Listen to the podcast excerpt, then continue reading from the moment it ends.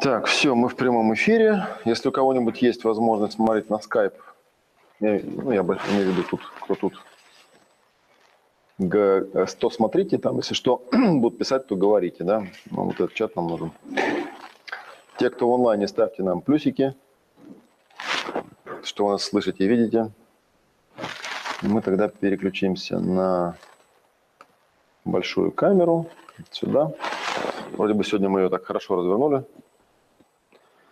Так, ну окей, давайте я первым делом спрошу. А, напомню, что у нас было в прошлый раз. Сегодня у нас 14 да?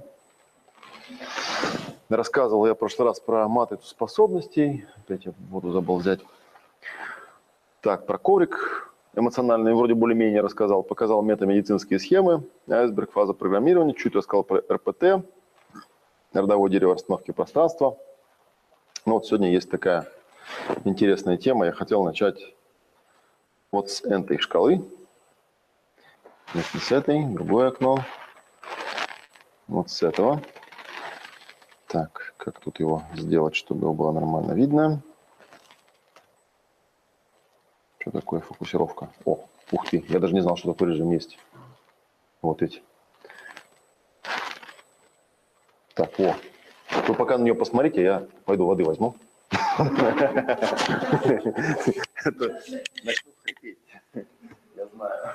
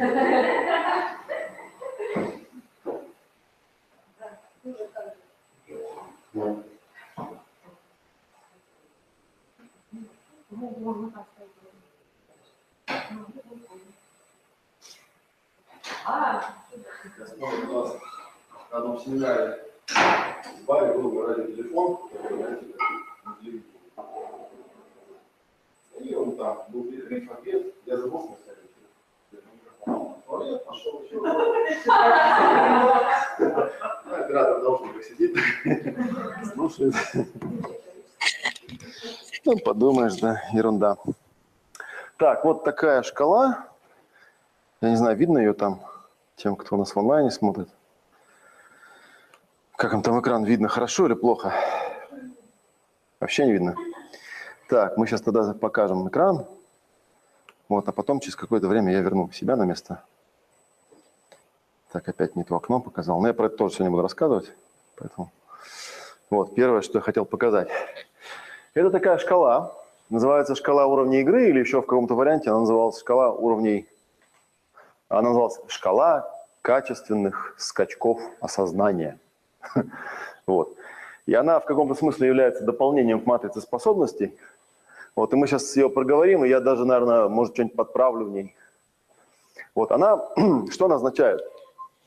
Эта шкала означает, что, в принципе, когда мы работаем по матрице способностей, многие вещи, которые в ней прописаны, например, роли, это не что-то такое, что можно взять и вот прям сходу с человеком прорабатывать. Потому что большинство людей, они должны еще дорасти до определенного осознания, как бы, да, что вот есть такие роли, там, есть такие там сценарии, допустим, поведения и так далее, потому что большинство людей, они, ну, как бы более плоско мыслят. И вообще эта шкала появилась очень интересно. Она началась с разговора, который был у меня с Барри когда-то. Мы с ним обсуждали то, что бывают такие люди, которые приходят на проработку и начинают рассказывать просто, ну, как бы, про свою жизнь, про какие-то жизненные обстоятельства. Какие-то ситуации описывают там, да, и любые попытки, вот помните, вчера я там э, цитировал, как там парень с помощью Сима пытался работать там с, с дисгармонией в семье, да, ну вот из этой серии. То есть там человек, он еще как бы не дорос до там, метафор каких-то, еще чего-то, да, у него проблемы куда более приземленные, у него конкретные жизненные проблемы, там явно не хватает каких-то жизненных навыков. Тем более, знаете, когда там конфликт с мамой, мама, по идее, это тот самый человек, который меня должен был научить, как решать конфликты, да, а, а у меня, наоборот, как раз с ней-то и конфликт, как бы, да, и там, как говорил один психоаналитик, с которым я когда-то там на заре своей периодической практики работал, был там мне такой американец один, Алан Оливер, по-моему, его звали, из Кентукки. Был такой матерый, э, в роли Фрейда такой товарищ, с очочками, с седой бородой такой. и, вот, и он мне рассказывал, что очень часто приходят люди, сильно травмированные, и они рассказывают, что вот эта травма у них там ну, от родителей произошла там, и так далее. Так, нам пока звук здесь не нужен. Мы выключим, чтобы он не булькал лишний раз. Вот. И что в ситуации, когда человек приходит и начинает рассказывать о том, что его там папа, что-то с ним сделали, мама что-то сделал, и ну, тебе как-то нужно. Ну, и я его позицию не поддерживаю, да, но тем не менее, всегда возникает вопрос, кто же виноват все-таки, да, вот ребенок виноват или родитель виноват. Да, и он мне говорил, конечно, тут выбора вообще никакого нет, виноват, конечно, родители всегда. То есть если родитель конфликтует с ребенком, 100% и бесспорно вина на нем стопроцентная. Вот, то есть рассказывать о том, что... Ну, я опять же, раз уж тут у меня эти лекции превратились отчасти в личную исповедь, как бы, да, могу рассказать, что у меня похожая ситуация была с мамой, когда моя мама обвиняла меня в том, что я неблагодарная скотина, потому что она столько всего мне дала, типа того, а я вот так себе неблагодарно веду. И в какой-то момент она стала заговариваться на тему того, что вообще все, чем я в жизни являюсь, и все, чего я достиг, это только исключительно благодаря ее супер охуенному воспитанию. Вот. И, ну, и я ее чисто логикой решил побороть, как бы, да, как-то очередной раз она мне стала там эм, запаривать на эту тему, что я там ей всем благодарен, что она столько в меня. Ну, в принципе, это понятно, что когда человек сам в жизни не самореализовался, то, наверное, для него это важно, да, доказать, что если там его дети что-то достигли, что они достигли это исключительно потому, что это вот у них такое уникальное воспитание было. Я думаю, что никакого у меня уникального воспитания не было. Я был обычный такой советский мальчик, вполне стандартный жизнью и так далее. Ну вот, я говорю, ну смотри, если, я говорю, то есть ты считаешь, что то, какой я есть, это полностью благодаря тому, как ты меня воспитывала. Она говорит, ну да. Я говорю, ну тогда ты можешь сказать себе спасибо. Она в смысле, говорю, ну то, что я тебе на это нахер посылаю, как бы, да, это же твое воспитание получается, ну следует твоей же логике. Ты меня таким воспитала, я такой, какой есть, потому что ты меня воспитала таким. Вот что ты теперь удивляешься? Значит, так воспитала, вот такая херня. Она раз такая зависла, говорит, не, ну не, я такому тебя не учила, там, туда-сюда. Говорит, а, то есть, получается, все-таки некоторые вещи в моей жизни есть, которым я научился сам, как-то без тебя. Она, ну, типа, да. Я говорю, да, ну, типа, ну, плохим. Я говорю, ага, то есть, такая офигенная логика, то есть, все хорошее, что я умею и знаю, это ты, а все плохое, это не ты. Вообще офигенная, да, такой просто офигенная, ну, абсурдность этого очевидна. Понятно, что от чего ты научился у мамы, и там были хорошие, ну, там, я не знаю, там, как оценивать, что хорошее, что плохое. Ну, скажем так, просто, да, примитивно, хорошее, плохое. Есть что-то, чему научился я. Но, тем не менее, как бы, да, есть такие люди, которые приходят, и вот они, эм, они не могут выйти выше, ну, вот выше того, что здесь на шкале называется ориентация в ситуации, как бы, да, то есть я такая жертва обстоятельств, как бы, да, то есть я рассказываю, что сосед у меня то, мама у меня все, папа у меня то, как бы, да, и вообще вот такая моя жизнь, куда из нее денешься, там, и так далее, и так далее. И, ну, можем, наверное, в наших терминах сказать, что это человек, который находится в активной фазе конфликта, а с такими людьми, как я уже говорил, в принципе, процессинг особо и не работает, потому что, ну, как у них под ржавый гвоздь в ноге торчит, что ты с ними сделаешь, ты, как ты ему можешь психологически, ну, точнее, ты ему можешь как-то психологически помочь, но для этого нужно хотя бы, чтобы он немножечко хотя бы перешел вот на эту сторону, да, что все-таки то, что у него в жизни происходит, каким-то образом связано с, ну, с ним самим с его поведением, с его эмоциями, с его состояниями, да, вот тогда можно работать. И вот э, я в какой-то пришел домой и нарисовал себе шкалу из двух позиций, да. Одна была вот типа ориентация в ситуации, и другая была вот там мысли, эмоции, телесные ощущения, картинки и восприятия, как бы, да. И получается, смотрите, ну, конечно, таких прям в чистом виде э,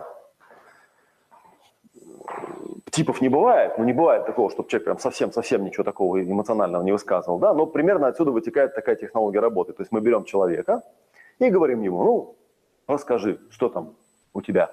И он начинает рассказывать. И нас обстоятельства его жизни в принципе не интересуют, да. Вот я, наверное, тоже на этом месте могу чуть-чуть отойти в сторону и рассказать, да, что есть очень интересная такая, ну, как бы настройка философская, что когда приходит клиент, у него есть жизнь, в этой жизни есть ситуации, он хочет решения этих ситуаций, и он задает какие-то вопросы, там, почему эти ситуации возникли, как найти из них выход, там, и так далее, и так далее, и так далее. Вот, это его реальность, ну, это то, что ему нужно, это, это его желаемый результат. Вот. Нас, как процессоров, как ведущих, как терапевтов, это не парит вообще. Потому что это не наша жизнь, это не наши ситуации, это не наши решения, это не наши вопросы. Нас вообще это не волнует. Нас волнует совсем другой вопрос. Нас волнует вопрос, где у него заряд. А заряд определяется по картинкам, ощущениям, эмоциям и мыслям. То есть он, когда рассказывает про свою ситуацию, нас не интересует его ситуация. Мы не дадим ему совет по этой ситуации. Мы не знаем, как его ситуацию разрулить. Мы его жизнью не живем, мы его телом не обладаем. Мы слушаем, где у него заряд. То есть во всем потоке речи нам нужно выцепить картинку, ощущение, эмоцию, мысль, да, которые являются структурными элементами его внутреннего мира, из-за которых, наверное, он ну, если он не попадает в эти ситуации из-за этого, то как минимум он переживает из-за этого, да, потому что это те у него внутренние реакции.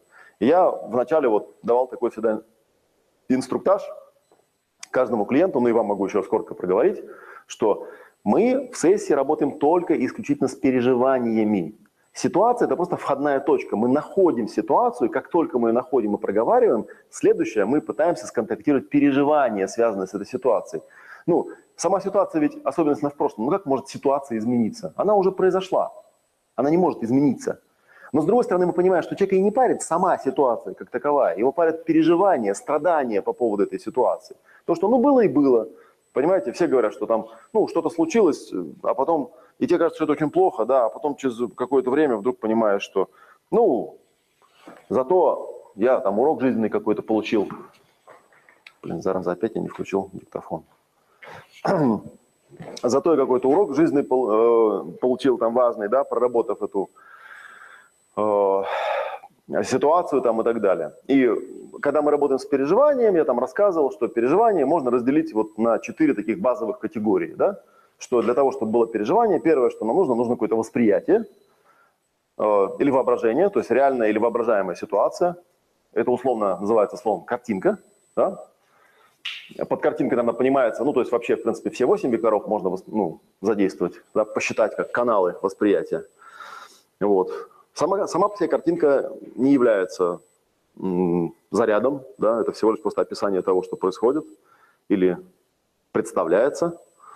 Вот. Следующее, что мы видим, да, если мы, ну, понятно, что человек у нас в теле находится, да, и он в теле попадает в эту ситуацию, и если мы э, как-то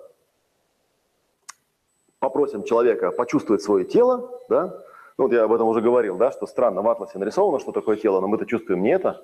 У нас есть какое-то вот такое обобщенное восприятие, да, что тело – это какое-то такое вот нечто. Вот, и чтобы понять, что это такое нечто, то можно использовать, например, опыт проведения каких-нибудь там аутотренингов или медитаций, где обычно, чтобы человеку позволить расслабиться, ему предлагают э, представить себе, что у него руки, ноги там тяжелеют, да, наливаются тяжестью и теплом. И на самом деле, если посмотреть, то и видно, что в основном люди, когда чувствуют свое тело, они вот и чувствуют тепло и тяжесть, ну, в разных вариациях, да. Ну и когда человек полностью расслаблен, то, по идее, у него такое равномерное ощущение тепла и тяжести. Даже есть такой термин, типа вещество ТТ, да, тепло-тяжесть. Вот, ну, у некоторых там еще более таких визуально настроенных людей есть еще Э, там свет, как-то они там определяют, светлая часть тела, там темная часть тела, да, затемнения какие-то видят. Но в основном вот как бы тепло и тяжесть. Вот. Ну и, соответственно, когда у человека возникает какая-то ужасная картинка, да, или он вспоминает какую-нибудь неприятную ситуацию из прошлого, то вместо вот этого равномерного распределения тепла и тяжести у него возникают какие-то узлы. Да? Тут что-то там, здесь. Вот. Интересный еще момент заключается в том, что если провести эксперимент, вот делался там эксперимент, когда людей просили чувствовать разные эмоции, и э, на картинке, которая изображала собой просто силуэт человеческого тела, просили отметить, а где в теле они это ощущают. И вот взяли там тысячу человек, они там нарисовали эти там эмоции, и потом наложили друг на друга. Вот, и на рисунке, к удивлению, увидели те самые пресловутые, легендарные, необнаружимые чакры. Их всего семь штук, и люди их совершенно четко определяют. По крайней мере, те, которые посередине. Считается, что их семь, вот пять средних здесь, да, здесь, здесь, здесь и вот здесь определяют все большинство переживаний, если их попытаться локализовать в теле, вот обнаружится в этих местах, наиболее интенсивные места. Ну, откуда мы можем сделать вывод, что как-то ее мозг в тело проецирует. Телесное ощущение, да, то есть картинка, телесное ощущение. Ну, я уже говорил, что тело помнит намного больше, чем э, мы помним головой по поводу этих ситуаций. Да, если вот делать какие-то там. Ну, например, там в том же РПТ, про который мы сегодня поговорим более подробно, там используются три элемента, да.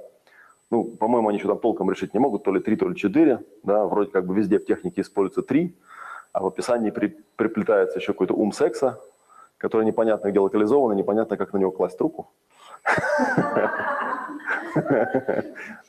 Тут-то все понятно. Вот там не очень. То ли какой-то стимулятор туда изолентой приклеить, то ли что. Ну, неважно, как бы, да, что вот есть там, у китайцев тоже это есть, там, верхний дантян, средний дантян, нижний дантян, то есть они тоже как-то это вот определили, что есть такие три базовых элемента, с которыми вот, ну, если вот технику особо не растаскивать на какие-то сложные элементы, да, то вот с ними достаточно работать. Вот. А дальше у нас есть эмоции. Про эмоции, ну вот у нас коврик лежит, да, про эмоции я уже рассказывал. Эмоции – это когда хочешь что-то сделать, но еще не сделал. Это некая энергия, она транслируется от человека к человеку, представляет собой, ну, энергия – это потенциальная способность к движению, там, да, и так далее, и так далее. Вот, можно шкалы всякие рисовать, коврики всякие делать и так далее, и так далее, пытаясь эти эмоции, эм, ну, что-то с ними сделать, да. Назвать, там, обнаруживать их, да, а, отпускать, там, и так далее, и так далее. Это вот у Жильбера есть такой слоган, он его там часто повторяет, name it, claim it and dump it. Но по сути это практически то же самое, что принять, воспроизвести, отпустить. Но, но у него это звучит как назвать это, обнаружить это и выкинуть это. То есть, типа, вот если у тебя есть какая-то проблема, то ты ее сначала должен назвать, потом должен обнаружить, где она конкретно там проявлена, и потом ее отпустить. Ну, от, dump it, скинуть, типа того. Вот, поэтому можно по-русски сказать, назови это, обнаружь это и выкинь это. То есть, в принципе, это вот, ну, а по нашей, то, что завтра будет на практике, да, это принять, воспроизвести, отпустить, то же самое. Вот, это эмоции. Ну, еще мысли бывают, да, раз уж мы пошли, там, да, тут ощущения, тут эмоции, тут, значит, мысли в голове. Вот. И это, собственно говоря, если посмотреть, любое переживание раскладывается четко на эти четыре элемента. Да? Картинка, ощущение, эмоция, мысль, да, и даже есть такое сокращение, кто М. И вот, собственно говоря, это мы и видим на шкале вот здесь. А, следующая, следующая вещь, да, о чем я говорил. Вот мы берем человека, он нам рассказывает какую-то свою там ситуацию, он ее рассказывает, рассказывает. Нас ситуация не интересует, нас интересует вот эта вот часть. Потому что она чуть-чуть выше находится по осознанию.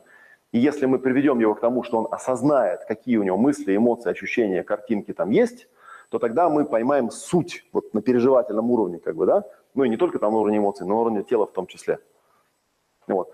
Дальше что происходит, да? Дальше, чтобы его дальше поднять, нам нужно, чтобы он осознал, что все эти мысли, эмоции, ощущения и картинки ну, не просто так появляются, а появляются потому, что у него есть определенные автоматические реакции, которые прошиты, да, прошивка так называемая, вот то, что я на коврике показывал в прошлый раз. Так, ну и если не возражаете, я участникам тоже тогда буду показывать себя. Уже на шкалу посмотрели. Если что, будете поглядывать на этот самый примерно ориентироваться на то, куда я рукой показываю на экране, хоть вам и не видно, что там на экране. Автоматические реакции, да, начал говорить. То есть это некая прошивка, вот у нас автоматическая реакция. Мы знаем, что если возникает какая-то ситуация, какая-то потребность, то эмоции, они заранее предсказуемы. Да? Это и была теория Роберта Плутчика, да, что все эмоции, собственно, являются неким более про как это более высокоуровневым отображением простого инстинкта, да, просто если там бактерия, она там совсем как бы не, ну нет у нее там процессора внутри, да, она просто у нее это, так это, да, вот. Помните, там есть еще этот хохма анекдот на тему того, что алгоритм рептилии описывает через 4F, да, то есть если она наталкивается на какой-то объект, да, у нее там food, fuck, fight и flight, да, то есть она наталкивается на объект, вопрос номер один, можно ли его сожрать, да, на коврике это будет, наверное, надо быть вместе, да, съесть его и спроединиться. Вот. Э, если его не, невозможно съесть, тогда, может быть, можно трахнуть его, да, и совокупиться, это типа обладать чем-то внешним, да, эйфория и радость. Если не сажать, не совокупиться нельзя, то, возможно, это какой-то соперник, да, и тогда на, на него надо либо напасть, да, то есть атаковать, fight, либо от него убежать, то есть самосохраниться, flight. Вот, то есть вот четыре элемента, как минимум, мы из коврика таким образом видим. А если ни, ни один из этих четырех элементов не, срабатывает, то тогда включается опция номер пять, называется игнорировать, да, то есть ну, ситуация не представляет собой интереса, да, объект не интересен. Он не съедобен, не факабелен, не подраться с ним тоже не получается. В общем, короче, что делать непонятно, короче, не, не подраться тебе, ничего. Хотя, с другой стороны, есть тоже такая шутка, да, что если посмотреть на некоторых современных людей, в принципе, у них алгоритм жизни тоже далеко за эти рамки не выходит. Там, да, пожрать, потрахаться, подраться, там, но в крайнем случае получить по морде. А если ничего этого не получается, то да, ну смысл. Надо идти искать кого-нибудь, с кем можно проделать хотя бы одно из этих действий. Любое. вот. Так что вот, получается, что если мы, ну и, например, мы можем таким вот образом работать, да, то есть, например, мы можем э, брать и э, просить его притвориться и чувствовать, где такое было, и находить эти ситуации снова, снова и снова, и тогда постепенно он вдруг начинает видеть интересную вещь. Он выходит на следующий уровень осознания. Он понимает, что, блин, так у меня это не какие-то локальные отдельно взятые ситуации, это конкретный сценарий, то есть там какой-то есть триггер, и когда он там появляется в виде картинки или ощущения, или эмоций, или мысли, у меня все время отыгрывается одна и та же реакция постоянно, одна и та же ситуация. Там, меня там бесят старушки какие-нибудь там, например, да, или что-нибудь такое, да, как только вижу старушку, сразу у меня отыгрывается какая-то вещь, мне начинает казаться, что она там ко мне имеет какие-то претензии, да, и я там хожу и мучаюсь философским вопросом, почему эта старушка не имеет претензий ни к кому другому. Ну, очевидно, почему. Потому что, видимо, я хожу и, ну, и фаню как-то в пространство, что же, ну, где моя старушка-то? Давай, старушка, наедь уже на меня.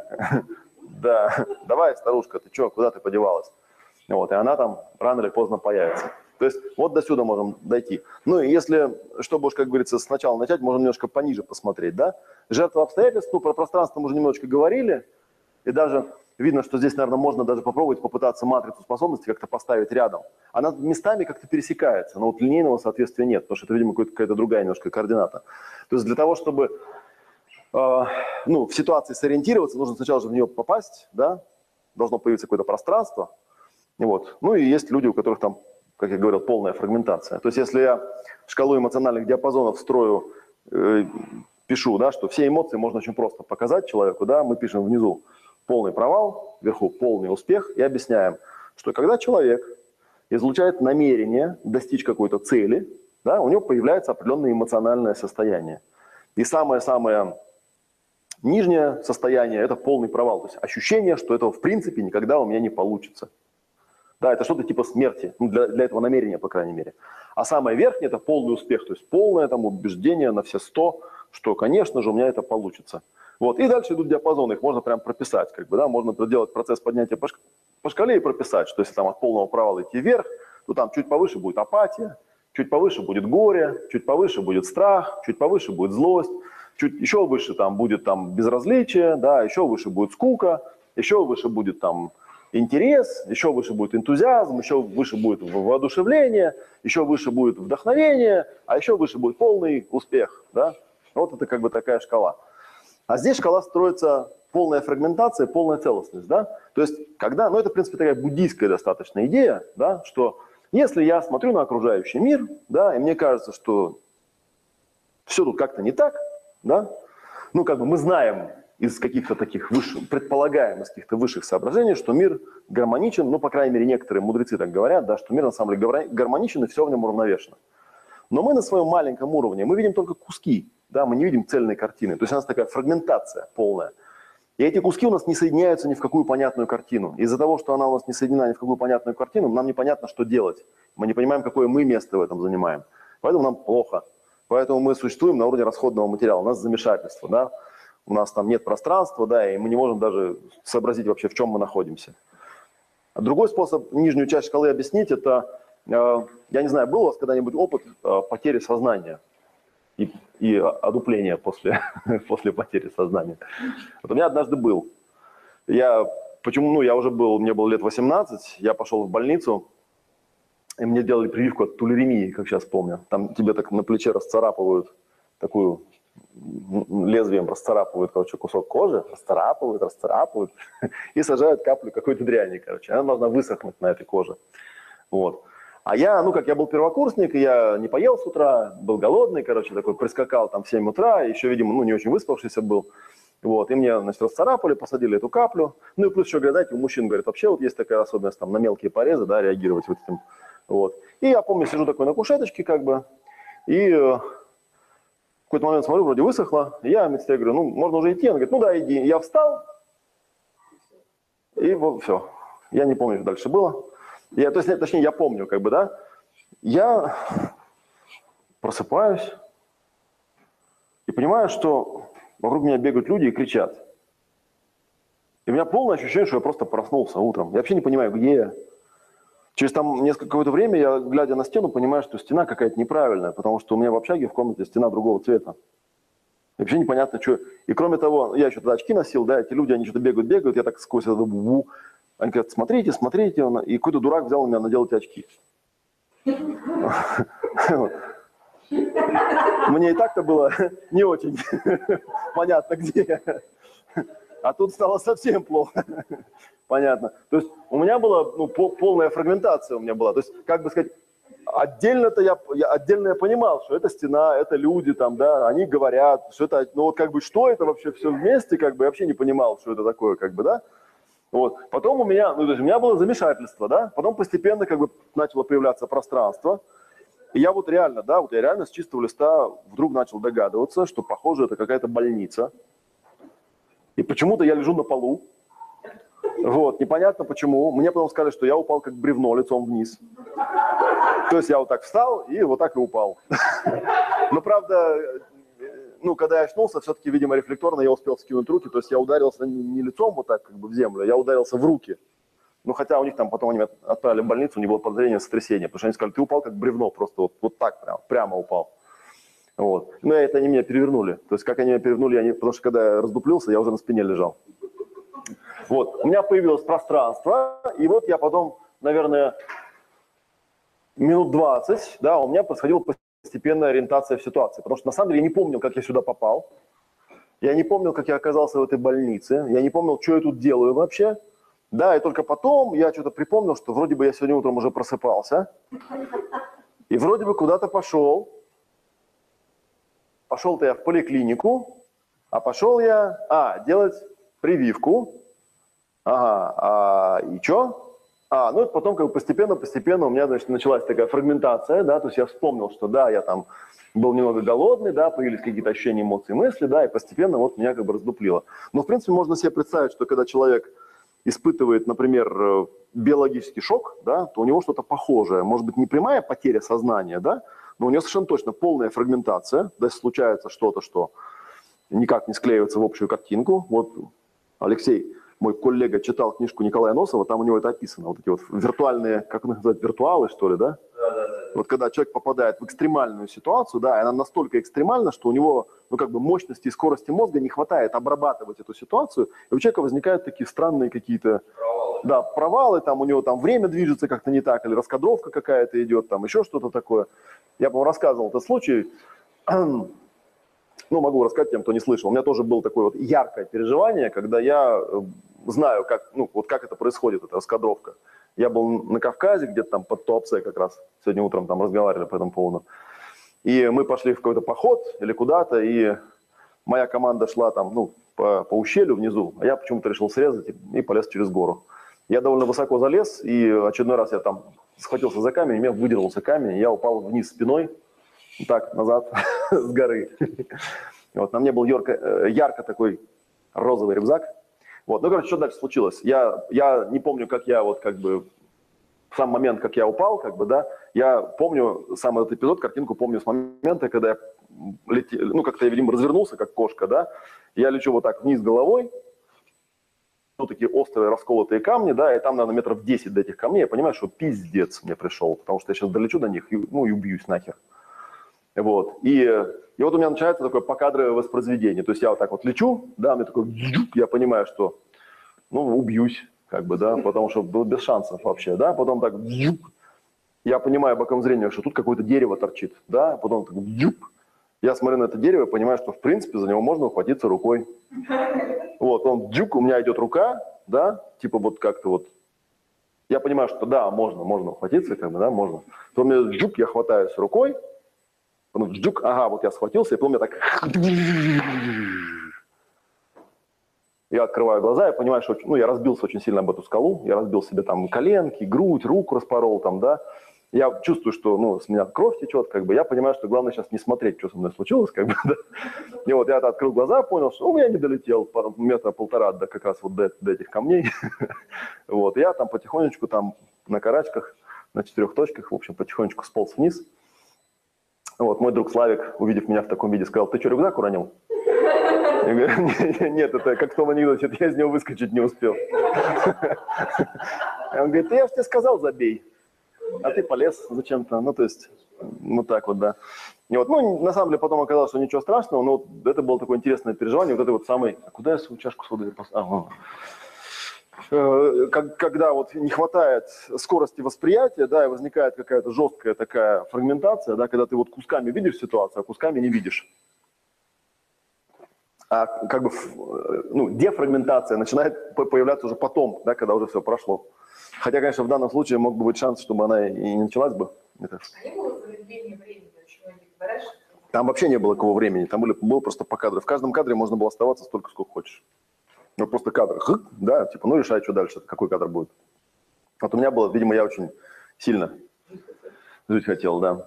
Вот, ну, вот теперь пойдем дальше вверх по шкале, да. Вот, то есть внизу у нас это полная фрагментация, которая бывает у человека в каких-то, ну, после того, как он одупляется после потери сознания, или когда он попадает в какую-то жесткую экстремальную ситуацию, да, и вот потом у него там замешательство, это он уже как бы, замешательство, это уже сознание появилось, то есть сознание как бы есть, но ситуация вообще непонятна. Да, потом у него появляется пространство, появляется, собственно, ситуация, и вот как бы дальше, дальше, дальше. Да, поэтому, на самом деле, если вы с человеком работаете, то, по идее, сначала вам нужно, ну, как бы там, да, почему мы, вначале как начинаем сессию, да, почувствуй пространство. Да? Теперь почувствуй здесь себя. То есть мы из замешательства будем. По крайней мере, у нас есть пространство, по крайней мере, есть я. Да? Теперь почувствуй свое тело. Да? А теперь понаблюдай, что есть. Да? Хоп, ориентацию мы запускаем. Да? А расскажи мне, что есть. Вот он начинает рассказывать. И когда он нам рассказывает, возвращаясь по кругу к тому, что я говорил, нас не интересует ситуация, которую он описывает. Нас интересует, какие у него есть переживания этой ситуации, потому что мы с ними будем работать. Ну, как бы мы, понятно, что мы общий контекст улавливаем, потому что нам нужно сессию как-то вести. Но сама по себе ситуация нас не волнует, нас интересует, какой там есть заряд, какие там включаются вот эти вот штуки, да, и потом, например, мы начинаем с ним делать какое-нибудь там глубокое сканирование, допустим, да, то есть находим эти эпизоды, где такое было, работаем, например, по прямой памяти, говорим там, да, притворись вспомнить более ранний эпизод, где такое было, а притворись вспомнить еще более ранний эпизод, и он постепенно понимает, что это не просто какое-то случайное обстоятельство, а что это некий сценарий, некая программа, которая много раз срабатывала, да, и вот сработала еще раз – ну, и он ее там как-то просознал и пришел к нам с просьбой, а проработайте мне эту штуку, пожалуйста, да? Вот. Ну вот, в принципе, примерно на этом уровне многие техники заканчиваются. Ну, типа там, осознал ты и все. Но у нас там есть еще другие вещи, да, например, вот правила расчета и роли, это вот что-то типа из серии убеждений и кодексов. Я помню, что когда в начале, в самом, когда РПТ только появилась, там рекламировали, что это РПТ – это единственная техника, которая достигает уровня убеждений и инстинктов. Это, конечно, чушь собачья, да? Не говоря уже о том, что, опять же, невозможно взять механически, да, невозможно взять и спросить человека, а какие у тебя там убеждения в этом случае, да?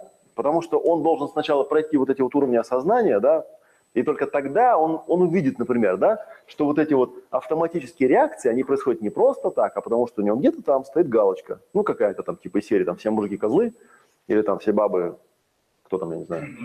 Дуры. Дуры, да что-нибудь такое, да, можно и так сказать. Да. Ну, то есть у нее там что-то такое стоит, и у нее, соответственно, реальность отфильтровывается. Но по поводу «Все мужики козлы» я помню такой прям эпизод был, когда прям этот биографию вам рассказал. Я когда с первой женой развелся, да, у меня наступило ощущение эйфории и полной свободы на какое-то время, недолгое.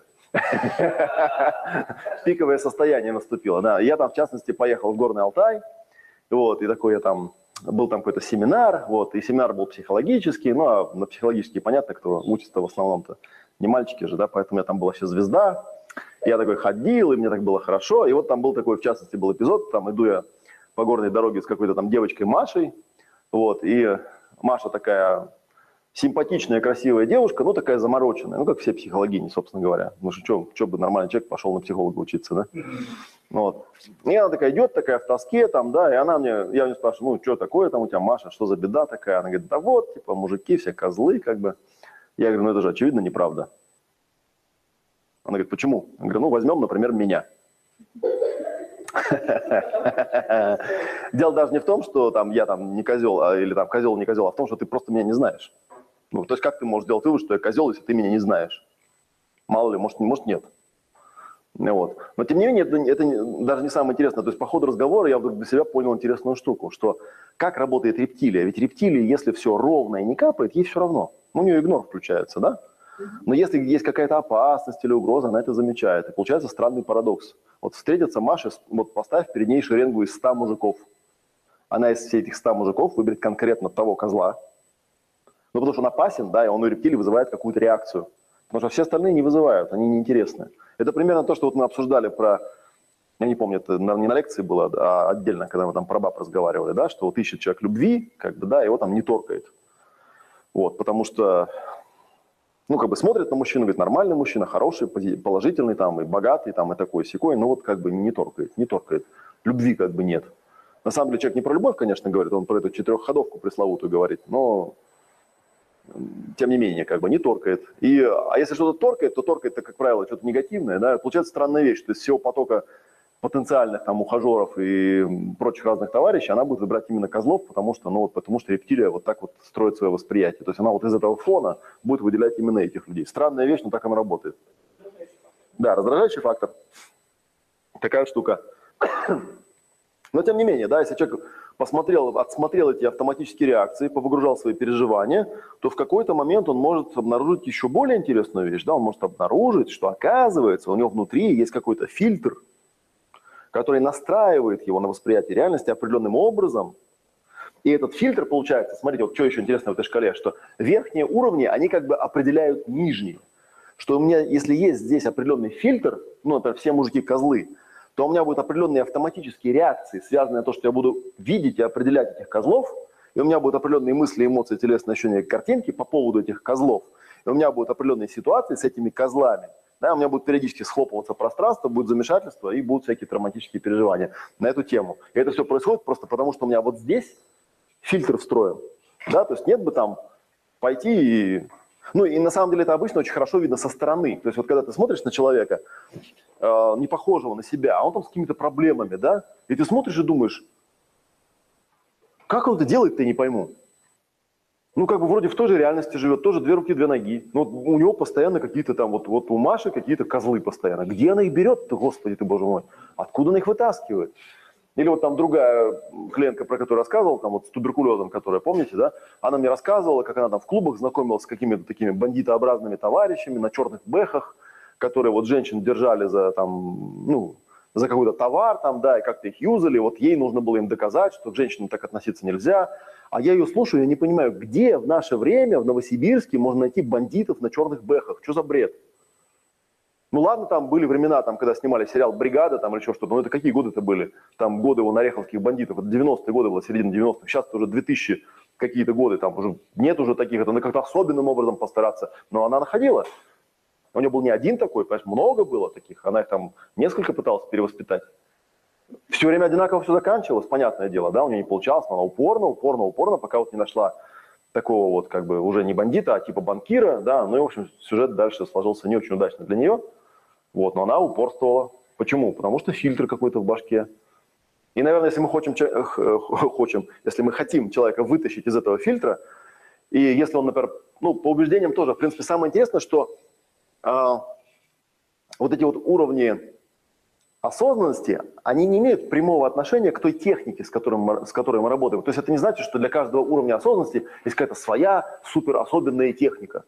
Есть какие-то нюансы, вот у нас в академии я там давал, да, когда мы берем ПВО и там расписываем, помните, мы по шкале расписывали там, да, для разных уровней. Но там же модификации минимальные. Так чуть-чуть там формулировка меняется просто, да, что направляем внимание вот на это. Но до этого еще дожить просто надо, да, чтобы человек вот, допустим, проработав убеждения, допустим, там глубоким сканированием, допустим, взял там и пробил там по прямой памяти, да, притворился вспомнить, где у него такое вот срабатывало, потому что теперь он это назвал, теперь ему нужно это обнаружить, чтобы скинуть, да, вот он назвал там, да, вот все мужики козлы. И там, окей, притворись вспомнить, где такое было, вот все мужики козлы. Причем тут нужно понимать, что вот это убеждение глубинное, да, как он там называет у нас, правило, расчет, эм, оно по большому счету, пока оно находится в бессознательном, у него нет вербального выражения, нет словесной формулы. Это я сейчас, когда его сконтактировал, ну, как бы раскодировал, и вот у меня получилось там все мужики козлы. На самом деле, это такой кто М, картинка, ощущение, эмоция, мысль, да, то есть это такое сложное внутреннее состояние, вот про которое любит там Юджин Джендлин писать, да, что как-то у него там даже название есть, там felt sense, он это называет, да, там чувствуемые ощущения, ощущаемое чувство, фиг его знает, как правильно перевести, и он нам описывает, что это такое вот такое, прямо вот такое вот, да, нечто непонятное. Ну, мы-то знаем, в отличие от Юджина Джентлина, что это э, непонятное проще всего вытащить с помощью метафоры. Да? То есть начать взять это чувство, спросить, а где оно находится, а где именно находится, а оно внутри или снаружи, а какой у него размера форма. Да? А если что-нибудь еще об этом, а оно как что. Да, то человек тебе вдруг выдаст какую-то метафору, скажет, тут ежик у меня внутри сидит злой, да, такой с бешеными глазами, там, да, который грызет меня за печень. Там, ну, и и вот как бы он вытащит эту штуку, да, которая, ну, может быть, потом, если он там как-то доберется до какого-то осознания, что вот у ежика такое вот есть убеждение, там, да, что нельзя никому доверять, например, да. Причем это нельзя никому доверять, оно включается не каждый раз, оно включается на определенные картинки, ощущения, то есть на определенные триггеры только включается, не то, что там вообще. Потому что если я вообще всем не доверяю, то я диабетиком стану, скорее всего, да, как полагается, диабетиком. Вот. Ну, короче говоря, если мы с этим поработаем, поработаем, поработаем, то, возможно, он сможет найти то, что мы называем роль. Роль – это устойчивый шаблон поведения, неосознанный, как правило, да, который тоже, тоже нужно будет декодировать, дефрагментировать, то есть понять, как это. Есть такие, несколько я знал людей, которые пытались работать с ролями. Вот, например, у, ну, в старой школе, там у Хаббарда, у него нет каких-то законченных техник работы с ролями. Они долгие годы пытались что-то вырабатывать, всякие шаблоны придумывали. Я думаю, что их основная ошибка была именно в том, что это не вопрос техники. Ну, к чему я это рассказываю? Это не вопрос техники, это вопрос осознанности. То есть на определенном уровне человек просто приходит к этой осознанности. С ролями я более-менее системно начал работать, когда мне попался Барри Файерберн, и он стал мне рассказывать, что если понаблюдать за событиями своей жизни, их как-то вот разложить, расписать, то в какой-то момент ты обнаруживаешь, что у тебя есть какие-то вот архетипы, какие-то шаблоны поведения, их можно даже как-то назвать, и потом наблюдать и отслеживать. И вот, и я там, послушав пару лекций, вдруг нашел вот у себя вот этого, я рассказывал, воина справедливости, да, это такой определенный шаблон поведения, который, триггером для которого служит любой, в любом виде несправедливость, да, который, увидя несправедливость, сразу начинает впадать, ну, эпилептоидная такая, в общем, сущность, да, впадать в досаду, злость и ярость, в зависимости от того, насколько его напрягает эта ситуация, и вот как бы злиться очень сильно, да. И он сказал, ну окей, да, по-моему, там названия эти плыли, плыли, плыли, но даже вот в той самой легендарной сессии, где я там хожу, расставляя роли, там тоже этот воин присутствует, он там воздаватель называется. Это самая первая роль, которая вход дает в матрицу. То есть э, она во мне остается все равно, эта роль. Ну, она никуда не денется, понятно, да, это как бы часть моего спектра. Она же не просто так возникла. И что я могу про роли сказать интересного?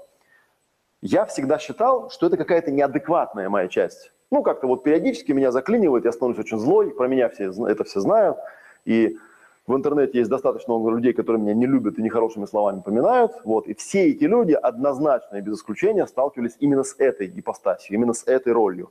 Это те люди, которые сделали какую-нибудь херню и от меня огребли.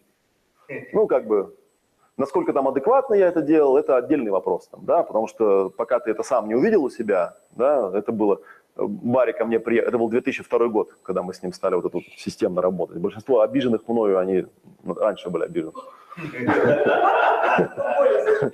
Да, это просто они так сильно, видимо, обижены, что до сих пор еще колбасят. Ну, на самом деле, там это, даже не скажу, что там много людей, просто есть парочка там придурков, которых это, видимо, сильно зацепило. Видимо, в их матрицу я очень удобно, очень классно вписался вот в этой роли. И они до сих пор там как-то вот плачут и вспоминают те хорошие времена, когда я с ними бился, отстаивал справедливость там и так далее. Вот. И когда мы, ну, то есть мы взяли эту роль, с ролью работает, опять же, теми же техниками, да, то есть можно работать с э, ролью с помощью там прямой памяти, можно глубоким сканированием, можно ПВО, можно РПТ, если захочешь, как бы ищи, где она запрограммировалась там и так далее. Мы с ним работали просто вот типа простым вспоминанием, что-то типа того. И что я обнаружил? Ужасное. Я обнаружил, что каждый раз, когда эта роль ярко включалась в моей жизни, я получал успех. И поэтому, ну, я про это рассказывал, да, что там, ну, я там несколько знаю, помню ключевых эпизодов, я, например, помню, когда Жил-был один там товарищ, который должен был мне деньги. А, ну, как-то там деньги сложно он мне был должен, через какой-то взаимозачет. И потом в какой-то момент ему что-то от меня понадобилось, он ко мне пришел. Вот, и я ему говорю, что, ну, что-то ему было нужно от меня. Я ему говорю, я тебе этого не дам, пока мы с тобой как бы не рассчитаемся и все справедливо не посчитаем. Я беру листочек, спокойно ему там расписываю, что вошло, что вышло, показываю, сколько мне должен. Там, ну, он должен был какие-то деньги на те времена, там, большие, там, типа долларов 500 должен был мне. Вот. Он это все выслушивает внимательно и говорит, типа, я не согласен, тут какой-то подвох. Вот. А надо сказать, что я его прилично ненавидел вот, к тому времени. Вот, и, и не любил. И вообще я бы ему башку бы открутил, но как бы поскольку он был клиент, я, ну, все-таки старался как бы вести себя адекватно. Ладно, мы с ним второй раз на риске посчитали, да, уже на его глазах посчитал, он опять говорит, нет, тут какой-то... И вот, ну и тут как бы на третий раз, когда я стал ему объяснять, я чувствую, я уже начинаю закипать, как бы, да, ну, потому что какого хрена я ему все объясняю, он мне тут смотрит на, себя, на меня рыбьими глазами, да, и говорит, что я его обманываю. Где я его обманываю-то? И в какой-то момент я не выдерживаю, как бы, да, и, в общем, простым шестиэтажным матом объясняю ему, кто он такой, как бы, куда он пришел, и что бы я с ним сделал, если бы не социальные приличия. Вот, и что вообще-то с ним и стоило бы это сделать, но поскольку как бы я этого сделать не могу, то не мог бы он, ну, приобрести, пойти, да, в неком направлении, как бы, подальше от меня в избежание греха возможного. И я помню, я такой ору, там, да, у меня там слюной там брызжу, и я даже помню, прям вот прям четкий был момент, когда я прям вот набираю воздуха, чтобы сказать ему, ну, типа, катись ты с этими своими 500 долларами, как бы, да, и больше не приходи сюда. И вот реально я делаю вдох, а он меня смотрит рыбьими глазами и говорит, я согласен, ты меня убедил. И я так... И он мне отдает эти деньги, мы с ним рассчитываемся, он уходит. И я сижу в замешательстве. Я думаю, я ему два раза объяснил нормально, и не пошло. Я его обложил шестиэтажным, и оно сработало.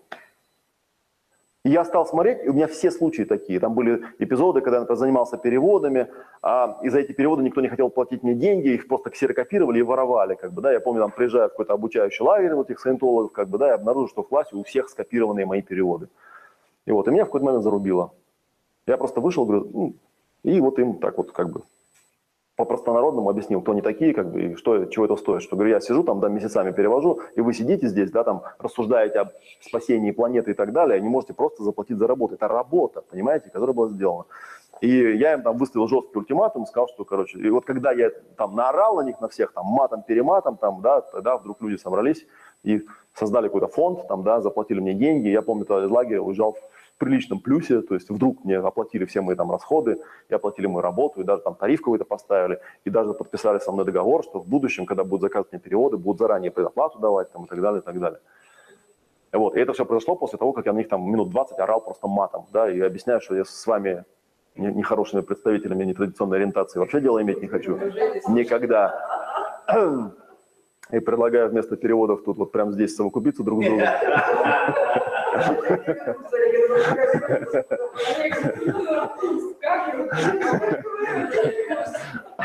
Вот. То есть, и, и мы когда стали сканировать, я вдруг обнаруживаю, что несмотря на всю кажущуюся неадекватность этой роли, на самом деле парадокс заключается в том, что она во мне живет, потому что я знаю десяток вот таких эпизодов, когда вот, ну, все мое там терпение, весь мой разум все мои объяснения не давали никакого результата. А вот когда я впадал в бешенство и начинал просто все крушить и орать матом, как бы, да, то вдруг это сразу резко помогало, как бы, да, сразу все проблемы решались. И я там потом начал вспоминать эпизоды из школы, у меня там в школе я на учителей орал, но, правда, матом тогда я не орал, но я как-то, видимо, и без мата их впечатлял. Как-то, видимо, очень злобно, злобно это все. Ну, то есть мне трудно сказать, я я просто знаю, что я очень злился, да, и как я там это выражал, эту злобу, я не знаю, но я знаю, что это впечатляло всех. Вот меня, например, в школе никто никогда не бил, кроме этого единственного случая, потому что все знали, что я бешеный. Что если меня зацепишь, как бы, да, то потом, ну, ну, типа да, потом беды будет много, потому что он же не отцепится, пока не загрызет. Вот. Ну, то есть вот такая вот фигня. То есть получается, смотрите, ну, про роль мы знаем, что, наверное, бы, наверное, бы сказали, что роль, наверное, дает какую-то вторичную выгоду, да, в том смысле, что э, она решает какие-то проблемы, да, и, конечно, поскольку мы существа-то ленивые, у нас этих ролей, ну, как бы много ролей, по идее, вот вообще, если вот взять, опять же, там вспомнить метапсихологию, да, что такое, э, там такой вопрос задается, да, а вообще есть какая-то вот финальная цель, ну, там всяких проработок, вот что в конце должно получиться, да, И они называют э, вот это состояние, которое должно получиться идеально, они его назвали versatility. Это такая гибучесть. Йога тренирует гибучесть, да. Это такое как бы, ну если вот одного русского слова, которое бы это объяснял, нет, да, но смысл заключается в том, что это человек, который очень легко и просто надевает и снимает роли в зависимости от обстоятельств. То есть он такой много, как это, полиморф, вот, полиморф такой, да, то есть он, он меняет форму, вот тут обстоятельства такие, он такой другие, он как-то другой, да, то есть у него никаких проблем не возникает с переключением от одной формы к другой форме, то есть от одной роли к другой роли, он роли эти меняет легко. В то время как большинство людей, ну, а это же, понимаете, это затратная штука, да, там, ты же нужно сказать стоп-ситуация, там, да, и всю эту матрицу прокрутить вплоть до роли, да, спросить, каким надо быть для того, чтобы этого достичь, там, да, только потом это надеть и пойти. Вот проще, естественно, и менее энергозатратно иметь там парочку таких хороших аллей, да, ну и тебя там потом, ты приходишь, такое тестирование, тебя раз протестировали, говорят, о, эпилептоид, ну, ну что, понятно же, подавленная злоба, как бы, да. Он там периодически, конечно, корой тормозит это все, да, то есть этот воин справедливости периодически не может а, проявиться до конца, как бы, да, но это дело-то не меняет, потому что, ну, какая там психозащита? Замещение, да, потом вечерком он идет, там, приходит домой, берет кошку, ну, замещение, как бы, да, обижает маленького, например. Это же типичный признак, да, эпилептоидной личности. Вот. Но проблема в том, что, да, вот э, и как я, как я от этой роли себя потом отучал? Как мне вот Барри сказал, что если мы роль проработали, осознали, выцепили, назвали ее, обнаружили, то теперь она у нас становится просто, ну, как бы в шкафу, вот одежда такая висит, мы можем ее использовать, можем не использовать. И идет так называемое допроживание. Допроживание выражается в том, что попадая в ситуации, где раньше у меня эта роль включалась, вообще меня не спрашивая, да, теперь э, ты как бы чувствуешь, что, ну, как я говорил, она прям подходит, говорит, ну что, вломим, по-нашему, по-козацки. Вот. Ты говоришь, подожди, сейчас, секунду, я, ну, может быть, я не знаю, подожди. Вот. И ты оцениваешь, ты говоришь, стоп-ситуация, прокачиваешь 5 точек баланса, и в большинстве случаев, конечно, говоришь, нет, не надо пока, иди.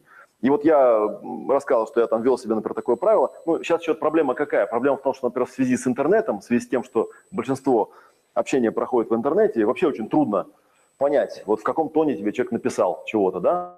Потому что ты же, опять же, как я говорил, если у тебя есть роль, у тебя есть фильтр, да, и тебе кажется, что каждый, ну, и, допустим, ты эпилептоид или ты там воин справедливости, поэтому ты, естественно, среди всего потока, весь поток у тебя делится на две части, да, и где тебя оскорбляют. Вот. Тот, который не интересует, это, кстати, по всем чатам видно, да, то есть э, какой чат не создай, как бы, да, там обычно нет никакого общения, пока кто-нибудь кого-нибудь там типа не это, ну, не поддернет за что-нибудь, как бы, да, и вот на негатив рептилия сразу реагирует, сразу там бурное обсуждение какое-то начинается, сразу начинает там выяснять, кто прав, кто не прав, там, и так далее, и так далее. Вот. А когда ты начинаешь какие-то задавать вопросы, там, то есть пытаться на уровне интереса что-то делать, вообще никто не отзывается вообще. Это я заметил давным-давно, и это, в принципе, понятно. Потому что так, проще, так, так не энергозатратно, да. Вот я там лекцию читаю, мне вопросов никто не задает. Вот если бы я там говорил, что вы, блядь, все пидорасы ебаные, хули вы тут смотрите и вопросов не задаете? Сразу бы вот начали бы писать, кому, ты кого пидорасом назвал там, да. Ну, то есть вот правда. И это даже как-то иногда фрустрирует. Думаешь, тут какие-то умные вещи рассказываешь. Думаешь, ну давайте вот об этом умном поговорим-то. Ну давайте, вообще тишина. Вот потом вышел и говорит, да вы вот там такие нехорошие. О, сразу, о, и все, и дикуси какая-то пошла. Она мне не интересна, но, блин, это вот способ привлечь внимание такой странный, как бы, да. Вот. И я себя отучал как? Я э, придумал правило трех попыток. Да? То есть если я вижу, что мне показалось, что кто-то меня оскорбляет, да, я включаю формулу ненасильственного общения, и человеку спокойно пишу что-то типа «я тебя услышал», как бы, да, но я хотел бы прояснить, там, что конкретно случилось, там, да, почему ты так из-за этого переживал, и, собственно, почему это так тебя цепляет. То есть, если ты мне сможешь объяснить, то, возможно, я как-то среагирую. Ну, то есть, допустим, берет там человек, я помню, в Одноклассниках пишет, да, там, Матвеев, там, ты мудак, и семинары твои мудацкие, там, и вот только людей на бабки обдираешь, а сам ничему их учить, научить ты не можешь. Я человеку пишу, ну, думаю, ну, мало ли, там, может, правда, я его там обидел чем, я же не знаю.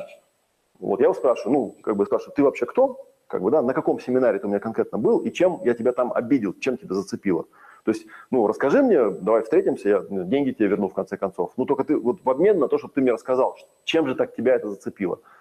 Вот. Это первая попытка, да. Ну, если человек в ответ пишет, да что ты мне трешь, там, встретит он меня, испугался я тебя, мудак ты там, тусливый, да, да, да, да, да. Я говорю, я тебя услышал второй раз. Я тебе даю третью попытку, да, объяснить. Я тебе еще раз э, говорю, что я тебя слышу, я понимаю, что человек может огорчиться из-за того, что я делаю. Его это может как-то зацепить что-то, может, я обидел кого-то там, может, я обидел, может, мы обидели кого-то зря, да, календарь закроет этот лист. То есть ты мне объясни, если человек в третий раз пишет, как бы, да, то там, не не не не не я говорю, ну все, конец связи тогда. Я понимаю, что нет смысла, вот в данном случае эта роль вообще неуместна, хотя ей очень хочется включиться там, да, э, особенно если такой человек знакомый, как бы, да, я вижу, что он несправедливо вот это вот пишет про меня какие-то вещи, вот, ну, анонимов просто банят в этом случае, просто банишь и все, потому что, ну, мало ли на свете, пришел какой-то чувак со своей там будкой какой-то, да, замороченной своими тараканами, и что-то там он во мне увидел там, и начинает там, вот я помню, я вообще ухахатывался, какое-то, значит, видео, и вдруг под ним появляется такой комментарий, написано, ну, я, конечно, послушала вас, как бы, да, так вот послушала и подумала, нахрена нам второй, и там, значит, какая-то фамилия, и вот нафига вы там пытаетесь, и вообще, почему вы преподаете дзакчен, даже не имея ни посвящения, ни инициации, ни гуру никакого, какое вообще имеете право преподавать дзакчен? Я пишу ответ, я вообще понятия не имею, что такое дзакчен, я никогда его не преподавал, и заметьте, ни разу не говорю, что у меня есть какое-то посвящение. Я преподаю просто то, что я знаю. А то, что вам померещилось, что это дзакчен, ну это я знаю от, от своих друзей. Я знаю, что они мне говорили, там, вот эти вот буддисты у меня были там в Киеве, что да, то, что ты преподаешь, это дзакчен, практически чистой воды. Я говорю, ну я не знаю, я не знаю, что такое дзакчен, поэтому мне неинтересно. То, что это похоже на него, ну окей, здорово, буду знать просто, спасибо. Ну, очень смешно. Ну, есть, но человек там же с наездом все это написал. Ну, ну что, написал, написал. То есть он меня с кем-то перепутал, по сути, да? То есть у него там какое-то есть представление, ну, у него там свой фильтр какой-то есть там, да, что вот есть на свете там буддисты и все остальные дураки. Вот. А вообще говоря, это вообще такая тема, ну, стандартная, да, что если человек вдруг э, озабачивается, особачивается каким-то намерением страшным, то у него все, все люди сразу делятся на три категории, да, те, которые за, те, которые против, и все остальные, которые ему неинтересны.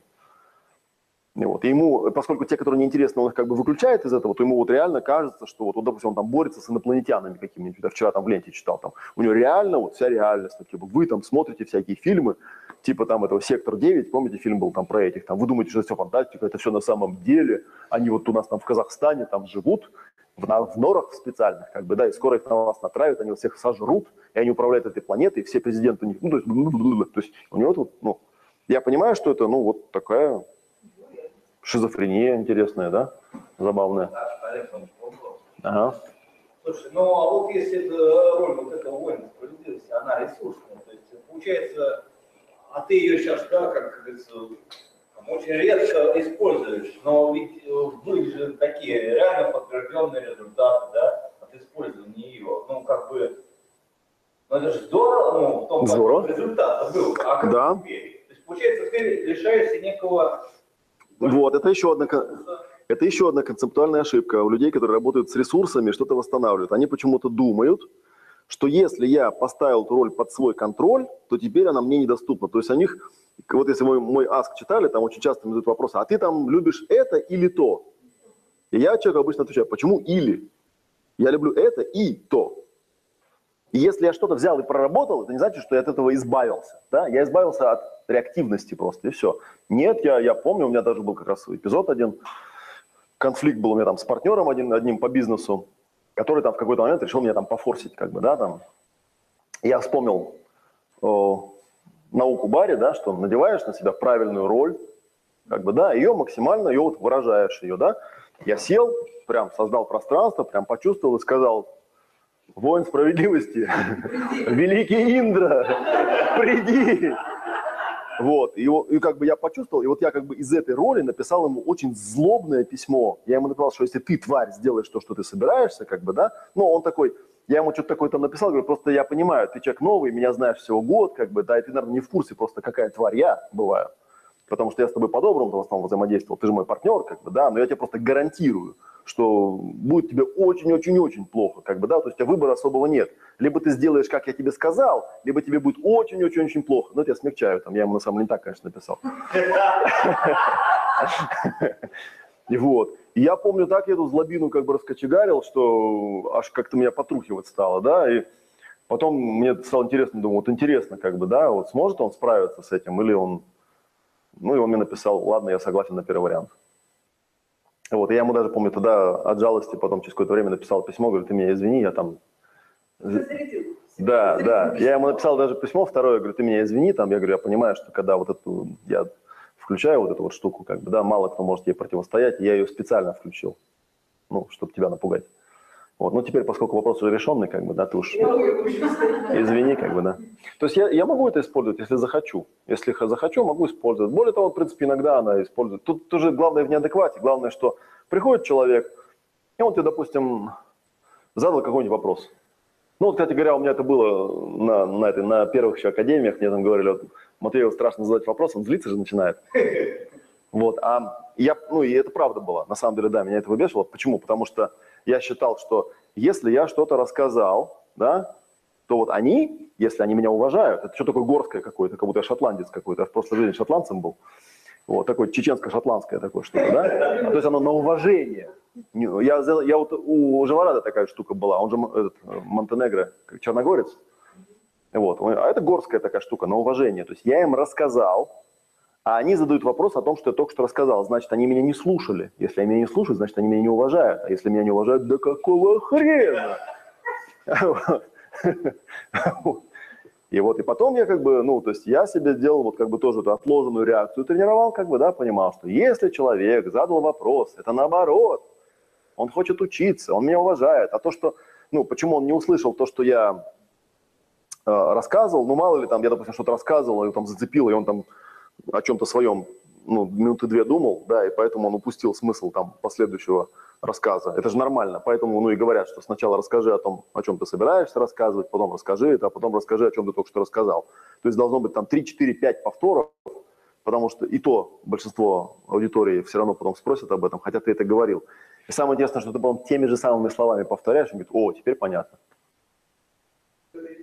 Ну, вообще, я первый раз то же самое сказал, ну, как бы одними и теми же словами, да. Ну, вот просто человек, ну, он там что-то слушал, говорил, может, у него там рестимуляция какая-то, он что-то вспомнил случай в своей жизни, да. И он сидел, ну, у него звук-то по ушам вроде был, а смысл не доходил до этого, до шишковидной железы.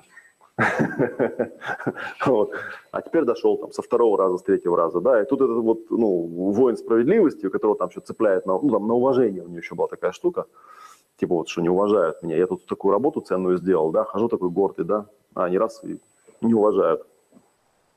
И типа и все, и пошел всех рубить топором. Вот. Так что вот, то есть это не потеря ресурса, ты не теряешь ресурс, ты его интегрируешь, что называется. То есть ты его можешь использовать тогда, когда хочешь, когда он тебе реально нужен, а не для того, чтобы срывать злобу на своих студентах, ну, где это совершенно неуместно и вообще не нужно, ну, и это реально неадекват. Но, как я говорил, почему это у людей случается, потому что иметь одну-две прикипевших роли намного выгоднее с энергетической точки зрения, да? Ну, ты ее одну надел и все. Вот, и ходишь в ней там, да, все время. И думаешь, это я такой. Да, и идешь на психотипирование, тебе говорят, ну да, ты вот такой. У тебя там три вектора, там, да, остальных нету. Ты говоришь, ну вот, да, понятно, и ходишь в ней, да, это ж, ну, проще, чем говорить себе стоп-ситуация, а каким тут нужно быть, развивать себе эти ресурсы, делать отложенную реакцию, спрашивать, а, адекватно ли сейчас брать и орать, там, да, всякое такое. Ну и, соответственно, те же люди, вот я знаю, что у многих людей, ну, опять же, тот же мат там вспомним, да, пресловутый, что очень многих людей какая-то очень странная реакция, как кто-то там мне говорит. Я, говорит, дала своей подруге посмотреть какой-то там, ну, какой-то твой канал, там, какое-то твое видео, она говорит, что он все время матом ругается? Я говорю, где я все время матом ругаюсь? И вообще, где я им ругаюсь?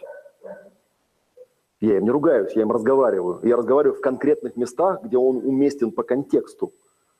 То есть это не то, что там бомж какой-то стоит и просто так запятые расставляет, да, просто так. Где я им ругаюсь? Я ни разу, ни на одном семинаре, нигде и никогда ни на кого матом не ругался.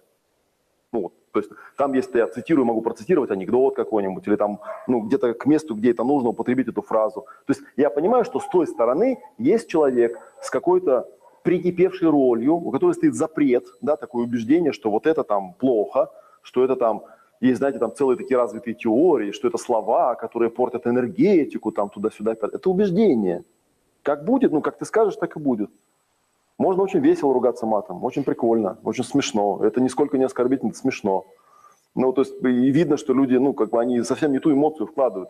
Но если люди механически воспринимают любое слово как ругательство, мы понимаем, что, наверное, у него есть травма, может быть, у него там пьяный отец, там, да, избивал мать, там, крыл ее матом, и у человека просто записалась травма, что вот любое такое слово его стимулирует, его накрывает. И в этом плане, да, наверное, на общую публику, ну, употреблять такие слова не стоит, потому что ты знаешь, что ты можешь там кучу народу реактивировать просто этими словами, потому что у них травмы там на эту тему. И ты ему сколько бы не объяснял бы, что на самом деле ты ничего такого не имел в виду, не объяснишь, потому что это же рептилия. У нее травма просто, и все. И она на это реагирует вот так, и никак по-другому у нее не получается. Что еще интересного? Роль.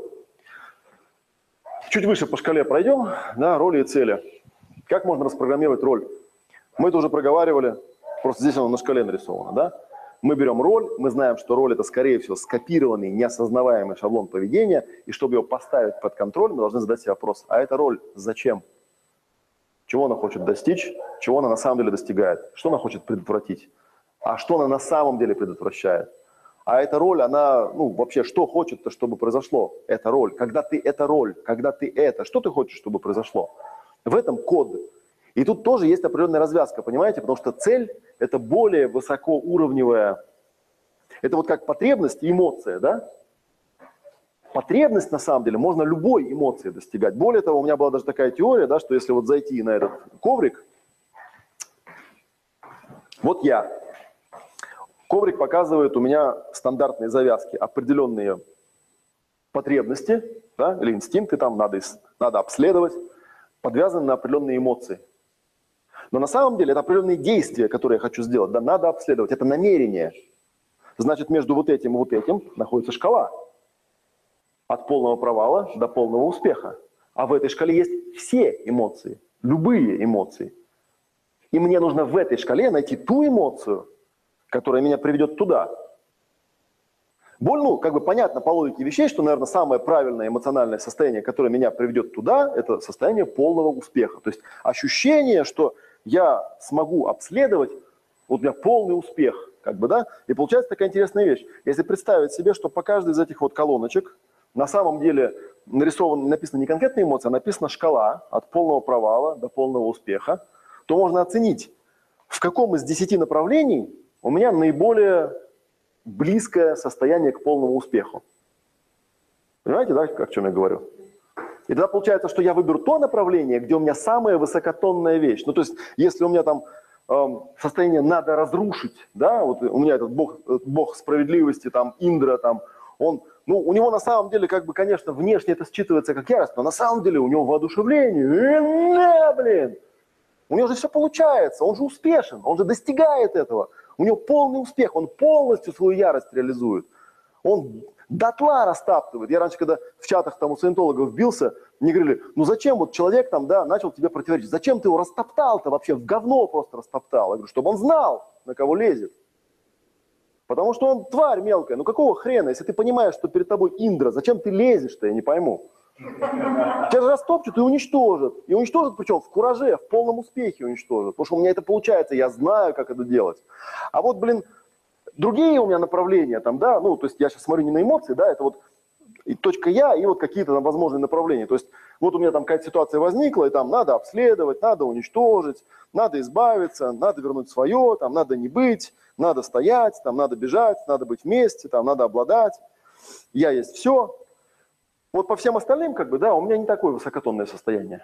Поэтому я, ну, будучи человеком зацикленным, как бы на большинство ситуаций реагирую очень просто. Надо уничтожить. Что с ним спорить-то? Да зарубил и все. Ну, что там выяснять-то, как бы, да? Зарубил да съел. Кто еще знает, там надо единение какое-то с ним. Да нахрен оно нужно. У меня единение я не очень могу. Вот я когда туда смотрю, у меня, знаете, у меня апатия возникает, например, да, потому что он не выработал у меня такой шаблон, не умею я это делать. Вот роль у меня такая хреновенькая на эту тему, да. И поэтому понятно, что реактивно я выбираю то, то что у меня лучше всего получается. Вот, как, ну, это анекдот, помните, есть такой, когда в колхозе там собрание колхозное, да, и, значит, говорят, а вот давайте, вот, говорит, у нас тут беда в колхозе, говорит, вот у нас тут этот самый э, агроном, тут вот, значит, какую-то не ту культуру посеял, как бы, да, и вот выросла какая-то фигня, надо его как-то наказать, давайте его как-то накажем. Ну, начинают обсуждать, давайте там зарплату. Не, ну это как весь денег мужик. А давайте там это. Ну, встает кузнец, говорит, а давайте я ему ебну. Он говорит, не надо, ты его убьешь, как бы у нас один, вот потом вообще будем без агронома. не надо. Вот. Ладно, обсудили там, ну, решили как-то его штрафовать, потом говорят, а вот еще у нас есть завхоз, вот и что-то он там проворовался, что-то у него там гвоздей не хватает, там, да, его дать надо как-то наказать, там, деньгами, не, ну, деньгами как-то это. Ну, кузнец говорит, да давайте его ебну. Ну, ну не надо, ты его убьешь, вот как бы вот, а у нас один, как бы, да, вообще непонятно, кто на складе будет сидеть. Не надо, сядь, сядь, Вася, сядь, как бы, да. Потом говорят, а, а вот еще у нас есть там вот доярка, там одна, да, и вот она тоже там что-то на ферме не так делает, там это. Э, и кузнец такой встает и говорит, а давайте я тракториста ебну, у нас их двое. Ну, примерно по такой же логике работает. Примерно по такой же логике работает зацикленная роль, как бы, да, что вот у нее там есть какой-то шаблон действия, да, там, надо уничтожить. Она вот к любой ситуации пытается, вот это, ну, как бы, как это есть же еще, когда у человека в руках молоток, да, ему все проблемы кажутся похожими на гвозди. Вот, и он пытается их все вот так вот решать, как бы, да, и очень удивляется, когда там проблема молотком не решается. Он думает, странно, какая-то фигня. Но если мы знаем, к чему я стал рассказывать, да, то есть у меня есть точка опоры, у меня есть там, ну, определенные там эти э, цели, да, это же можно как цели тоже рассматривать, да, надо обследовать, да, это же похоже на цели тоже, да, то мне получается, нужно выбрать роль, которая приведет к этой цели. То есть цель, она более высокая. Цель можно разными ролями достигать. И мне можно подобрать, ну, если я, например, хочу, чтобы мне человек заплатил деньги, да, не обязательно же его уничтожать, правильно? Можно как-то по-другому, можно подобрать какую-то роль другую. А у меня связка идет, вот так же, как на коврике. Если у нас связана там ситуация, эмоция, потребность жестко в связке идет, да, а у человека может быть ситуация, роль, цель.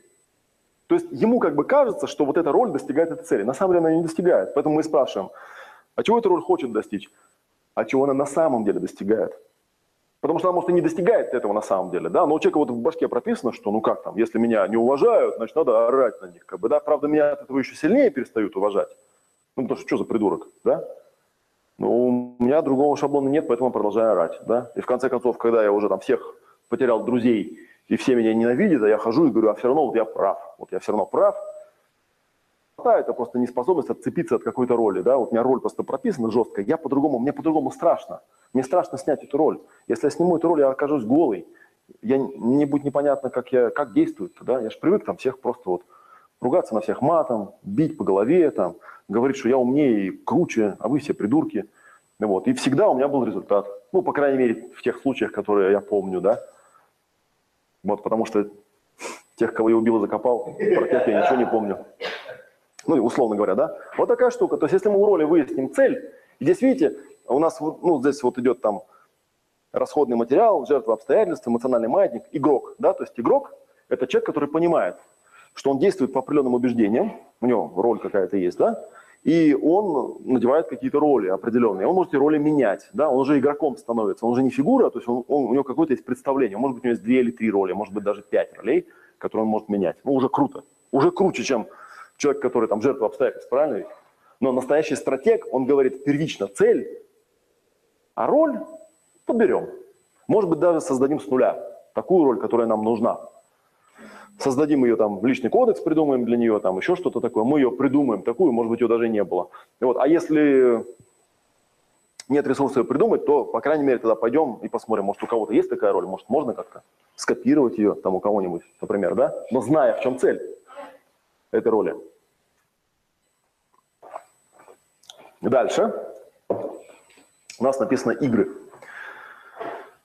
Какое-то было такое хорошее да, определение. Игра, да, это такая ситуация, в которой есть цель, в которой есть противник, в которой есть барьеры, препятствия, в которой есть свобода, ну какой-то приз там есть и так далее, и так далее. На самом деле можно еще проще объяснить, что если у меня возникает какая-то роль, у роли есть намерение и какая-то цель. Да? Это все не в вакууме происходит, вокруг есть другие люди, у них другие роли, и у них другие цели. Некоторые способствуют моей цели, некоторые противоречат, некоторые мешают напрямую конфликтуют с ней. И возникает довольно такая сложная картина взаимодействия всех этих ролей. Матрица возникает, актуальная матрица ролей называется, да? Ну вот, собственно, опять же, то видео, которое упоминал, там как раз я это и пытался расставлять. Потому что ты понимаешь, что как только ты проявился как роль, да, вот как минимум все люди начинают делиться на три категории. А как, ну, а на самом деле там все сложнее, да, то есть появляются какие-то там на твоей стороне, на той стороне, какие-то еще роли, появляется какая-то сложная конфигурация, которую можно расставить в пространстве, да, и посмотреть. Вот кто там как действует, и кто, как взаимодействует, у кого, у кого какое намерение. Можно с разных ролей на это все смотреть и так далее, и так далее. Вот Дима сегодня спрашивал про магический театр Владислава Лебедько. А, моя система работы с ролями отличается от магического театра тем, что там заранее прописаны архетипы. Заранее. Есть много разных систем архетипов, есть там карты Таро, например, есть э, всякие разные системы психотипирования, да, там 16 каких-нибудь соционических типов, или там в системно-векторной психологии тоже есть какие-то там, ну, на метафоры, метафора стаи, там, ночной э, охотник, дневной охотник, там что-то такое, да. И, но это все готовые матричные вещи, нам это интересно. Нам интересно взять, и, нам интересно, чтобы человек сам к этому пришел. Чтобы он взял, например, какую-то роль и расставил ее. Я вот помню, что в той сессии у меня очень интересное было такое озарение, потому что до того, я же рассказывал, да, что с ролями я начал работать, начиная со встречи с Барри, ну, как-то более-менее осознанно. То есть мне объяснил, что такое роль, как ее проявить, там, да, как ее вот назвать, там, как понять, что она есть там, да, и как, -то, как ее начать отслеживать, как ее вот проживать потом, да, как она потом, может быть, даже вообще деактивируется, если она не нужна, потому что бывают роли, ну, не, ненужные и вредные какие-то, потому что, ну, потому что они порождены травмой, которая не проработана, а когда ты травму убираешь, понимаешь, вообще такая тебе роль не нужна. Зачем тебе роль жертвы, например? Чтобы что? Чтобы время от времени лежать, да, просто так ради развлекухи, что ли, не нужна она тебе. Вот, но тем не менее, да, тут там еще что ли идет? В старых, ну, там были какие-то шаблоны работы с ролями, и там всегда э, эксплуатировался такой вариант, вот Барри, он рассказывал, да, что если есть какая-то роль, всегда есть противороль, да, и вот если мы хотим эту роль, ну, и вот, или, например, есть какая-то противостоящая роль, всегда есть роль, которая ниже, и роль, которая выше, у нее там такой зигзаг получался на картинках. То есть, если мы говорим там полицейский, например, да, то есть роль ниже, там, да, там нашкодивший гражданин, и полицейский однозначно эту роль ну, управляет.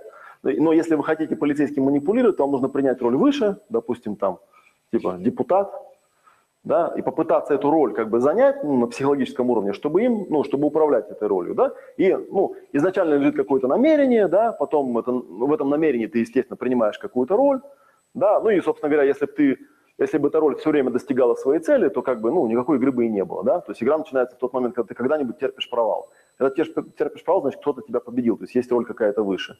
Вот, и потом такая начинается игра, да? Ты там начинаешь, например, искать, у кого ты можешь выиграть, и идет такая деградация. То есть все время были такие шаблоны, типа роль против роль. И все время там задавался вопрос, а это твоя роль или чужая роль? Но, как вы знаете, с кругового процессинга, по большому счету, это не так важно, потому что все это вот здесь находится. Я вот когда всю эту матрицу полностью расставил, я помню, что у меня было случайно, я уже после обеда, когда пришел, я сел в сторонку, стал смотреть на, ну, на пространство, на эти роли. И я вдруг понял, что это все мои роли. Это все внутри меня.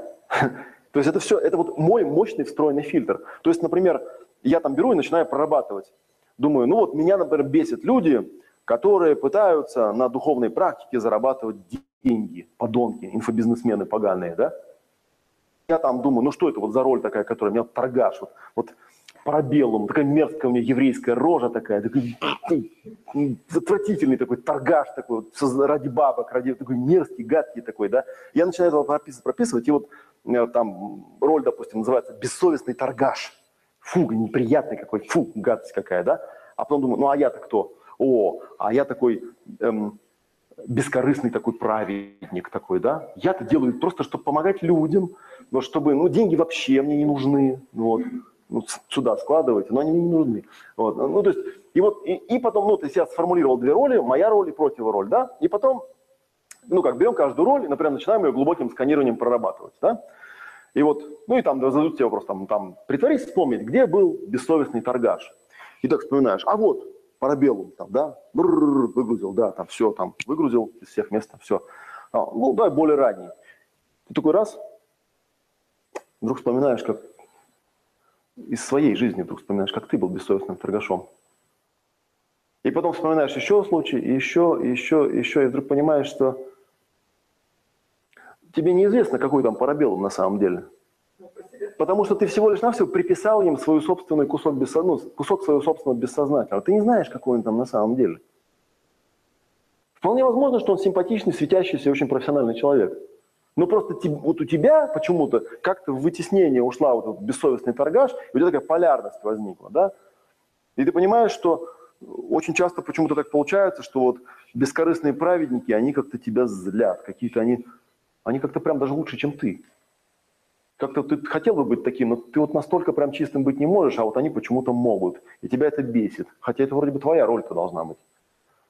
И потом в какой-то момент ты понимаешь, что это вообще все в твоей голове. Ты, ты, вот я собрал вас всех тут, как бы, да, и, ну, если бы вы там были как-то со мной в какой-то там сильной эмоциональной завязке, то я каждому из вас, на самом деле, назначаю ту роль, которая во мне уже прописана.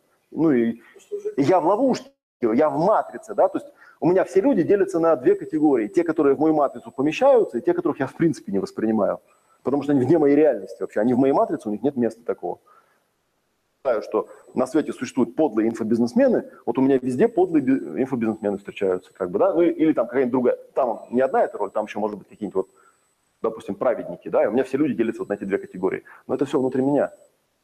На самом деле потом ты выясняешь, что те, кого ты назначил, назначил, вот этими, да, оказывается, да нет, они вовсе не такие, они намного более интересные люди намного, намного более многогранные, да, и так же, как и те, которые там ты святыми назначил, да, потом у тебя там какие-нибудь разрывы, что они вообще нифига не святые, оказывается, да, иногда гады и подзаработать могут денег, сволочи. Такая вот беда. Ну, типа, типа, если ты это получаешь, да, стратег, вот если ты выше уровня игры выходишь, то ты начинаешь видеть некоторые вещи. Здесь некоторые, вот здесь есть дальше, ну, стратег, да, это цель игры, есть там мудрец. Здесь у нас первичные полярности, вот про первичные полярности, это завтра у нас практика будет, вот это мы на... Впервые я про первичные полярности услышал от Джилрада Славинского на семинаре ППА, да, где он рассказывал, что если взять какую, какой-то заряд и четко и ритмично, да, действуя в какой-то технике, да, ну, а четкая ритмичная техника обычно человека заставляет впадать в такой приличный себе транс, да, интересный, то довольно часто после двух, трех, четырех сессий, да, человек доходит до какой-то очень странной такой штуки, которая называется первичной полярности. То есть он вдруг понимает, что весь этот заряд порожден некими двумя состояниями, типа ненашествовательность, типа небратоствовательность, вот, которые, собственно, и порождают весь этот конфликт. Ну и все эти роли и все остальное, это уже в промежутке между ними, да, поэтому называются первичные полярности. По сути, э, ну, правильнее было даже называть не, ну, не первичные полярности, а первичная полярность. Имея в виду, что полярность – это два полюса – вот, но она просто не одна, их много у каждого человека. И первичная полярность, она и порождает роли, игру. То есть это как, как вот, если брать в качестве примера игры взять футбол, да, то полярностями там являются ворота. Одни ворота и вторые ворота. Да, вот одни ворота называются ненашествовательность, например, да, то есть там какой-нибудь заряд. У меня есть такой бытовой пример. Сижу я как-то на семинаре однажды. То ли в Новосибирске, то ли в Томске, не помню. Вот. И такой хороший семинар, не помню там по какому, то ли по символическому моделированию, то ли чего-то. А у меня такой организатор попался активный, он решил с участников собрать обратную связь. Он раздал какие-то анкетки, они их заполнили. Вот. И я там, ну и вот, значит, у людей практика, я сижу эти анкетки читаю, и вдруг мне попадает анкетка, и там написано, ну, напишите свое мнение ведущим. И там написано, ну, ведущий мудак, в принципе. Вот мог бы запомнить, что меня там не Наташа зовут, а Оля вообще-то. То есть он даже имен запомнить не может, а там корчит из себя какого-то гуру вообще. Вот, и, ну и что-то там такое, в общем, что-то неприятное было написано. Меня это зацепило. Я пошел ну, к организатору, говорю, что это тут за Оля? Он говорит, а вон Оля сидит. Я на нее смотрел, уже понимаю, что вот я только что с ней демосессию проводил. Почему такая классная демосессия была, да, и как мне казалось, я так... Но, вот, оказывается, я ее все время Наташей называл по ходу этой демосессии. Вот. И что, я как бы, и чувствую, меня прям зацепило это. Ну, как-то обидно. Я такой сижу, думаю, а что мне так обидно-то? И вот я как бы стал там фокусироваться, и вдруг понял, что мне обидно. Ну, блин, ну назвал эти Наташа, что сказать что ли не могла? То есть она всю сессию терпела, ничего мне не сказала, а под конец написала мне гадость. Я как бы стал вот пытаться понять, что это вот за заряд такой, да, я его там назвал как-то типа зрительствователя. Знаете, есть такие люди, которым вот прикольно там, да, вот типа выходит на сцену ведущий, да, так вот выходит, а у него там ширинка расстегнута, ну и в принципе ситуация решается на раз, да, ему сказать там вот. Не, они сидят такие. Ты видел, да? У меня штаны-то у них, видал какие, да? Вот. А ты такой ходишь, там, думаешь, что ты такой красавчик, что на тебя все смотрят, да? Потому что ты красавчик, а они на самом деле смотрят, потому что у тебя штаны расстегнуты.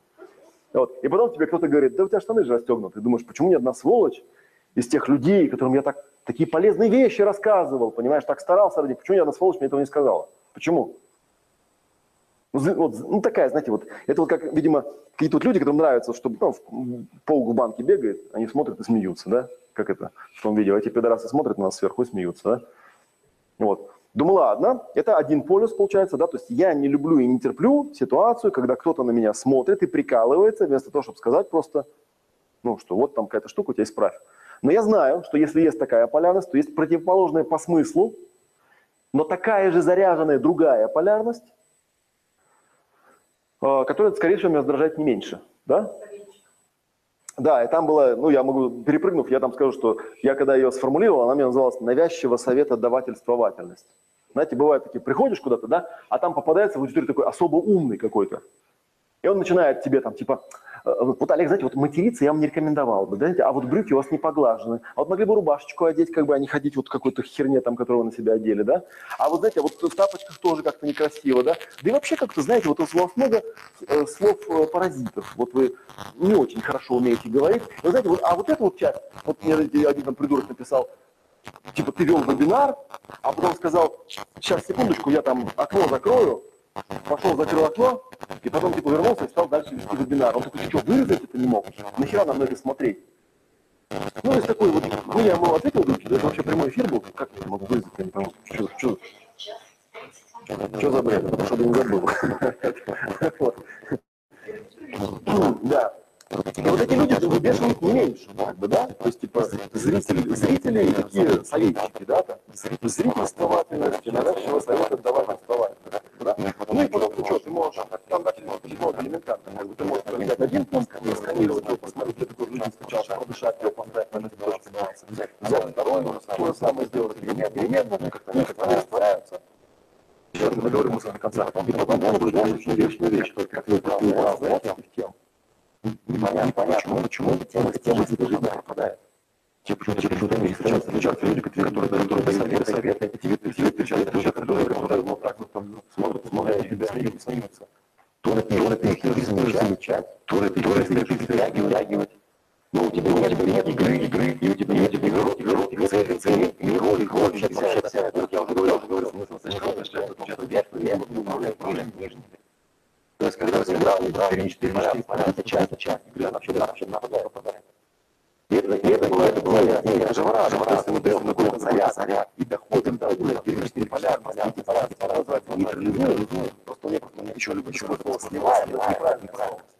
ничего не потому что опять начинает вопрос, как же там, слили, там, радость, печаль, печаль, не радость, не печаль, это же отношения, да вот. На самом деле нет. Мы сливаем, мы, мы не привязуем, мы убираем заряд с этого. Да? Ну, вот это ассоциация, что называется. Да? Странное слово, это неправильно, мне полярно что называется. Вот. Мы нейтрализуем, просто у меня пропадает заряд. А когда пропадает заряд, у меня появляется управление. Я хочу, радуюсь, хочу, печалюсь. Я знаю, что как там в написано, да? Я теперь знаю, что я могу радоваться без необходимости печалиться. Я могу печалиться без, без необходимости радоваться, я могу делать это, когда захочу, когда это адекватно. Хочу и печально. То есть у меня нет никакой игры. У меня не возникают никакие роли по этому поводу.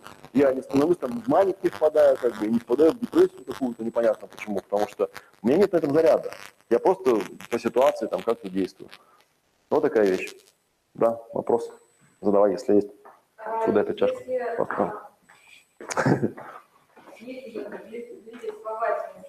и советодавательность, да, а, есть роллинг, да, можешь свою жизнь найти, Вопрос о задавательности. Да. Не, ну вот э, если мы опять же вернемся к, к тому демо на видео, которое вы там посмотрите, кто не смотрел, там изначально было как, я нашел эти полярности, но найти полярности нейтрализовать, ну, в чем э, у Живорада был минус? Да, действительно, мы берем, мы по сути берем, работаем с переживанием, и мы его там качаем, качаем, качаем вот этим ПВО, как бы, да, в какой-то момент у нас заряд настолько как бы истончается, что мы попадаем аж сразу сюда. Но мы ведь не прорабатываем ни это, ни это, ни это, ни это, ни это. То есть мы это как бы пропускаем. Это как вот типа, ну, через форточку, короче, слазить и посмотреть. То есть ты их, конечно, увидишь, и даже, может быть, поймешь, но это не значит, что ты их проработал. Через некоторое время ты обнаруживаешь, что ты их напрочь во-первых, забыл, а во-вторых, как, ну, если ты их там не записал куда-нибудь. А во-вторых, очень многие люди просто не понимали, что у них получилось. Они просто приходили после семинара и говорили, вы знаете, вот я прорабатывал, прорабатывал, и я обнаружил полярность. Я и пустота. Что они вообще означают-то? Да, в сессии они проявились, я их нейтрализовал, я даже вроде как бы что-то понял в тот момент, а сейчас как-то вот пыль осела, я смотрю, я не понимаю, что это такое-то вообще, что это за полярности. И нам нужно сделать ну, что-то типа расстановки, да, найти место, которое соответствует состоянию «я», найти место, которое соответствует состоянию «пустота», и спросить, а вот когда тут пустота, а тут я, вот тут-то что происходит? Что происходит? Ну и человек говорит, ну вот не знаю, вот, наверное, есть там состояние, в котором я там, ну и начинается вот расстановка, да, то есть он начинает проявлять роли, начинает э, выяснять, какие у них цели, там, да, начинает видеть, как эта вся структура работает. Его цель – проявить эту матрицу целиком. Вот моя матрица там была вокруг двух полярностей. Ну, я уже рассказывал, да, одна была не наша ствовательность. Это когда я к кому-то прихожу, а мне говорят, ты не наш, мы тебя не принимаем. А вторая понебратоствовательность. Это наоборот, когда приходишь, ты такие, о, братуха, ты думаешь, что за уроды вообще? Я к вам не хочу. Хотя странно, да, вроде как бы наоборот должен хотеть, потому что у тебя же заряд-то. Но вот так странно полярности работает. Это на самом деле такая глубокая мысль о том, что если нашел одну, так еще и вторую. Просто так устроена наша Вселенная. Нашел заряд. Да. Угу. Ну так все-таки ты нашел у себя вот этого и ПКШ, и праведника, а угу. внутри повествовательности навязчивого совета давать тоже у себя нашел? Или это тебе не имеет отношения? Но полярности все равно твои. Ну, ситуации же мои, полярности тоже мои. Но я ее так глубоко не прорабатывал, то есть есть полярности какие-то более заряженные. Вот меня там не наша ствовательность, она очень сильно заряжена. Я думаю, до сих пор еще частично в ней есть заряд. Но это вообще такая штука, это отделение от, от этого вот. От монады, как там Андрей говорит, да? От этого вот, не наша ствовательность. Там вот, ну, это можно там на самом деле в перезачатии тоже найти моменты, да, то есть когда ты вот там, это может быть там рестимулируется в разных местах, когда ты теряешь единство, когда ты рождаешься, например, да, ты был один, и потом ты вдруг отдельно, и вдруг понимаешь, что там-то было лучше, а здесь, здесь теперь ресурс появляется, потому что появляешься ты. Там было неоперативное состояние, да, сидеть в утробе, там, что, плохо же, да? Быть просто растворенным в вечности, в чем прикол-то, да? Но зато там вот нет этого заряда, тут есть, вот появляется там какой-нибудь заряд, и ты можешь посмотреть. А есть какие-то не очень заряженные, заряженные полярности, какая-то там зрительствовательность. Ну, я вот так как там посканировал, посмотрел, как-то даже вот меня как-то на уровень там ролей не пробило особо. Ну, это просто я в то время как раз, ну, интересовался этим, я говорил, что, ну, если чуть следующий уровень как посмотреть, видите, здесь написано спектры, души, архетипы. Полярность можно сравнить с некой такой вибрацией, по крайней мере, по ощущениям, она похожа на некую такую, ну, это некое такое состояние, которое вроде как, как это, как вот, типа, кто я на самом деле, да? То есть это вот вроде как не картинка, и не эмоция, и не ощущение, и не мысль. Это вот именно какая-то такая вибрация. Она, она ощущается именно как что-то такое очень глубинное. То есть более первичное, чем все переживания, да? И, ну, и там берешь, начинаешь составлять табличку. Вот ты знаешь про них, что они идут парами, ты их там записываешь, записываешь. И, по-моему, я не помню, у меня эта табличка это валяется, как-то я к ней уже интерес просто потерял. И в какой-то момент я там накопил какое-то количество этих полярностей, там штук 20 или там 25, да, и вдруг начал замечать, что что бы я ни прорабатывал, они уже в той таблице есть. И в какой-то момент у меня даже такой, ну, как бы, шорткат появился, да, то есть, когда я замечал себя какой-то заряд, я прям сразу брал таблицу и смотрел, думаю, интересно, какая из них на этот раз. Я ее находил. А, ну, это вот это. Это тоже, тоже уровень осознания определенный, до него добраться. То есть, когда ты до него добираешься, у тебя вот так просто начинает работать. Поэтому для меня это зрительствовательность, типа, и что там это, навязчивого совета давать оставательность, это была вот такая, типа, а, вон чего. То есть я так посидел там, повспоминал. Ну да, да, раздражает, когда смотрят и не говорят. А с другой стороны, да, когда лезут там, когда их не просили, тоже раздражает. Ну так. Все. Вот и вся проработка, как бы, да. Ну, просто до этого дойти надо еще. Вот, и, э, ну и, собственно, вот эта вот табличка, это и был спектр, да, в какой-то момент я стал смотреть и думать, что, ну, если это вибрация, это какая-то таблица, там потом есть такое еще упражнение, что можно попробовать эту таблицу как-то упорядочить. То есть есть какое-то явное ощущение, но это еще трудно объяснять, когда у людей этого нет в руках, но есть там какое-то ощущение, что какие-то полярности более высокие, какие-то более низкие. И ты их начинаешь там сортировать, сортировать, у тебя получается какая-то табличка, да, и вот ты видишь, что это какой-то спектр. А, ну, спектр тебя. То это то, как ты проявляешься в этом мире. Они первичны, а потом уже вокруг них появляются игры, там, появляются цели, появляются роли, и появляется вся остальная фигня, вплоть до, собственно говоря, ситуации, в которую ты попадаешь. Вот, а спектр, я уже говорил, да, и потом, когда я это увидел, что это спектр, потом я вспомнил интересную штуку, что слово спектр по-английски означает дух, ну, точнее, по-латински, даже, или привидение там, спектр – это провидение, ну, что-то такое, прозрачное, короче говоря. Спектаре, по-моему, на латыни значит смотреть, да, это очень видимость, кажемость такая, привидение, что-то типа такого. Ну, вообще слово спектр в английский язык притащил Ньютон, который там эти призмы ставил под белый луч. И вот он считал, что он видит душу белого света, да, спектр. Он назвал это спектром, но очень интересно. И, в принципе, да, вот, наверное, можно посмотреть, и, наверное, если вот эти полярности, ну, допустим, если бы я до этого увлекался бы какой-нибудь другой известной системой, ну, какими-нибудь там, опять же, там, тем же Таро или еще чем-то, да, их же много таких, или там пантеоном каким-нибудь, я, наверное, даже к этим полярностям мог бы приписать каких-то конкретных персонажей. И я подозреваю, что, наверное, люди, которые э, придумали какой-нибудь там ведический пантеон, вот они примерно где-то на этом уровне как-то это и осознавали. То есть они просто, ну вот есть там какой-то спектр, да, вот у воина справедливости, у него там какая-то злобоствовательность, да, и что-то там еще. Ну это вот Индра, да, вот он такой. Вот. А может быть, вот, вот эти тоже какие-то там, да, этот коврик, это такая локальная проекция. Ну, какие-то там, да, другие какие-то. Вот есть там единение, обладание, там, трансценденция, там, да, исследование. Это все какие-то вибрации такие, да. Вот кто приходит, у него там изначально заряжено исследование. А исследование – это, наверное, какой-нибудь бог там, да, чего-нибудь, там, бог исследования. и он в нем проявляется. И у него появляются соответствующие роли, да, соответствующие противороли соответствующие игры, там, ну и все остальное, короче говоря. Да? Если он там испытывает какие-то фрустрации, обломы, то у него появляются заряды, он начинает забывать, кто он такой, он начинает обалдевать от того, почему у него это не получается, он начинает напрягаться, он чувствует, что внутри там, ему очень почему-то надо. Вот. Что потом, когда он отсюда выйдет из этой игры, с него спросят, скажут, мы же тебе это дали же, командировочные. И что ты на них сделал? Бухал? Как обычно? Вспоминается этот мультик, помните, который я показывал, там, как, типа, одна там душа, типа, там, пришла на какой-то аттракцион, там, говорит, ну, что там у вас есть интересного? А ей говорят, ну, типа, это, да вот тут такая фигня есть, там, на земле людишки бегают, там, да, в общем, типа, воплощаешься, там, что-нибудь достигаешь, о, клево, да? Не смотрели? Ну, я потом покажу после лекции тогда, чтобы эфир не занимать. Такая, в общем, такая штука. Вот такая штука. Да, ну и по идее, если ты этот спектр полностью увидел, вот за пределами него находится еще очень интересный уровень сознания, такой полной целостности, да, или полной дефрагментации, который отвечает на очень простой вопрос, кто я на самом деле.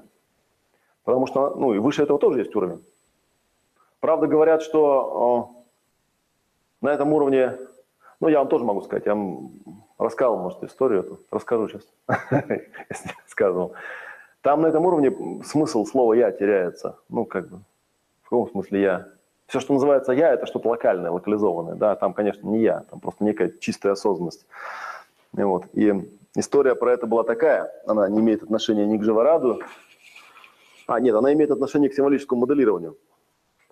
Однажды в Киеве, городе просветленных, был, был у меня семинарчик. Такой небольшой семинарчик, людей было вот не больше, чем здесь.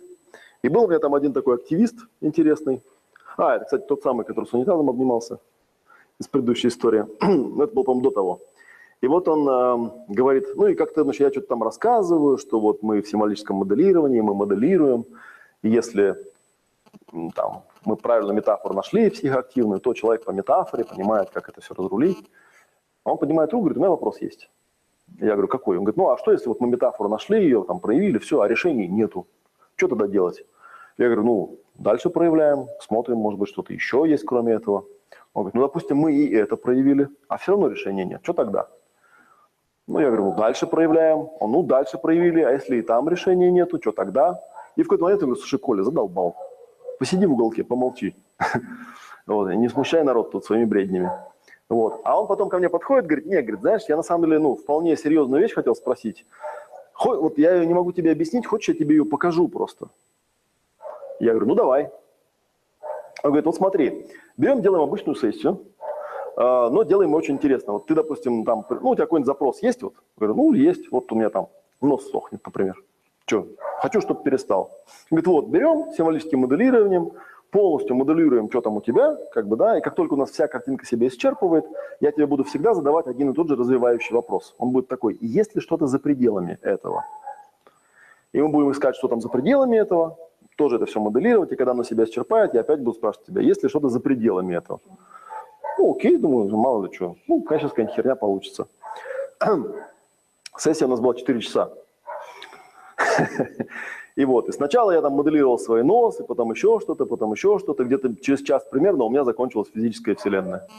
И когда он спросил, что находится за пределами этого, я увидел, что находится за пределами этого. Какая-то такая, ну, знакомая, в принципе, вселенная. Она такая у меня ярко-оранжевая, такая вселенная энергии. И что-то я там тоже нашел, и там я нашел какие-то первичные полярности даже. И я удивился, и мы это все смоделировали, и он опять спросил, что есть за пределами этого где-то часа через два с половиной у меня пошли какие-то непонятные уже вообще какие-то скалярные какие-то струны, какие-то хрен пойми чего там. Вот. И он ну, все это тщательно моделировал, задавал чистые вопросы. И в конце концов он спрашивал, что находится за пределами этого. Вот. И через три часа я дошел до, до самого-самого конца. Каждый, в следующий момент, когда он спросил меня, что находится за пределами этого, я туда попал. Я минут 20 сидел так. И он меня спрашивает, ну? Я говорю, э, понимаешь, в чем дело? Я ничего не могу сказать об этом. Потому что если, ну я прям как это вспомнил, что так это же вот в ведических всех трактатах, да, про это ничего невозможно сказать. Оно есть, э, нет, как сказать, его, его нет или есть. Потому что с понятия есть и нет, оно не относится к, этой, ну, вот к тому, где я оказался. Я ему придумал метафору, говорю, представь себе, вот есть у тебя жесткий диск э, размером 1 терабайт. И ты его взял, отформатировал, но не весь терабайт, а только пол терабайта. И вот эта та часть, которая не отформатированная осталась, она как бы есть, но если ты воткнешь в компьютер, то ты будешь видеть только пол терабайта, а оставшуюся ты видеть не будешь. Но она есть. Она не отформатированная. Но для того, чтобы ее увидеть, тебе нужно ее отформатировать. Но когда ты начнешь форматировать, это уже будет не то. Понимаешь? Вот. И вот, короче, там, я потом с Барри это обсуждал, он мне сказал, что это как-то тоже в йоге называется, вот это вот состояние. И вот, ну, короче, там, вот, и мне Коля торжественно говорит, вот я тебя и спрашиваю, а что, если решение там, а здесь его нет? И я ему говорю, Коля, я тебе хочу одну вещь сказать, ты только не обижайся. Там вообще никаких проблем нет, и решения тем более. Там вообще ничего нет. Ну, нет, как сказать. Да.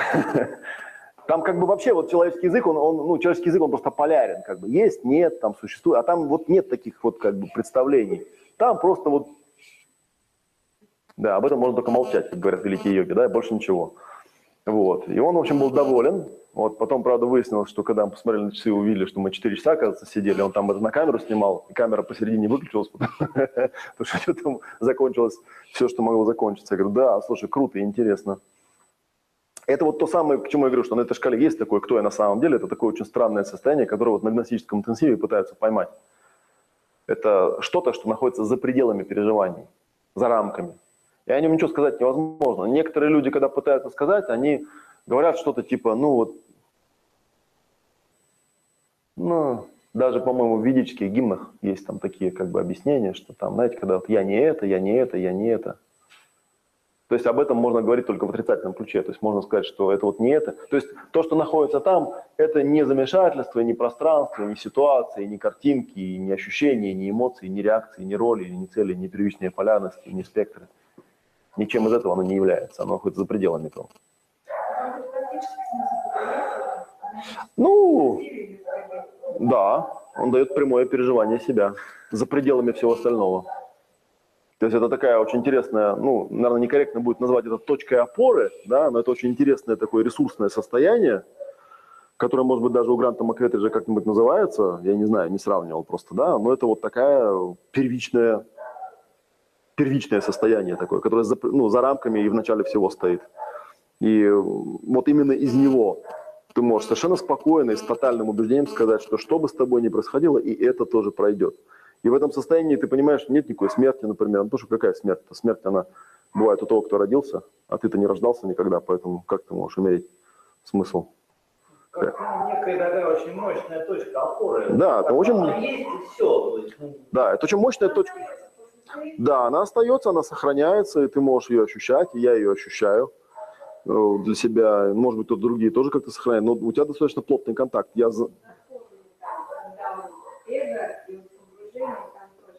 ну, Атман, да, он ее называл, который, да, есть всегда. И там, да, есть такая штука, что, да, у Маркуса, кстати, интересная вещь была, он там говорил, что во всех практиках, всех религиях известно, да, что если вот идти вглубь вот этого, вглубь, вглубь, ну, там у него вглубь-вглубь или вверх-вверх, там это такая путаница, потому что это все человеческие метафоры, на самом деле, куда ты идешь, то вот эта точка, она забавна тем, что, ну, как бы все приходят, вот я сейчас хотел сказать, все приходят к одному и тому же, как Маркус сказал, да, что типа в религии обнаруживается, что если вот практиковать или там духовной практики, что все приходят в одну и ту же точку. Но мне кажется, это глупое какое-то. Ну, слова, это не так, это не, это не одно и то же. Там есть, ну, там есть я в том смысле, как вот осознание некое, да, я знаю, что оно у каждого свое, но в каком-то смысле оно, да, там нет никаких различий, то есть нет ничего такого, на основании чего мы обычно делаем различия. Потому что как я могу себя отличить от других? Я себя от других, ну, это, собственно, то, на чем гностический интенсив и строится, да, там, почувствуй себя, кто ты, да, там, почувствуй не себя, а как ты определил, что это не ты? А потом опять почувствуй себя. То есть там все на различиях. В какой-то момент ты все эти различия исчерпываешь, и вдруг понимаешь, что ты себя чувствуешь, а различий потерял все. И вроде как бы их нету, но с другой стороны, ты-то это ты. Но нельзя про тебя вот сказать, что ты, потому, ну, ты там розовый, а они зеленые, да, там, например. Да нифига, они тоже никакие, как и ты. Ну, ты есть. Хотя вот слово «есть» тоже дурацкое. В каком смысле «есть», как бы, да. То есть быть может тот, кто ну, когда-то не был, например, да, так ты же как бы, был, да, даже если сказать, был всегда, то слово всегда, оно тоже какое-то кривое. Ну, короче, ладно. Надо прожить. Да, это надо просто прожить и понять, что, ну да, есть, э, где моя, где моя кружка? А. Вот видите, я же потерял ориентацию тут от ваших вопросов. Чапаев, и пустота. Вот такая, да, вот такая шкала. Эм, Что-нибудь еще про эту шкалу хочется вам спросить? Она на самом деле, ну как бы прямого применения такого непосредственного в процессинге нет, хотя она можно было придумать какое-нибудь прямое применение. Но это просто такая вещь, которая показывает, что есть определенные уровни осознания. Эти уровни осознания никак не коррелируют с техниками, которыми ты работаешь. Ну, на любом из уровней осознания можно работать той техникой, которой ты владеешь. Иногда достаточно просто работать простым, ну вот, простой, через простую память, например, да, там, вспоминая, находя какие-то вещи. Просто будет зависеть от того, с чем ты работаешь, да. Там на уровне ориентации ты работаешь с ситуациями, на уровне там кто М, ты работаешь с картинками, ощущениями, эмоциями, мыслями. Чуть выше ты начинаешь э, эти шаблоны видеть из сценария, чуть выше ты видишь убеждения, чуть выше ты начинаешь видеть роли, чуть выше ты начинаешь понимать, что ну, есть цели, которые важнее, чем роли, а роли под них подбираются.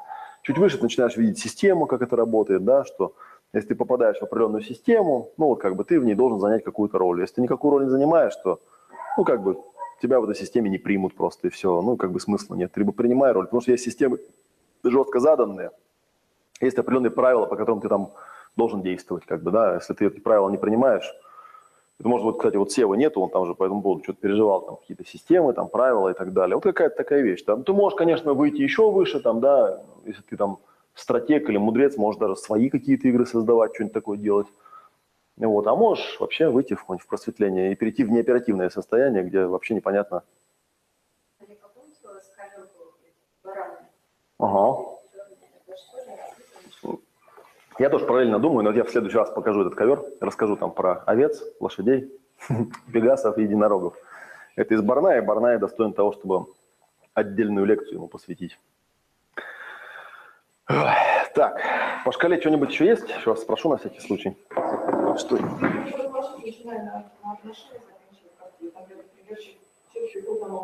да, то есть там есть свои правила. Да, Вот он по ним идет, нет, высшая стадия, он организует сам свою работу, сам свой Угу. Все очень высокостадионно. Пустые, не знаю, куда чего, уже ничего не важно, далее. Угу. А. Так, ну давайте тогда мы вот что сделаем. Мы тогда про пиковые состояния отложим сюда. Я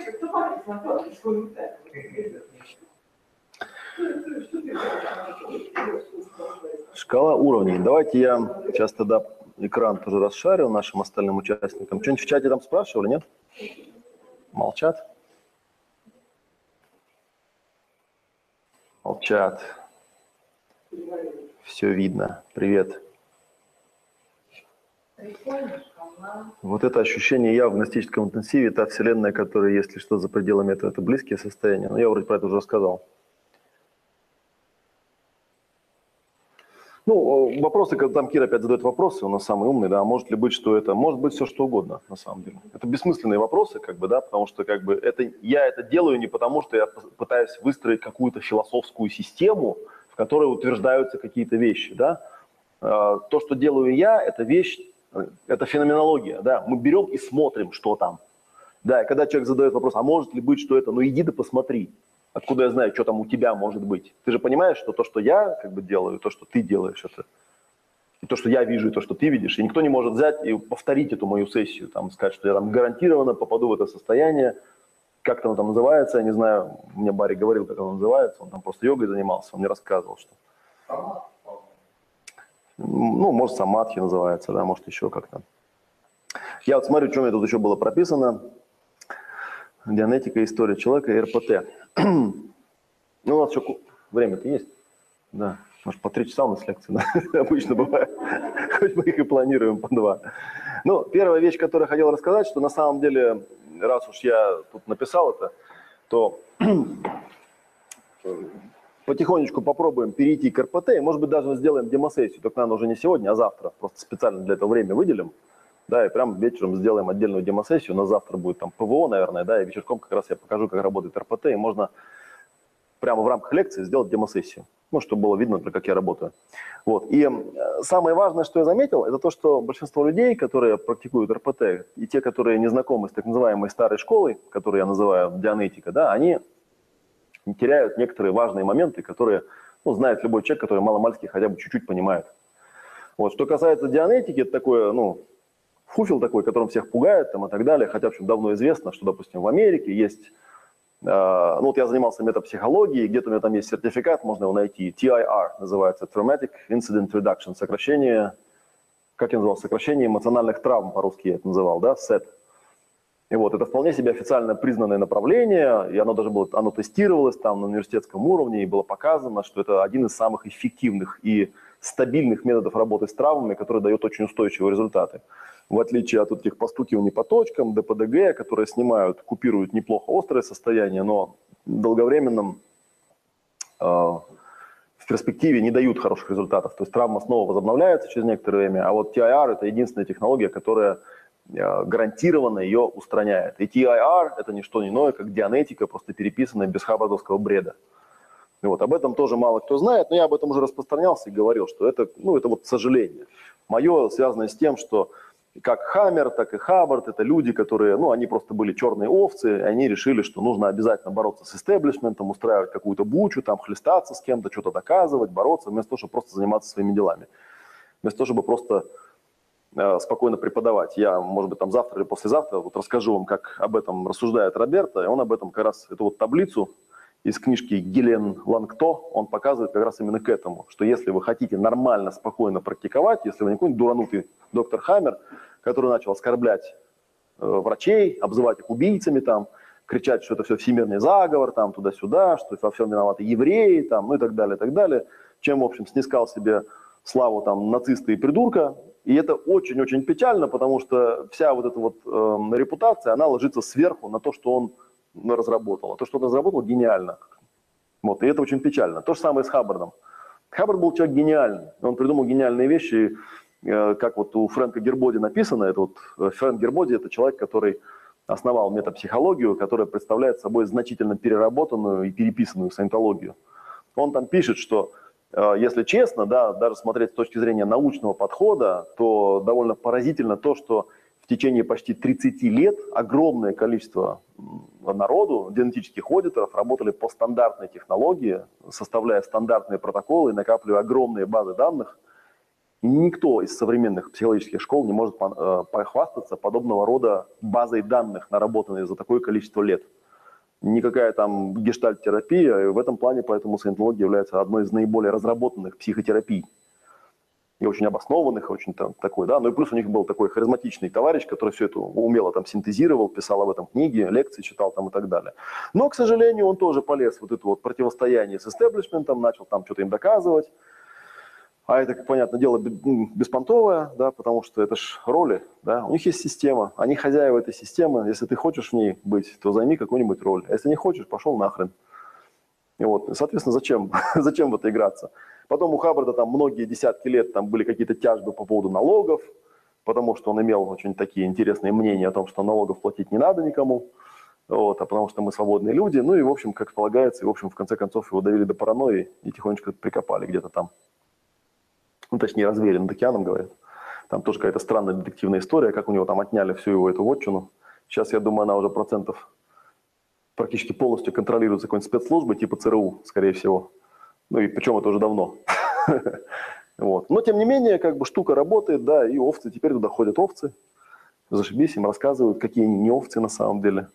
Вот, но если овца начинает что-то вякать, ну, типа меня, например, вот, то быстренько, быстренько ей дают пинка под зад и говорят, ты тут, в общем, никто, вали-ка отсюда.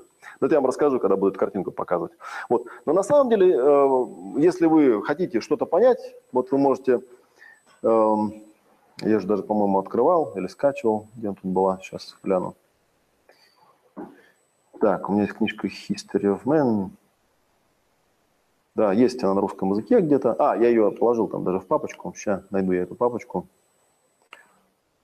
где-то у нас тут. Так, где мы тут сидим? Академия. 22 часа ровно. Вот, чтобы знали. А, так, материалы по лекциям, книги. Вот, и есть такая книжка, вы знаете, как она называется. Вот, она в свое время тоже меня очень сильно торкнула. Ну и сейчас э, на уровне современного сознания, как бы я понимаю, что, наверное, за чистую монету принимать ее не стоит. Он даже с какого-то, видно написано, с какого сайта она скачана, способности.ру. Вот, по крайней мере, первая часть этой книжки, да, вот книга первая, книга вторая и книга третья. Вот книгу третью можно не читать, потому что она замороченная. А книга первая, книга вторая очень даже неплохо объясняют основы, базовые основы как вообще построена наука. И там, если прочитать ну, как бы само введение, там видно, что с самого начала дианетика проповедовалась как э, технология работы с психосоматикой. И там говорилось, что ну, большинство заболеваний человека, там по некоторым статистике 75%, да, по другим там еще сколько-то процентов, они являются психосоматическими. Но если мы возьмем доктора Хаммера или Жильбера Рено или еще куда-то посмотрим, то мы увидим, то они, что они вообще по-другому говорят. Они говорят, все заболевания человека, кроме тех, которые вызваны несчастными случаями, физическими травмами, отравлениями, облучениями, то есть физическим воздействием, без сомнения в основе своей имеют эмоциональные конфликты. Вот, поэтому, соответственно, ну и как мы говорили, а если взять там Жильбера, то он говорит, что даже несчастные случаи на самом деле происходят не просто так, а потому что где-то там в программе фиг знает каким образом запрограммировано, что вот в определенные даты с определенным режимом человек как-то, видимо, предрасположен, особенно если он не очень осознан, да, предрасположен попадать в определенные аварии, там, а несчастные случаи, да, то есть получается такая интересная вещь. И вот как раз в генетике неплохо очень написано. Это все, да, и там предполагается некое идеальное состояние, они его называют clear, да, то есть типа очищенный там или проясненный, вот, у которого типа нет вот этих всех вещей. И рисуется очень простая схемка. Я вам сейчас ее попробую нарисовать. Так, карандашик прямо открою. Вот, я чуть-чуть порисую. И если это нарисовать, то мы видим, да, что это очень похоже, и где-то мы это все уже видели. Вот. Идея там примерно такая, да, что если мы берем, рисуем там линию жизни человека, да, вот предположим, что это его жизнь, это вот настоящее время, да, НВ здесь и сейчас. Да, и вот предположим, что здесь и сейчас у человека есть какая-то, ну, какая-то проблемка. Какая-то есть проблемка, там неважно даже какая, что-то у него там болит, да, какой-то у него есть картинка, телесное ощущение, эмоции, мысль. Вот, и он не понимает, чего она произошла. То мы можем взять, сформулировать, что у него там было, да, и взять и начать прямой памятью, да, возвращать его назад по времени, возвращать, возвращать, возвращать, возвращать. И вы видите, что в дианетике даже есть такое понятие, как пренатал, да, пренатальное развитие, которое однозначно и четко совершенно пренатальный, ну там пренатальный период, или как он там его называет, пренатальный период, который совершенно четко совпадает с тем, что в биологике называется фаза программирования, да, и что этот период, ну где-то вот там от зачатия до родов, да, что где-то там находится ключевой какой-то эпизод, у Хаббарда это называется словом инграмма, вот на вражеских сайтах издеваются и говорят, что надо писать не инграмма, а энграмма, и что это слово придумал не Хаббард, и это правда, он действительно придумал не Хаббард. И слово энграмма означает след на клетке. То есть Хаббард утверждал, что когда получается какая-то физическая травма, то у человека на уровне физическом на теле остается некая запись, которая содержит картинку, ощущение, эмоцию, мысль, вот, которая содержит также еще боль и бессознательность. Бессознательность. Вот, и к которой приписаны там, ну и, соответственно, там, если был эпизод, то там вписано все остальное, что там произошло, которое потом периодически начинает у человека реактивироваться, да, то есть периодически потом по жизни у него будут, например, какой-нибудь другой еще цвет возьмем, какой-нибудь вот зелененький, да. Потом у него бывают так называемые вторичные инграммы, но это я уже говорил, да, то есть вторичные инграммы – это когда у человека физической угрозы нет, но есть эмоциональное очень сильное переживание. У Хаммера это называлось бы трек, да, реактивация конфликта. Вот потом у него есть так называемые локи, да, лок – это когда человек головой вспоминает, ну, грубо говоря, инграмма, она вот здесь, да, в животе, там они не видят, я показываю, да, Вторичная энграмма – это то, что вот здесь, а лог – это то, что в голове. Да? То есть в голове мысли о том, как мне плохо, здесь у меня переживания о том, как мне плохо. И мы всегда, конечно, стремимся дойти вот до сюда, до первичного, до более бессознательности, до первичной травмы, которую получил. Потому что все остальное – это фигня. Более того, есть такая теория, да, что если найти первичную травму и ее убрать, то вся остальная цепочка, она, она убирается сама собой, потому что она вторичная абсолютно. Но для того, чтобы ее найти, если мы вспомним нашу шкалу осознания, да, то мы вспомним, что там как минимум нужно дойти хотя бы до уровня убеждения. В РПТ, например, работает до уровня инстинктов, так называемых, да, то есть это некие внутренние установки, да, которые запрограммированы были в момент э, получения более бессознательности, когда человек, ну, сознательная часть человека вообще никак не участвовала, а дело в том, что в фазе программирования она там не может участвовать, потому что она там отсутствует, ее там еще нет просто.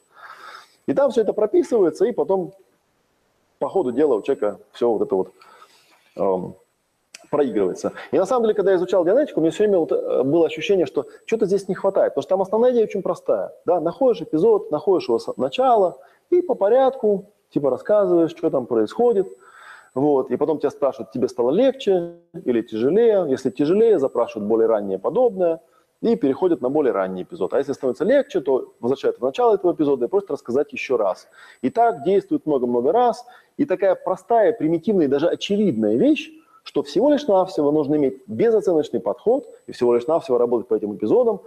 И люди стали там через полгода-год попадать в прошлые жизни, открывать какие-то, ну, там, бог знает чего там, да книжке. Кстати говоря, Хаббард долгое время отрицал прошлой жизни, говорил, что все это херня, дианетика – это наука, а наука прошлой жизни не признает.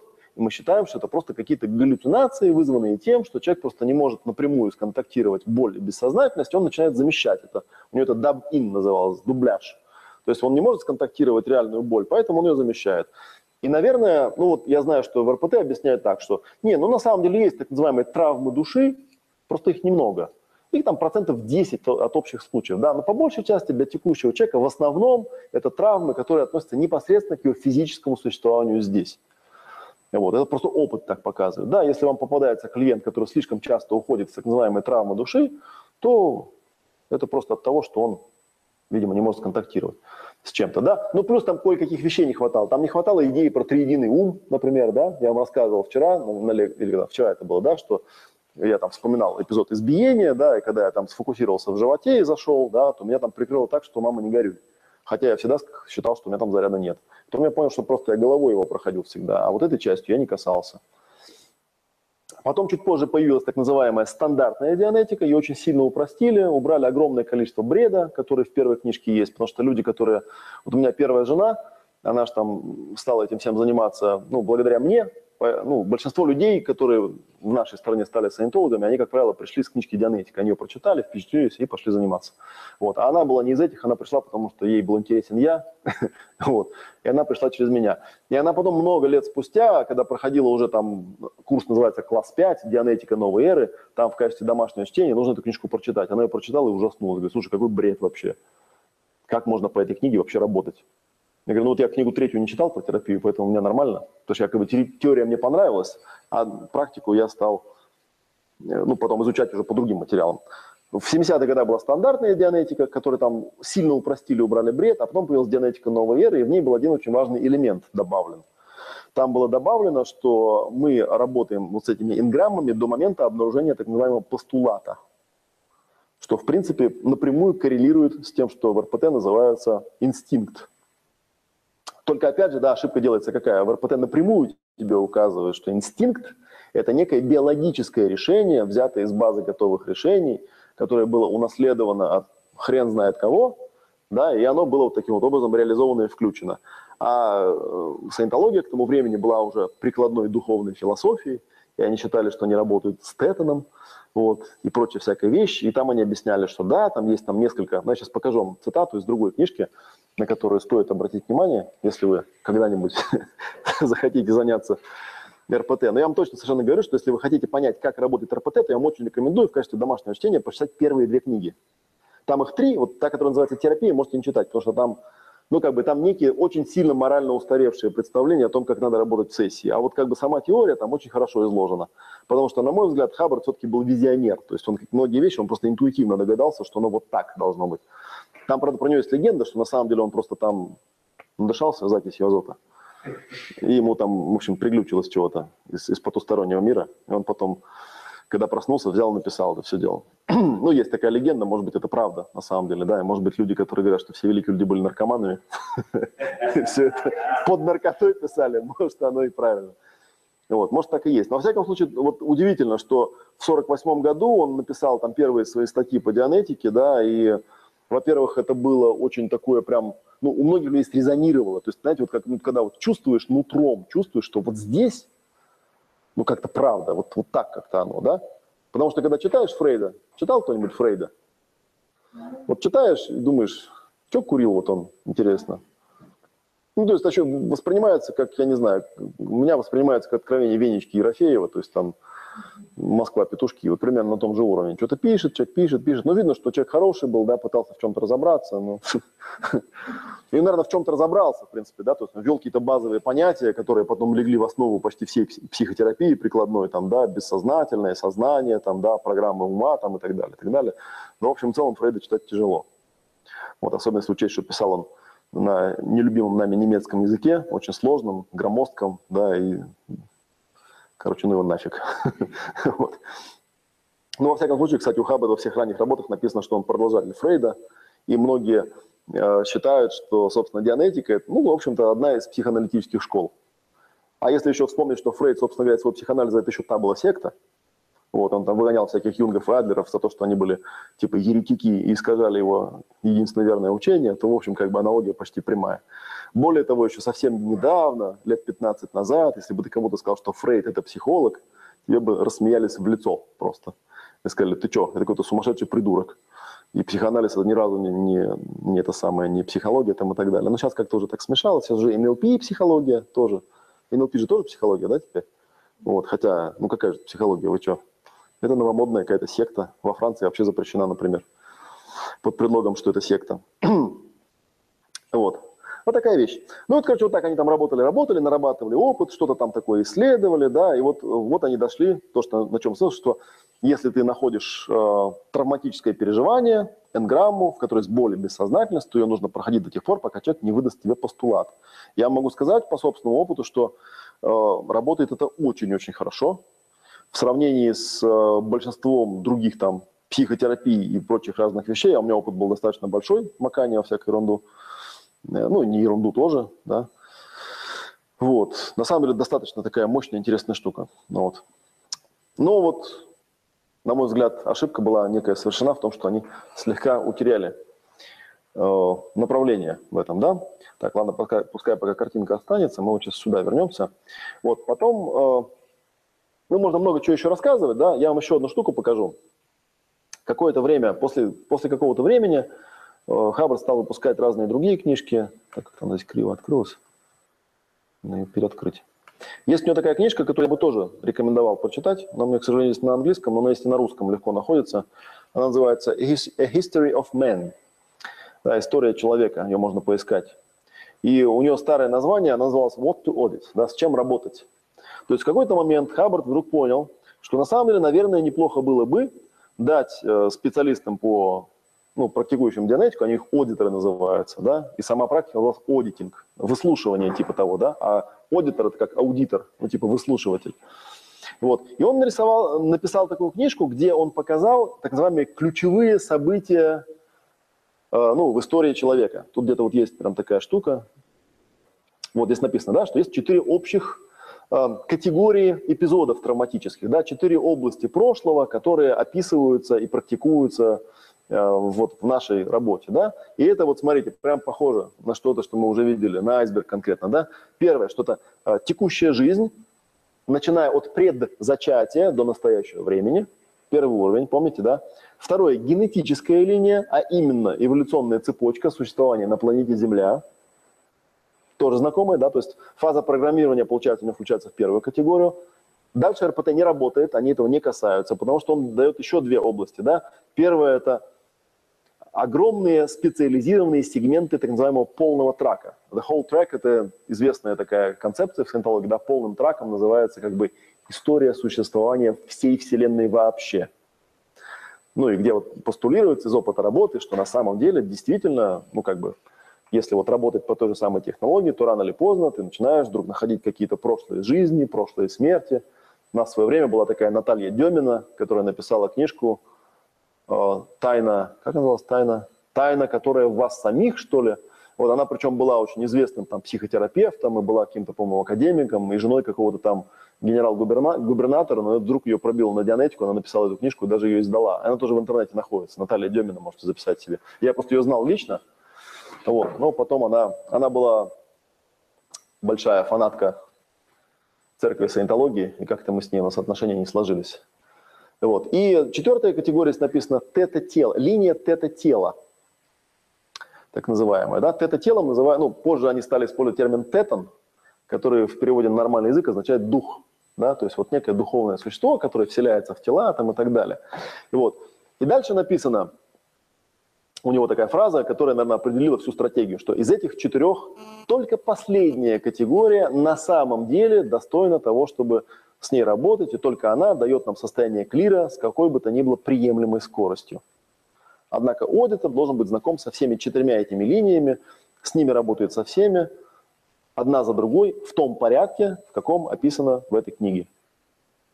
Вот. И эта книга, по-моему, была последняя книга, в которой хоть как-то упоминалась так называемая генетическая линия, потому что позже они перестали с этим работать и плюнули на это и, забросили это. Я думаю, что именно с этим и связано то, что вся эта штука в итоге выродилась. Ну, вряд ли кто-то из современных людей, приходя в церковь саентологии, подумает, что это люди, которые серьезно занимаются психотерапией или чем-то подобным. Да? Видно, что это просто секта, обычная тоталитарная секта с какими-то своими легендами. Про какого-то ксену там и прочие всякие анекдоты.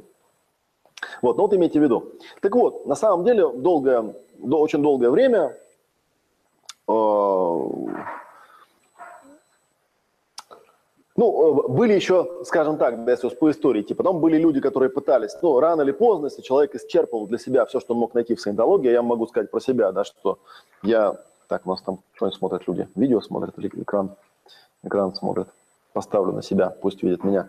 Я могу сказать, да, что я саентологией занимался там лет, ну, у меня написано, в мемуарах было написано, что 7 лет, занимался на самом деле чуть побольше, вот, я, недолго я был, собственно, в официальной организации, большую часть я занимался в так называемой свободной зоне. Свободная зона – это саентологи, которые оттуда сбежали, ну и как бы стали, стали практиковать сами по себе. Вот, и я в этой системе, мне было очень интересно, потому что, с одной стороны, я понимал, что это секта. Я помню, что даже когда я работал в центре Хаббарда в 95 году, вот там же работала Света, мы работали в соседних кабинетах, вот, и Я помню, у меня был такой эпизод, я как-то летом э, сижу во дворе, там такой дворик у нас был, э, вот, не, не, как там, охраны труда, что ли, на проспекте Буденного. И, вот, и ко мне там кто-то подсаживается из э, студентов и говорит, Олег, ну ты же вот вроде умный парень, как бы, да, вот, нахрен, что ты делаешь в этой секте вообще, с ума что ли сошел? А, ну, говорит, ты же понимаешь, что это секта? Я говорю, конечно, понимаю, а что? Он говорит, ну а что ты здесь делаешь? Я говорю, и я говорю, знаешь, вот я в свое время, когда прочитал там книгу Дианетика, я очень сильно заинтересовался, что это такое и что еще есть у этого автора. И я захотел, захотел получить доступ ну, к остальным материалам. А когда я пришел там в местный центр, я понял, что книжки стоят очень дорого, и, в общем, на них, короче, по крайней мере, на тот момент, 90-е годы, у меня таких денег не было. Вот. Ну, кроме того, меня это, в принципе, интересовало. И, в общем, в итоге как-то так оно выгорело, что я приехал в Москву и зачислился в штат организации и стал там работать. Я работал в отделе переводов, у меня был шкаф, в котором были все книжки, все лекции и все, что хочешь. Вот, и э, я в общем и целом ощущал, что пользы я явно получаю больше, потому что моя основная там цель была это вот изучить максимально э, те материалы, которые были в доступе. Потом где-то примерно через год я понял, что здесь я уже ничего нового не узнаю, потому что там практики никакой ни хрена не было. Одитинга там никто не получал, все просто сидели, работали, бегали, как тараканы из угла в угол, как бы. И вся эта как-то штука очень сильно, ну, такая вырожденческая была. Потом стали еще там претензии какие-то ко мне выкатывать. И, в общем, я понял, что здесь уже делать нечего. И вот, и я взял все, что мог взять, и оттуда свалил. А потом чуть позже нашел людей, которые вот были фризон, выяснил, что у них есть там все материалы высших уровней. И я в Россию притащил направление, которое называется RONSORG. Это как бы такая независимая саентологическая организация – в каком-то смысле я ее основал, но не суть. Э, самое главное было, что я с помощью этих людей дошел до самого верхнего уровня, который в саентологии предоставляется. Он называется АТ-8. Он в церкви стоит 300 тысяч долларов, между прочим, говорят по некоторым выкладкам. И меня даже по этому поводу периодически там спрашивают, сколько ты бабок ввалил в саентологию? Вот, и мне всегда стыдно признаваться, что нисколько. Я на ней заработал. Ну, потому что большую часть я работал переводчиком там, да, или, ну, то есть я обычно вот за это я там получал дохода больше, чем то, что я тратил. Поэтому, в общем и целом, мне вот как бы так хорошо сложилось. Ну, так вот, тем не менее, да, к чему это скажу, что рано или поздно оно исчерпывается, и тогда вот эта вот история, как я там положил руки на живот и стал вспоминать, как меня в восьмом классе избили, она уже была после этого. Кстати, у меня был облом. Я эти 8 это ж пипец как круто вообще, да, то есть я должен быть, светиться практически в темноте должен, как бы, да. Я вспоминаю какой-то дурацкий эпизод, как меня там в отрочестве побили ногами чуваки из параллельного класса, я начинаю рыдать, как маленький мальчик, и меня начинает корчить от боли. Я думаю, что-то что здесь не то, что-то здесь не так. Вот, я стал смотреть. Ну и, например, есть э, книги вот людей, которые тоже в свободной зоне были, они, ну, они, видимо, тоже с этим сталкивались, как бы, да, что дойдя до какого-то края, там, а в принципе, если так интенсивно это практиковать, ну, это можно там за год-полтора, в принципе, дойти до туда, э, если все правильно делать. Или, может, это я такой быстрый. Ну, не суть, как бы, да, что ты все равно упираешься в то, что есть явно какая-то огромная область непроработанная, и ты понимаешь, что это как раз вот то, что первыми пунктами там было написано. Вот. И э, есть такой автор Элкин, и у него вот тоже изложена какая-то была его концепция, и в итоге он там э, выписал такую программу, она называлась у него «Рандаун генетической сущности». Вот генетической сущностью саентологи, ну, как-то интуитивно догадались, что в теле что-то есть, кроме тетана, и что его тоже бы неплохо как-то проработать, да, там, тело. Хотя там очень большая путаница в терминах идет, то ли они имеют в виду тело, то ли программное обеспечение тела. Некоторые допетривают до того, что это какая-то сущность, что ее нужно вообще выселить и управлять телом напрямую там. Ну, то есть какие-то вот такие галлюцинации, там, типа, из серии избавиться от бессознательного вообще. Это, в принципе, в дианетике можно увидеть. Там у них называется бессознательно, они называют реактивный банк, и, ну, продвигают такую идею, что нужно от него избавиться. Вот забывая о том, что реактивный банк это, собственно, готовый, это, собственно, есть наше бессознательное, да, и избавиться от него можно только одним образом. Вот так вот, и все. Ну и, собственно, они даже одно время, и так и у них там были всякие эти там, будь в метре позади своего тела, там вот эта вся тема там такая тоже прикольная.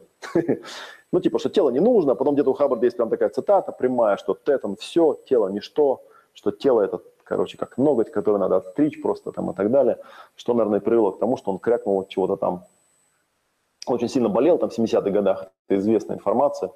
Вот, и у него там всякие констелляции были, как там Роберто бы сказал, там он и крышей ехал конкретно.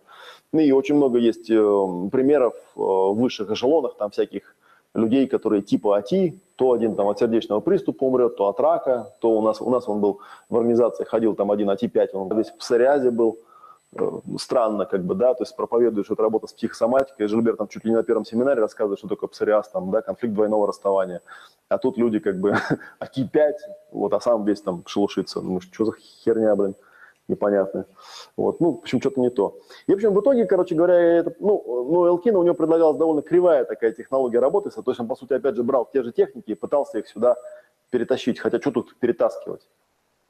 Я уже, я уже говорил, да, что там, на мой взгляд, не хватало каких-то ключевых элементов. Вот я могу сказать от себя, все эти ключевые элементы однозначно совершенно есть в РПТ. И там есть триединый ум, да, то есть есть понятие, что мы работаем не только с головой, но и с переживаниями, и с инстинктами. Там есть представление о том, что мы работаем по линии, а, там, ну, у Хаббарда, ну, я не буду, там такая картинка, не очень качественная, по ней не видно. У Хаббарда есть там такая даже картинка, где он там рисует, что, типа, когда вот мы работаем, Э, с нашим там клиентом, то это очень сложное существо клиент, да, что у него там пересекается, есть так называемая линия протоплазмы, это то, что мы называем родовое дерево, то есть есть я, у меня есть два предка, у них есть два предка, у них есть два предка, у них есть два предка, еще у них там всякие родственники есть. Вот. И это такая, как бы, некий генетический пул, который вот здесь, в этой реальности, на этом конце выражается в виде меня, ну и, соответственно, все там, что у них было, оно мне доставляется в качестве наследия генетического, родового, то есть, да, то есть если мы не запариваемся на, на механику, там в генах это переходит или как, с этим нужно как-то работать.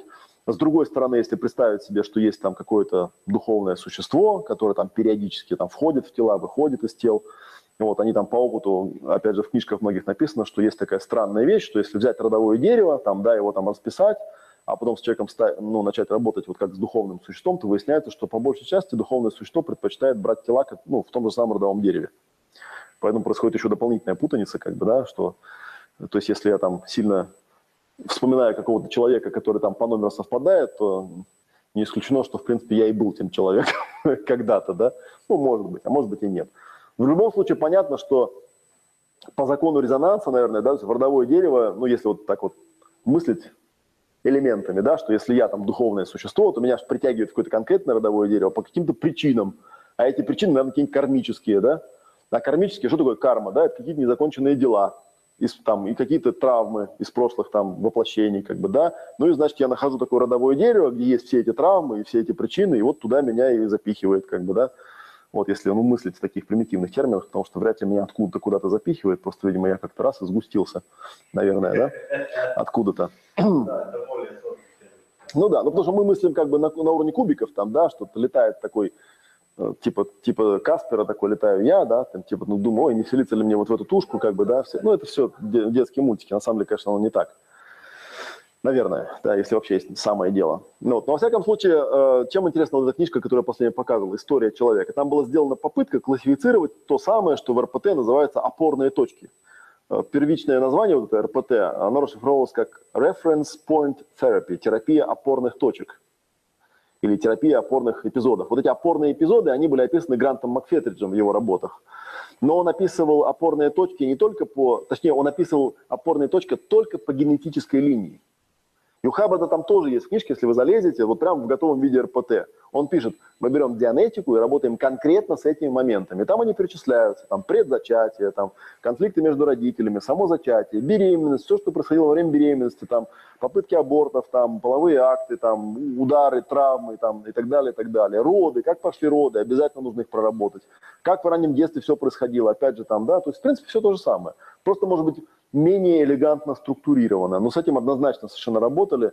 И вот говорят, что когда потом Хаббард там, ну, уже в начале 60-х, видимо, у него там крышняк стал подъезжать, вот, и он начал там это продвигать, что генетика это типа херня, как бы, да, с этим вообще ничего делать не надо, а надо вот типа там это, реабилитировать Тетана, чтобы он из тела вышел и улетел в следующую вселенную, и все станет хорошо. Ну и периодически там кто-то улетал, И оказалось, что это не очень весело. И что как-то это странно, потому что в первой книжке написано, что Клир – это такой человек, у которого идеальное здоровье, идеальная память, идеальные способности, там, он вообще такой круто прокачанный там, и так далее, и так далее. То есть это очень сильно похоже на то, что Грант Макфетридж описывает, что да, если мы найдем вот этих ключевых точках, найдем эти травмы, и эти травмы рассоздадим, да, посмотрев на то, как они влияют на нас сейчас, уберем эти инстинкты, отключим их, проговорим эти, то все, у нас наступит вот какое-то такое пиковое состояние, да, ну, вот он называет пиковое состояние, которое вот нам, в принципе, от природы и положено, но из-за того, что у нас там вот не совсем все склеилось, у нас оно было потеряно. Вот. Хотя, конечно, тоже к этому э, много есть претензий. Я помню, как вот Эдик с этим, наверное, до сих пор никак не соглашается. Мы, наверное, увидим когда-нибудь Эдика, я не знаю, тут его так полощу тут его по поводу и без повода. Вот. Ну, у него вполне было обоснованное возражение. Он говорил, ну подожди, но если у человека, допустим, есть там каких-нибудь там 20 этих вот ключевых точек, которые нужно обязательно проработать, и что, получается, что типа, ну как-то, и тем более большая часть этих точек, они относятся к пренатальному развитию, да?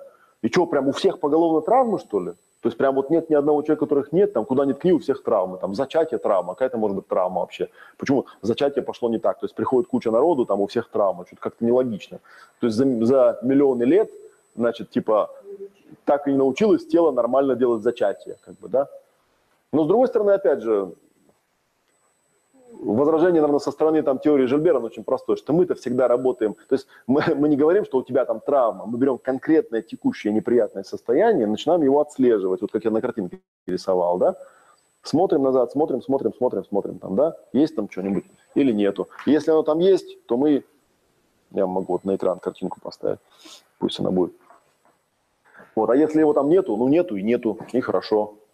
Вот, поэтому тоже такого тут принципиально нового ничего особенно нет, но были добавлены кое-какие ключевые моменты, да, уже наработанные из опыта терапии, тридельный мозг и работа с инстинктами, да, и какие там аффирмации, проговоры. Я долгое время увлекался вот КД Элкином, у него есть такая метода, называется, э, как там называлось, одитинг постулатов, что ли, называется, да. На самом деле она в Академии в модифицированном виде была, как-то ее там по-другому называл, я сейчас не помню, можно карту открыть, посмотреть. Ну, там идея примерно такая же, да, что ты находишь симптом, потом сначала его там по прямой памяти прогоняешь, потом через сканирование, потом находишь ключевой элемент, ключевой элемент, ключевой эпизод, ключевой эпизод прорабатываешь, да, там какими-то техниками, ППШ какой-нибудь делаешь, ну и так далее, и так далее, да, то есть у тебя есть какие-то вещи. Но вот РПТ нам дает еще один такой метод заглубления, потому что ключевые эпизоды хорошо бы прорабатывать через а, проработку инстинктов. Я вам сейчас покажу инструкцию, я сегодня вот полдня сидел подправлял и смотрел, чтобы она была логично и э, совмещалась с картинкой, я вам ее просто проговорю, потому что у нас на больше сегодня времени не хватит.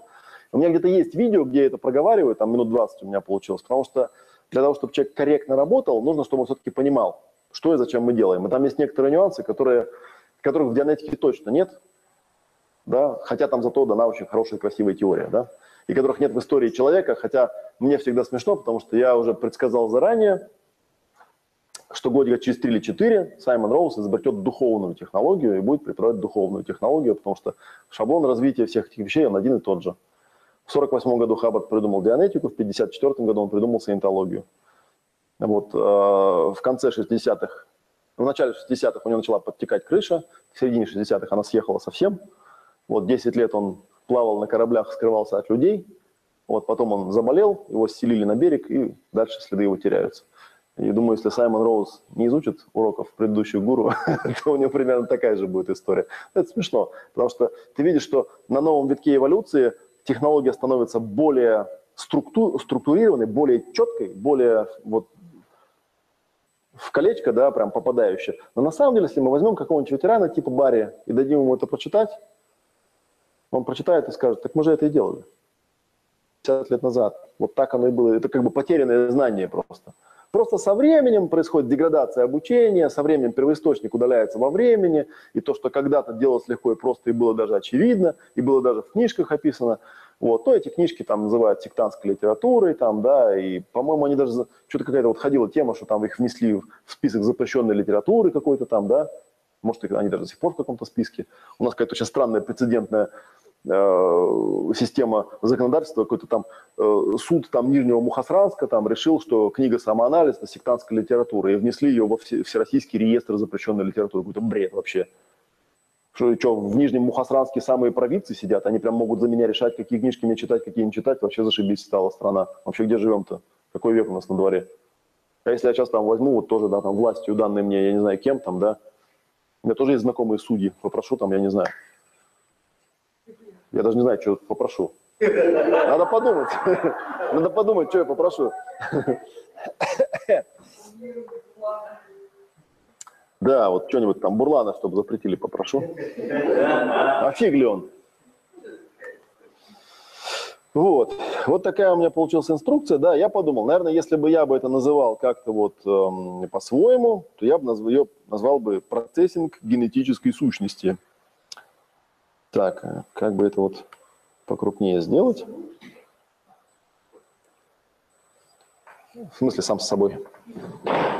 Обычно здесь нужен оператор, вот, и я тут подобавлял все свои любимые, любимые вещи. Давайте просто это проговорим. Так, у нас там на экран смотрят наши? Нет, не на экран. Сейчас мы вам экран дадим. Ты можешь ссылку. А он у меня в Варде. У меня еще его нет. Это Word я на экране показываю. Так, сейчас полноэкранный режим. Я его потом сейчас в PDF-ку сохраню и сохраню в эту папку, где у нас материалы по лекциям. Да что ж такое? Вот он. Процессинг генетической сущности. Я считаю, что с точки зрения ну, знакомой мне системы координат, именно это РПТ из себя и представляет. Вот, и работает оно примерно так. Это базовый алгоритм, и я сразу предупреждаю, что, что ни в коем случае э, не начинайте думать, что от того, что я вам сейчас расскажу, по каким шагам там работает, то вы прям сразу все поймете. Я могу сказать, что алгоритм работы по дианетике вообще помещается в 10 шагов. Они простейшие шаги. Вот, и тот, кто их увидел, он однозначно работать по ним эффективно не сможет, потому что для этого нужно все-таки, ну как бы, теория нужна, и понимание, и ориентация, потому что это в букваре так все красиво, а на практике все очень непонятно. А, поехали, значит, да? Выделенный жирным шрифтом то, что произносится вслух клиентом или терапевтом. Обычно терапевт озвучивает, а клиент повторяет. Некоторые ведущие потом с опытом просят клиента уже ничего не повторять, а просто слушать и втыкать. И начинаем, ну, я обычно начинаю с чистого начала. Прошу человека почувствовать пространство, найти место, сесть, расположить меня. Вот, и задаю вопрос, на что бы ты хотел направить внимание в этой сессии. Вот, это, э, это вот базовая методика, да, она пока не относится к перезачатию, про перезачатие завтра расскажу. И даже вам покажу какой-нибудь фильмец страшный какой-нибудь про зачатие. Вы же не знаете, как оно происходит наверняка. Я вам всю правду расскажу. Это базовая техника, то есть это базовая техника работает у нас, а, ну, то есть человек приходит, у него есть какое-то там негативное состояние, да, и мы с ним можем его взять в работу. Вот он нам что-то там сформулировал, сюда же относится, то есть если вы в академии у меня учились, то вы знаете, да, что мы работаем с переживаниями, что мы его просим объективную э, проблему переформулировать ну, с точки зрения субъективны, или если вы помните шкалу, которую я сегодня вот вначале рассказывал, то понимаете, да, что если он начинает там рассказывать какие-то ситуации да, в это, на этот ответ, то вы его внимательно слушаете и пытаетесь в этих ситуациях выцепить заряженные какие-то элементы, и, может быть, даже небольшой инструктаж ему какой-то даете, да, что мы работаем с переживаниями, да, можете даже ему эту шкалу показать, если он что-то в ней поймет. Вот. Что бы ты хотел, чтобы получилось в результате? По-моему, в стандартном РПТ такого нету, но это важный момент, потому что мне нужна такая тоже якорная точка, да, к чему привести-то его в итоге хотим. Это, в принципе, такой коучинговый прием, он важен, да, потому что нам нужно, что есть и что хотелось бы. А если этого нету, тогда непонятно в контексте чего заряд, да, потому что заряд – это не совпадение того, что есть, того, чего хотелось бы. То, что хотелось бы, это, кстати, пиковое состояние. И вот тут это будет следующая такая тема, да, моделирование пиковых состояний, потому что на самом деле можно работать не с, тра- с травмой, а можно моделировать, что он хотел бы, чтобы получилось. Сначала это смоделировать, а потом выяснять, почему у него это на самом деле в жизни получается. Вот. Потом тут проговариваются определенные речевки, вот как здесь написано, видите, проговори вслед за мной, вслух и со сознанием. Я создаю намерение, что эта проработка положительно подействует на меня, и после нее моя жизнь изменится в лучшую сторону. Он проговаривает, мы ему там говорим глубокий вдох-выдох, например, да. Я беру на себя 100%, 100% ответственности за результат этой проработки – я беру на себя 100% ответственности быть искренним самим собой, я беру на себя 100% ответственности доверять себе и своей интуиции. Ну, понятно, зачем все это проговаривается. Это, видите, прям с самого начала мы такой хороший контракт с ним делаем. То есть даже если с улицы человек зашел, то теперь он уже не отмажется. То есть мы еще даже не начали прорабатывать, он уже все это проговорил. Что за результат он несет ответственность. Ну, иногда я здесь даю какие-то пояснения, там, да, объясняю, что я, собственно говоря, Изменить твое состояние не могу, я могу только помогать. Изменять состояние будешь ты сам. э, это твоя задача, да, твоя проблема. Я только вот создаю пространство, задаю вопросы, там, эмпатию тебе транслирую, ну и технику определенную применяю, да. Дальше очень важный момент, чтобы клиент умел притворяться. Например, можно спросить, есть ли у него любимое животное, может ли он им притвориться. Вот, проверяем это просто, да, ну, там потому что будет использоваться, сейчас вы дальше увидите, да. И говорите, вот давай прям первое упражнение такое будет. Я притворяюсь, что я самый лучший и послушный на свете клиент. То есть притворись хорошим клиентом, который вот знает вот то, что выше все было. Вот дальше четвертым шагом идет, если что-то, что мешает тебе сейчас непосредственно приступить к проработке. В этом месте нужно, если что-то мешает, сделать согласование умов. Согласование умов делается проще всего через расширенный УТТ. То есть там что в голове, что в сердце, что в животе, а теперь живот соедини с сердцем, теперь сердце соедини с головой, теперь голову соедини с животом, все это выровняй, выгрузи. И, возможно, в этом месте вы ни в какой РПТ не пойдете, да, а просто пойдете по стандартному УТТ, потому что обнаружится какой-то заряд. А может быть, вы прорабатывая УТТ, найдете ключевой какой-то эпизод, и тогда вы дальше можете пойти в глубину. Потому что в УТТ у нас нет обнаружения инстинктов в прямом виде, как бы, да, э, в механическом, хотя тоже может вылезать.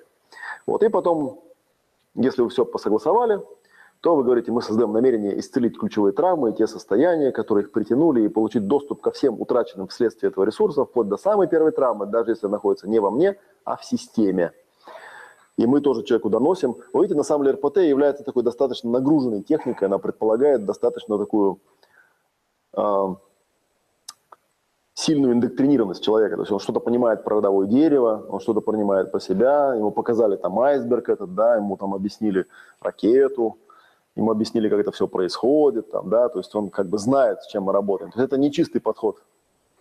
И я думаю, что вот в случае с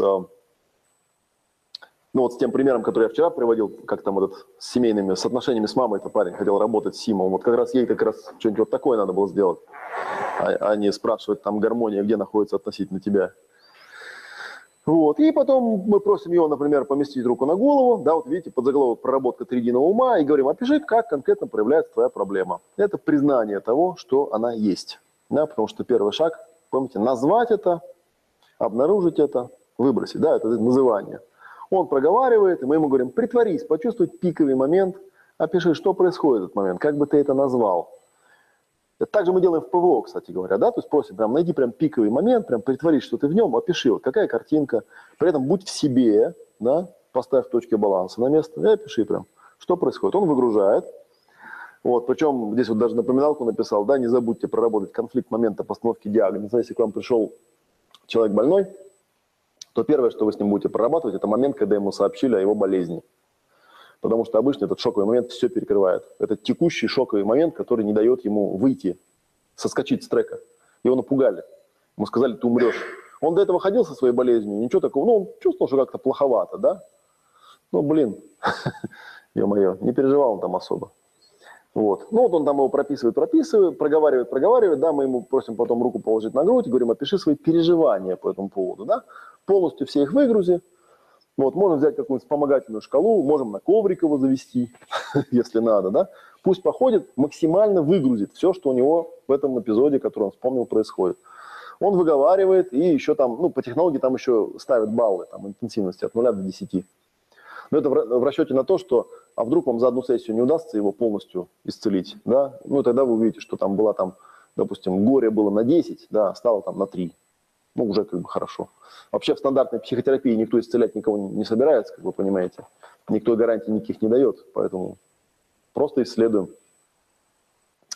Можно еще дополнительный шаг сделать, да, если вы видите, что человека там сильно прикрывает, э, и вы видите, что у него там не только в сердце, где-то еще, можно спросить, где эти переживания проявлены сильнее всего в теле. Положи руку туда, выгрузи все, что там есть. Оцени это по шкале от 0 до 10. Опять же, как вы понимаете, если у вас есть в руках символическое моделирование, то возможно в этом месте соскочить на, метафори, ну, на метафору, поработать с метафорой. То есть если метафора хорошо пошла, он выдал вам жирную, мощную метафору, то нет никакого причины делать РПТ. Можно съехать на СИМ и работать по СИМу. Но если метафора идет, почему нет? Но если она не идет, да, то вот мы идем, теперь мы идем в глубину. Просим его положить руку на живот и спрашиваем, да, а что включается в теле, что оно хочет сделать? Когда, ну и тут мы ему проговариваем все, что он перед этим нам выгрузил. Там ты злишься, плачешь, там ля-ля-ля, тебя колбасит, тут что-то зажимает, да, что тело хочет сделать? Какая реакция, какой инстинкт, какая биопрограмма срабатывает в этот момент? Обычно у, у людей это вот как, примерно как с потребностями. Помните, я говорил, что когда делаешь это, ситуацию они описывают и эмоцию более-менее называют. Но вот когда доходит дело до инстинкта, у них наступает ступор. Поэтому здесь чистый метод плохо помогает. И обычно терапевт, он дожимает. Ну что тебе хочется сделать? Он смотрит на тело, ну что, сжаться? Что там, там напрыгнуть, разодрать ему горло? И, ну, и ты стараешься вот проэмпатировать, уловить, вот что там тело-то. Потому что телесная телепатия – это самая простая телепатия. Я вам говорил, да, что у меня когда был курс по телепатии, я могу сказать, что самая простая – это телесная телепатия, она элементарная. Эмоционально чуть посложнее, вот от головы к головы там, там плохо. Потом говорят, если бы люди начали бы телепатировать, считывать друг другу мысли, они с ума бы сошли просто, они от себя-то. Ну, неважно, да. И вот вы как бы предчувствуете, вы прям даете, даже вот у меня где-то есть там раздатка, одна из студенток, прошедшая РПТ, она там попыталась какой-то список прям составить, там, да, ну, какие бывают инстинкты. Хотя вот Андрей очень против этого. Говорит, не надо. И, ну, я согласен больше с Андреем. Вы почувствуйте, вот что там у него, что вот, вот. Там же есть стандартные такие, там, да, ну вот есть там убежать, напасть, там, загрызть, э, что там еще, оцепенеть, за, прикинуться мертвым, закопаться там, да. Да, 4F там, да, ну и бывает такое, что да, напасть, загрызть, сверху насрать, насать, затоптать, закопать, э, вот, да, это потом все получившееся трахнуть. Ну и, и тут тоже важно, чтобы человек это вот ну, выговаривал, скажи, это тело, и ты ему, ты ему объясняешь, понимаешь, это тело, оно неразумно, оно не, оно не делает человеческих вещей, оно делает безумные, ну как бы, оно делает логические вещи с точки зрения биологии. Это на тебя напал страшный враг, твой начальник. Нужно оторвать ему голову, голову зарыть, вот, а тело сожрать, а потом посрать этим всем. Вот. И это решит проблему. Да, это решит ситуацию, ну, в корне изменит ситуацию. Потому что когда э, начальник проснется, а голова в тумбочке, как бы, да? Ну, типа того. Ну, то есть мы, вы ему должны как бы сказать, давай там все эти порнографические подробности, что ты хочешь сделать с ним, да? Это же, ну, тело хочет сделать. И вот. И он должен это все выговорить, да? И тогда у него, вот, вот где у него там руки были, там они остаются, и мы ему говорим, а теперь направь внимание на свое прошлое, притворись почувствовать самый ранний момент, где такое было – и вы ему проговариваете эмоции, и вот эти инстинкты, которые срезонировали, да, там, то есть вот из 7, 8, 9 пункта, да, что там произошло? И он нам рассказывает там вот это, вот это, вот это, вот это, вот это, вот это, вот это. И вот здесь, ну, в моей э, э раздатке, да, здесь, в принципе, проинтегрирована техника глубокого сканирования. Потому что когда он вам это выговорил, вы ему говорите, хорошо, а теперь притворись почувствовать, где и когда еще такое происходило. И вы это, эту инструкцию повторяете до тех пор, пока он не выгрузит вот все эпизоды, которые у него есть на эту тему. То есть вы за, закидываете самый ранний и идете сюда, сюда, сюда, сюда, пока не закончится. Самый ранний, конечно. От самого раннего и дальше сканируем. Потом выгружаем. Ну, Андрей делал. Андрей делал, да. Пускай Андрей делает так, как он делает, а я делаю так, как я делаю. Не, на самом деле здесь э, тоже момент интуитивный, да, потому что иногда бывает, что есть смысл запрашивать, вот когда от, отработал эпизод, ты вот как-то должен почувствовать сердцем и вот сейчас у него более ранний запросить или дать ему, чтобы он по жизни собрал хвосты.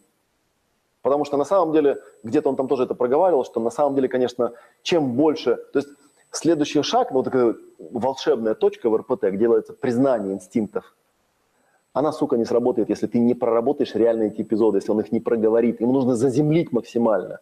Нужно, чтобы рептилия увидела, что есть линия времени, у нее же нет времени, чтобы она это, ну как вот мы в расстановке раскладываем в пространстве, да, а тут мы как бы во времени растягиваем, по времени раскладываем. Нужно, чтобы он это сделал, а иначе у него будет один клубок вот такой, да, закрученный как бы, и он не, не сможет его рассоздать. И никакое там проговаривание не поможет. Проговаривание срабатывает, это, по сути, уже финальный шаг. На самом деле, даже у Элкина в его вот этом отдинге постулатов тоже была такая штука, что когда ты находишь постулат и формулируешь его, потом у него шел так называемый репитер. Потом ты просил человека брать эту фразу и повторять ее. Повторять и смотреть, как реагирует тело на это, да. И вот как бы считалось, что это вот полностью проработано, когда человек эту фразу прорабатывает и говорит, вот она абсолютно пустая. Я просто говорю, а это просто слова. Вот говорю там, там у него там, допустим, был постулат, там, надо сдохнуть и больше никогда не оживать. И его, когда он первый раз это говорил, его прям скрючивало вот так, он там рыдал, и вообще у него там была такая жуткая там какая-то реакция на это все, да. А теперь он там говорит и ржет, например, да, или вообще, говорит, вообще ничего не чувствую, я не знаю, хер... я что такое говорил, что ли, да?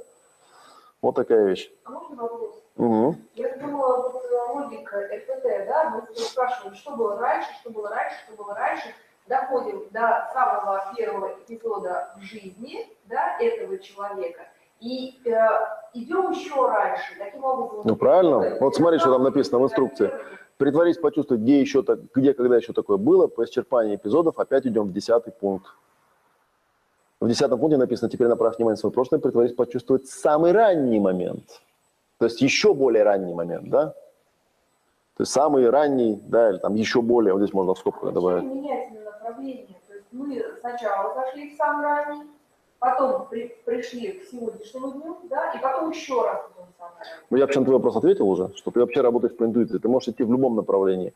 Я знаю просто из практики сканирования, что если человек активировал случай какой-то ранний, ему нужно дать шанс выговорить все, что было после этого. Их там не так много будет. А потом запрашивают только самый еще более ранний. Если ты будешь просто в более ранний, более ранний, более ранний, ты очень сильно рискуешь, что человек уйдет в виртуалку. То есть он начнет тебе про прошлые жизни рассказывать, он начнет тебе рассказывать, что он на самом деле Сатурна сюда прилетел, он начнет тебе еще какую-то херню нести. И, вот, и ты будешь думать, блин, что-то... А это как бы заземляет его, да, то есть он говорит, вот, я нашел самый ранний случай, я помню, меня папа в детстве пнул. Да, и у меня там такие были переживания, такая штука, вот. Но чтобы рассоздать это, нам нужно провести тело, а где потом это еще было? А, помню, потом меня одноклассник пнул. А где еще было? А вот помню, там это пнул. А еще где? Ой, я помню, сам кого-то пнул. И тоже так же себя почувствовал. Вот, а где еще было? А вот помню, потом жену пнул. А потом она меня. Ну и, и вот, как, чтобы он этот хвост как бы убрал. Он на самом деле это, это недолго будет. И, и потом говоришь, окей, еще, больше эпизодов нет. И тогда ты ему говоришь, хорошо. Вот. И теперь, ну и там будут очень похожие переживания. Да, а теперь найди еще более ранний эпизод, где такое было. Там притворись, почувствовать. Ну, здесь вот надо дописать, да. Теперь направь внимание свой просто притворись, почувствовать самый ранний. Да, вот здесь я допишу все-таки, да. Еще более ранний. При повторе, как бы, да. Где такое было. И мы ему проговариваем, что там было, да, опять находим ранний, проговариваем, еще даем ему возможность отсканировать еще.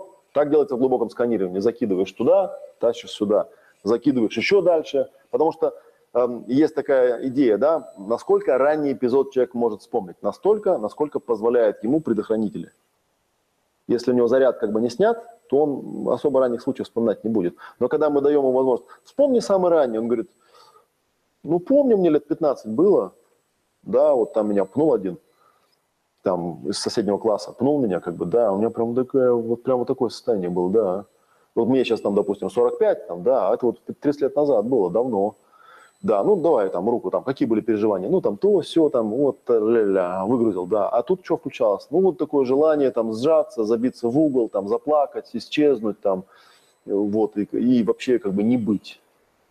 Ага, и ты им говоришь, и вот теперь притворись почувствовать, а где еще когда такое было? В твоей жизни где еще такое было? Ой, да много раз такое было. Я помню потом, когда меня девушка бросила, тоже у меня такое было, да, вот прям такое, да. Ну что там было? Ну вот тоже, да. Она мне там хлоп дверью в лицо. Я такой, ну, короче, чтоб я сдох вообще. Захотелось там куда-то лечь, сдохнуть вообще, да, исчезнуть и не быть. Вот. А где еще такое было? А, ну еще потом помню, да, вот меня с работы там уволили. Тоже там было, да, вот такое было. И он там проговаривает тебе там, ну, обычно это немного, там меньше десятка он тебе проговаривает. Он говорит, ну, вроде, вроде все, больше так ничего не вспоминается. И хорошо. Вот теперь направь на, на, внимание свой вопрос. Притворись почувствовать, еще более ранний момент был какой-то? Да. Да, был, был. Я помню, в седьмом классе мне двойку поставили, тоже у меня такое было. Я прям под парту забился и там плакал, и хотел, чтобы меня не было. И вот. И, ну, какие там были переживания? Ну, такие, такие, какие там. Ну, да, вот я уже проговорил, ага. Так, а где еще такое было? Вот потом, где еще такое было? Ну, вот 15 лет было. Ну, и вот, не, вроде больше особо ничего. Больше нигде не было, да.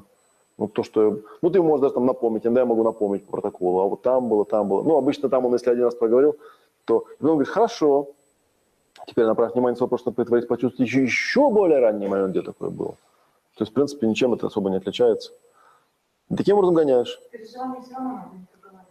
Ну, чем он больше выгрузит, тем Когда человек разговаривает, когда он говорит, он выгружает на внешний носитель, он тем самым освобождается от этого, он создает себе пространство для маневра. Все, это вот чудо коммуникации. Я выгрузил на внешний носитель. У меня слушатель есть, я ему выговорил, оно раньше было внутри, а теперь оно наружу. Все.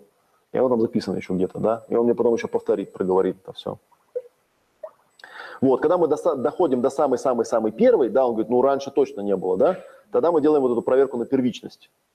Да, а от этой травмы кто-нибудь получил выгоду, или это было унаследовано, да, или это притянуто было там. И вот, здесь есть такой момент, да, что можно пойти, как вариант, по цепочке.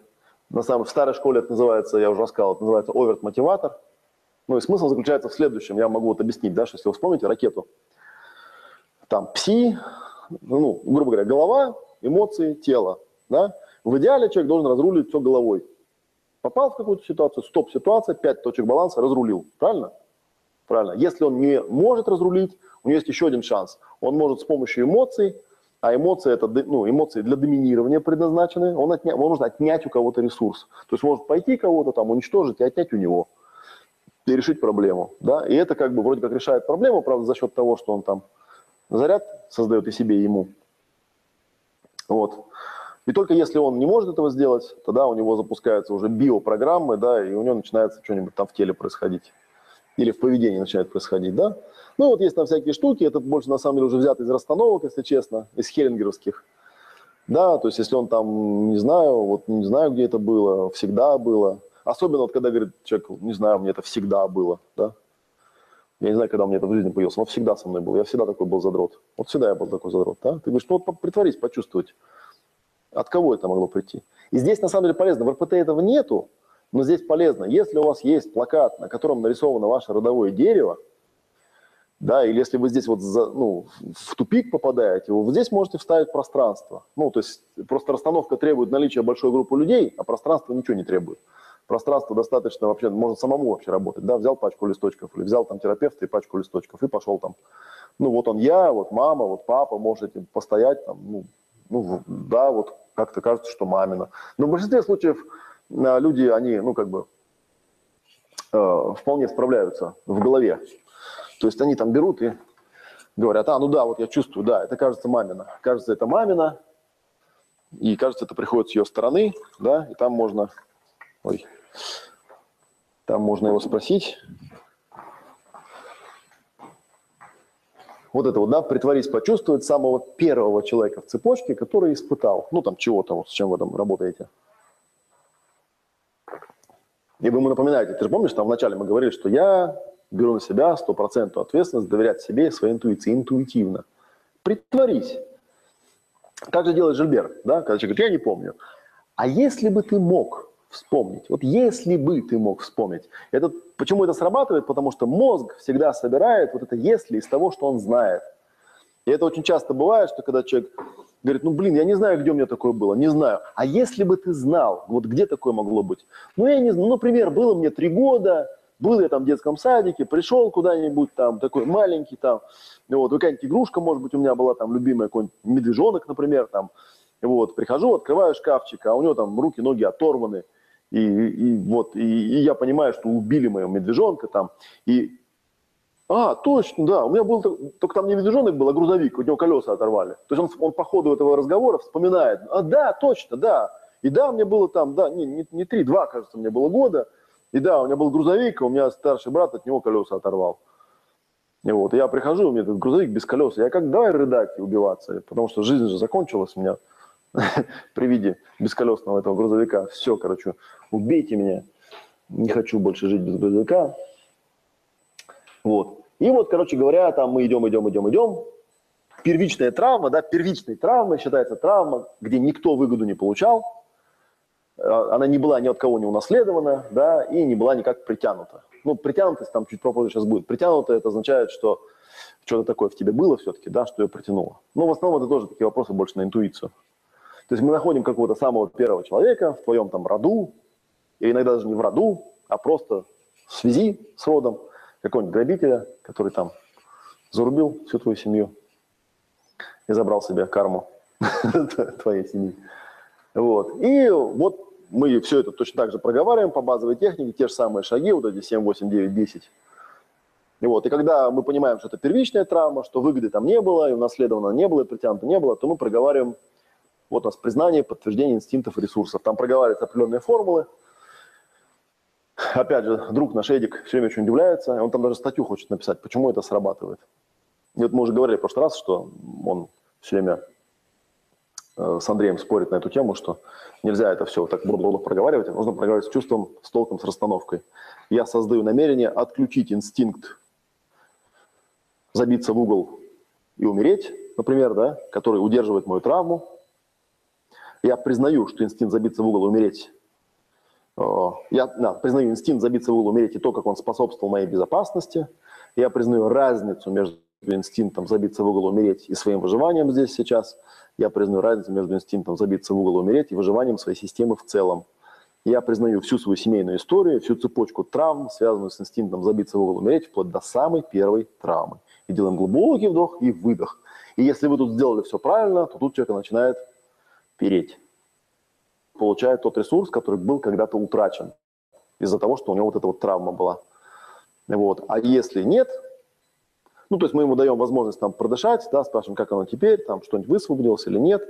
Вот. И если там высвобождается, то делаем подтверждение ресурса, вот это вот вторая зеленая фраза, да, Допустим, он говорит, у меня появилось спокойствие и безмятежность теперь, да, вот реально спокойствие и безмятежность появилась. Мы говорим, я дорого заплатил, то есть он говорит, точнее, мы ему диктуем, он говорит, я дорого заплатил за это спокойствие и безмятежность, не хочу больше за нее платить, я осознаю, признаю, что у меня теперь есть спокойствие и безмятежность, даю место, время в своей жизни, гармонично встраиваю все это в каждую клеточку своего тела, позволяю себе, своим потомкам пользоваться спокойствием и что там было, гармоничностью прямо с этого момента и навсегда.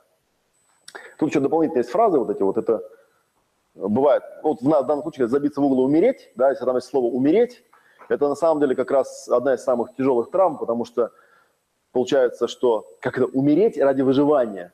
То есть в рот была передана информация такая, что для того, чтобы выжить, надо умереть. То есть такая странная ассоциация, но она очень часто бывает.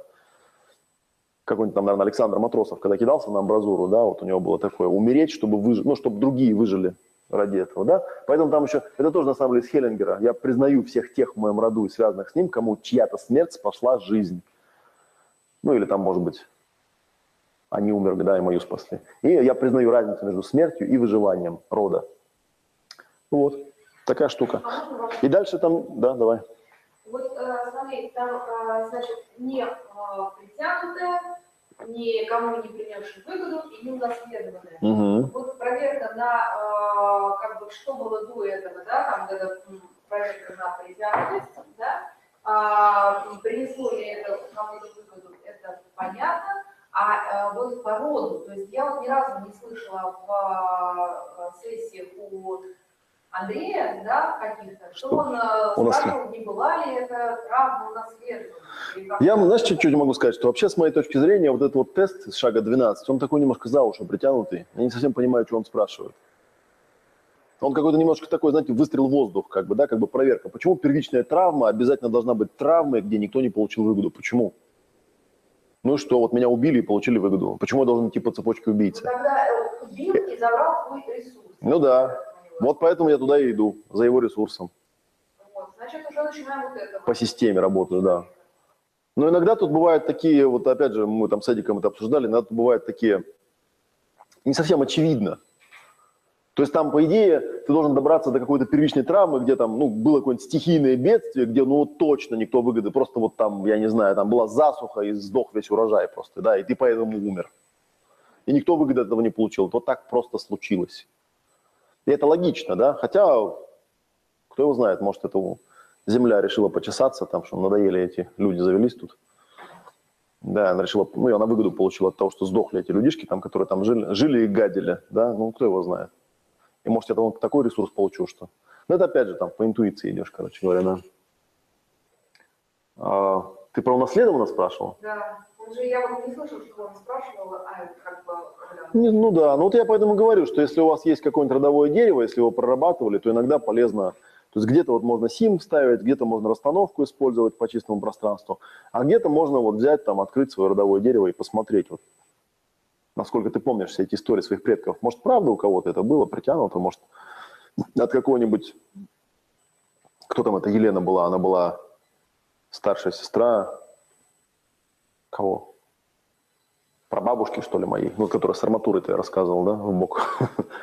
Ну да, это была его тетка моего отца, значит, прабабушка, такая двоюродная прабабушка, да? Вот от нее досталось мне. Почему от нее? Черт его знает почему. Но во всяком случае, когда я проработал, отпустила. Что-то, наверное, я же ее не знаю, я ее не видел. Но, наверное, что-то резонирует. Может, я и есть та бабушка, я же не знаю. Это я так тут хожу, тут я Олег Матвеев, я Олег Матвеев. На самом деле, прабабушка Елена. Да. На самом деле, я бабушка. Так, ну и все, уже будем на сегодня закругляться. Да, тут еще есть кое-какие завершительные шаги. Да, вот я э, завтра, наверное, расскажу про моделирование пиковых состояний, да, потому что там есть такая еще тема, которую часто довольно используют, да, что хорошего было перед тем, как произошло ну, вот это вот травматическое переживание, да, там ключевой некий эпизод, да, какой ресурс там был утрачен. И там, по идее, нужно этот ресурс активировать, да, а потом там делается, а теперь к тебе приходит ужасная черная сила и забирает у тебя, и там вот это забирает, и это, и это, таким гипнотическим голосом все это говорит, и тебе... Вот. Что ты теперь чувствуешь? Тебе, да, и у него активируется травма, да, то есть та травма, которую нет ресурс забирает, да. А, ну, это можно, собственно, делать и в других случаях, когда человек там, типа, вот, а я не помню, кстати говоря, вот они когда делают РПТ, они сначала подтверждают этот ресурс, а потом отнимают, или как? Я что тут... Чем смысл когда? Когда, например, кто получил выгоду? Когда там получается, например, фактор, он спрашивает, когда фактор тебе там, типа, он бежал, бежал, да, там, и там, он в этот момент чувствовал. Он там папа чувствует, что он такой сильный, крепкий.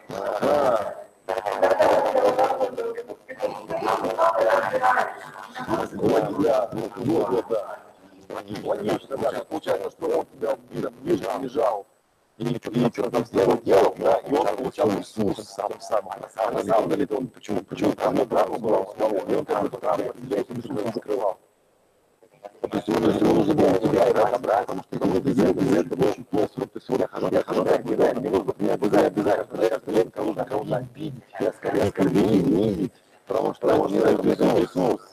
Да, да, это не ресурс, я сам какой-то крутой, умный, умный, класс, классно, да, да, а вот кого я видел, видел, ну, как бы, как бы, я ресурс, хотя, хотя, опять же, опять же, и тебе, вот тебе вот придешь, тебя и говорят, да, вот так, видишь, ты видишь, ты видишь, ну, ладно, фальшивый, там, прибор, ну, что таким, таким, да, такой темной силой, силой, забивает, забирает, забирает кожу,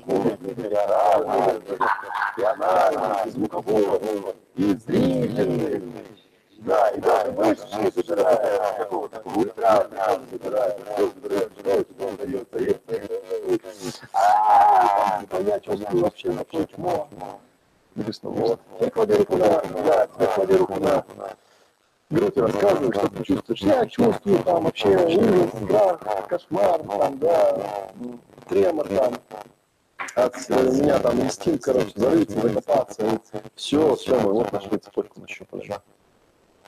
Вот, ну, спасибо, спасибо, да. Я вспомнил логику, я в сессии все равно бы вспомнил. А еще в каком? Еще с самого а, начала, когда там человек э, говорит, что у него есть э, лишний вес, он хочет от него избавиться, да? Ты для него, да, про количество ты спрашиваешь, что хорошего он для тебя делает. Он тебе э, рассказывает, что он вот это, а когда вот это тогда что, вот это, а когда вот это тогда что, и так доходишь до безопасности.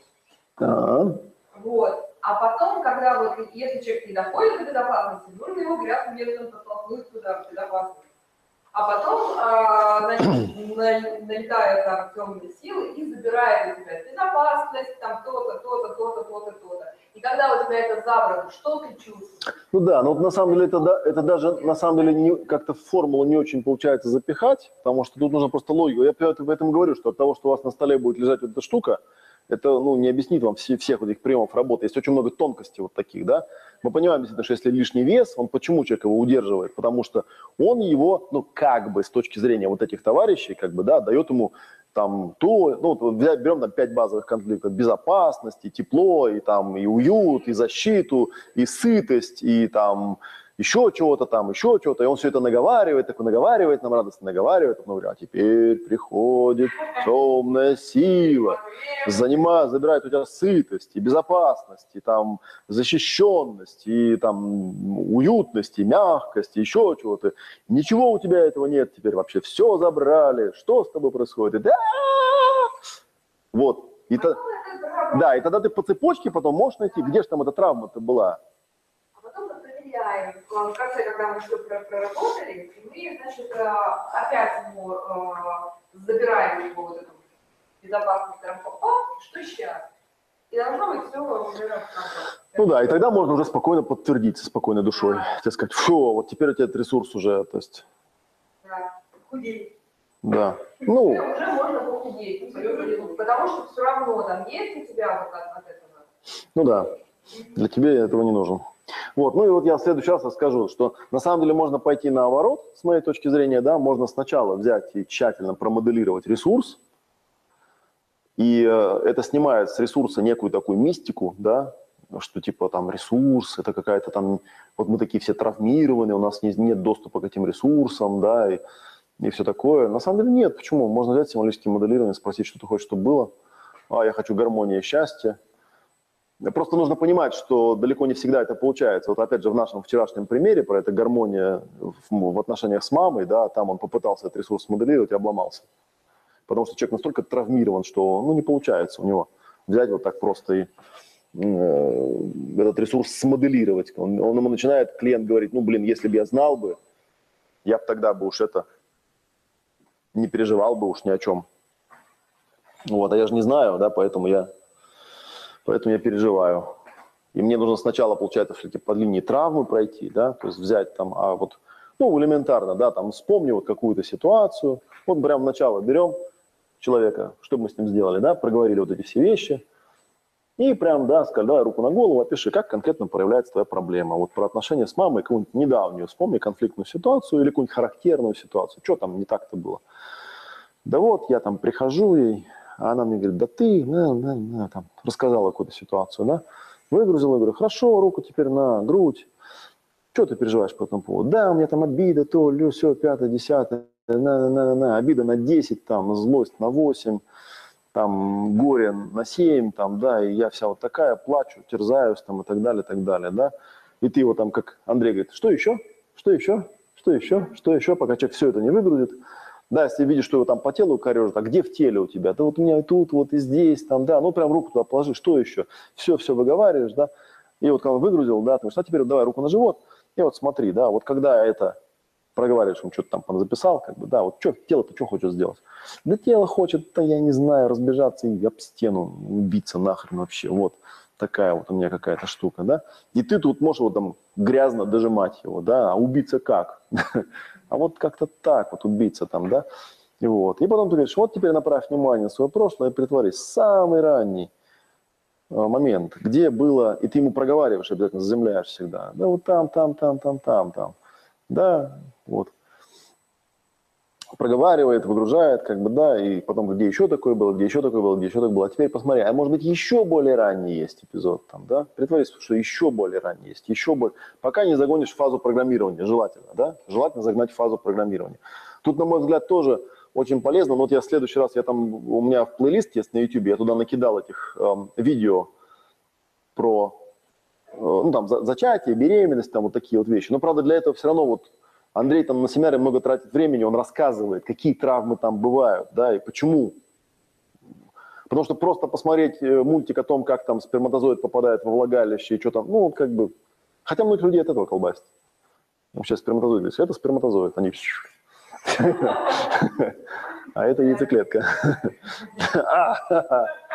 Вот, но там есть совершенно определенные, как он их называет, модельные ситуации, да, то есть когда эм, мы говорим там, что вот, например, вот такие там такие такие переживания там связаны, допустим, с низкой самооценкой, они как правило связаны. Ну вот я там Диме говорил, что когда я делал эту демосессию по ППШ, он когда стал там описывать, как он себя чувствовал, да, там прям сразу, когда вот в формате РПТ, сразу начинаешь думать, я даже знаю, какой это момент, какая из опорных точек. Прям сразу могу сказать, да, потому что я уже ну, имею опыт работы, я знаю, что вот это, скорее всего, нужно прям сразу сказать, там вот вспомни момент, когда там то-то, то-то, то-то происходит. Но для этого нужно описать это все, проговорить, может быть, какое-нибудь кино показать, чтобы человека, ну, как-то, он уже тоже был в реальности. Это как бы э, метафора, но метафора, которую человек не из себя достает, а, ну, как бы заданная, ну, такая вот. Потому что, на самом деле, там нам неизвестно, что он там вспоминает, но тем не менее. Ну, вот и все, мы потом по цепочке идем, идем, загоняем его в фазу программирования, да, и там одно из двух, там, да, либо, в конце концов, там, да, это там самая первичная травма, да, выгоду кто-нибудь получил? Нет. Унаследовано было? Не знаю, вроде я не чувствую ничего такого, да. Было ли это как-то притянуто? Нет, я в утробе сидел, никого не трогал, там вдруг по мне бум. Я, типа, ну, нормально вообще. Все. Вот. Опять же, да, чтобы человек ответил на вопрос унаследовано, притянуто, то, наверное, ему сначала родовое дерево надо прописать, приятно представлять, кто там был. Что он так, может, так постоит, там в расстановке походит, там, да, я ж, вот я, например, из всех своих бабушек, дедушек, я знал только одну единственную бабушку, вот, которая в 4 года умерла, а остальные умерли задолго до моего дня рождения, я их даже не знал. И мне было, наверное, интересно там в расстановке попробовать почувствовать, ну, они какие вообще были люди, что они, как они себя чувствовали, какие у них были эмоции, почему они так ушли из жизни как-то нехорошо. Травмы, наверное, какие-то были, да? То есть только тогда я смогу внятно, более-менее... Вня... То есть мне нужно немножко порезонировать с этим, только тогда я могу в сессии внятно ответить, был ли это от кого-то унаследовано, потому что тогда я смогу сказать, а вот я когда раскладывал там, вот я помню, я в деда зашел, и вот у него прям такое состояние было, да, вот прям вот, наверное, это от него, наверное, это от него. И тогда я могу корректно как бы работать по этой системе. А тут просто надежда на интуицию, и нет никакой гарантии, что человек в мульти просто не уйдет. А до какого колена вот она, она пишет, что в соответствии с ее опытом э, изучать следует хотя бы три поколения, потому что если есть какая-то нерешенная проблема, она в рамках трех поколений уже вылезет. То есть не бывает травм, которые идут дальше, потому что если она есть, то она вылезет раньше. А до седьмого колена как же там? Ну, я не знаю, ну, кстати, спрашивали на радио, там, а вот до седьмого проклятия, до седьмого колена. И вроде я помню, даже мы когда вот по дианетике работали, там находили такие вещи, что кто-то там кого-то. Я помню, даже в остановке что-то там. Она говорит о том, что оно может быть там в десятом колене, но в последних трех поколениях оно... Оно есть, да, оно проявлено. Да, оно все равно. И тоже, когда спрашивают, а если я не знаю своего там семейного дерева, там, как же, как же мне работать, то человеку говорят, смотри, вот есть ты, у тебя есть дети, и у тебя есть родители. Это уже три поколения. И если ты не сможешь проработать для себя, то ты, по крайней мере, можешь сделать для своего ребенка, потому что для него то уже как бы ему будет проще. Начни с себя, начни... Ну, не, ну, вот как бы уже три поколения, да, там еще бабушки и дедушки, но, по крайней мере, уже там здоровенный кусок будет проявлен. Поэтому возьми дневничок и все запиши, потому что потом когда-нибудь, когда ты будешь уже там лежать на смертном одре и, и крякать, ребенок подойдет и скажет, мама, как выглядит мое семейное дерево? А ты ему скажешь,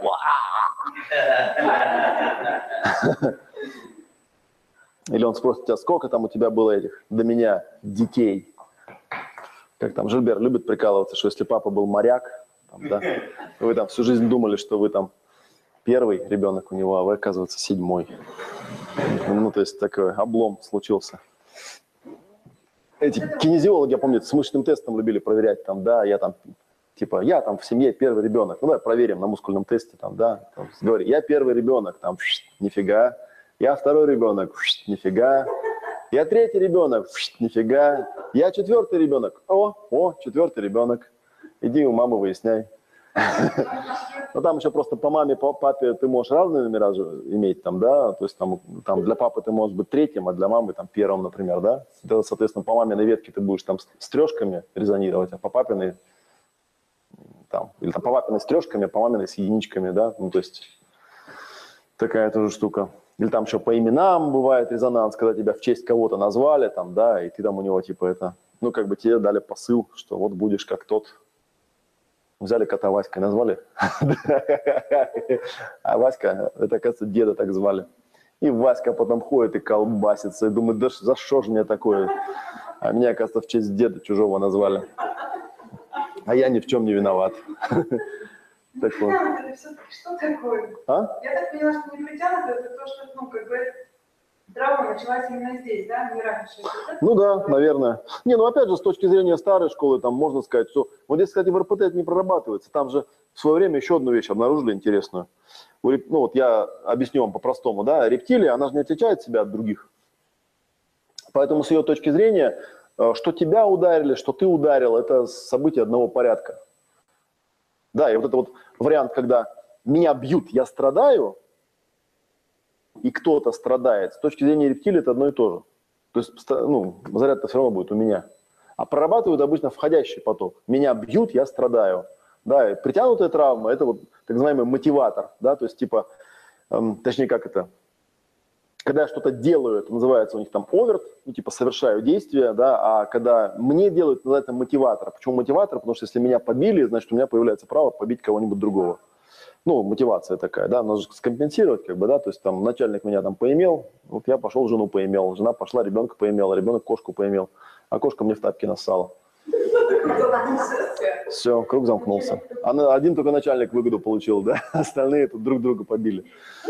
Вот. Ну и типа притянуто, это вот когда, например, я там кого-то ударил, и вдруг у меня срезонировало, что он же там пострадал, и у меня, получается, где-то там фоново осталось такое, ну, раз я кого-то ударил, он пострадал, значит, меня тоже могут ударить. Ну, и у многих есть там эти понятия, там, карма, справедливость, равновесие, там, да, и, видимо, в этом что-то есть такое, да, что если ты всю жизнь у всех там у кого-то что-то отбирал, отбирал, отбирал, то где-то в глубине души ты понимаешь, что, ну, когда-нибудь придет возмездие, да, и, и заберется у тебя все это. То есть ты как бы сам себе... То есть здесь, уж если ты такие вещи делаешь, то нужно быть таким абсолютно бессовестным каким-то чуваком, а таких людей, наверное, не, ну, я не знаю, вот бывают, наверное, социопаты или психопаты, да, они как бы этим отличаются, да, что он как бы там бьет других и ничего не чувствует. Вот обычный человек, если бьет кого-то, да, он потом совесть его мучает, он как бы, у него эмпатия какая-то есть, он понимает, что вот он бил человечка и мучился.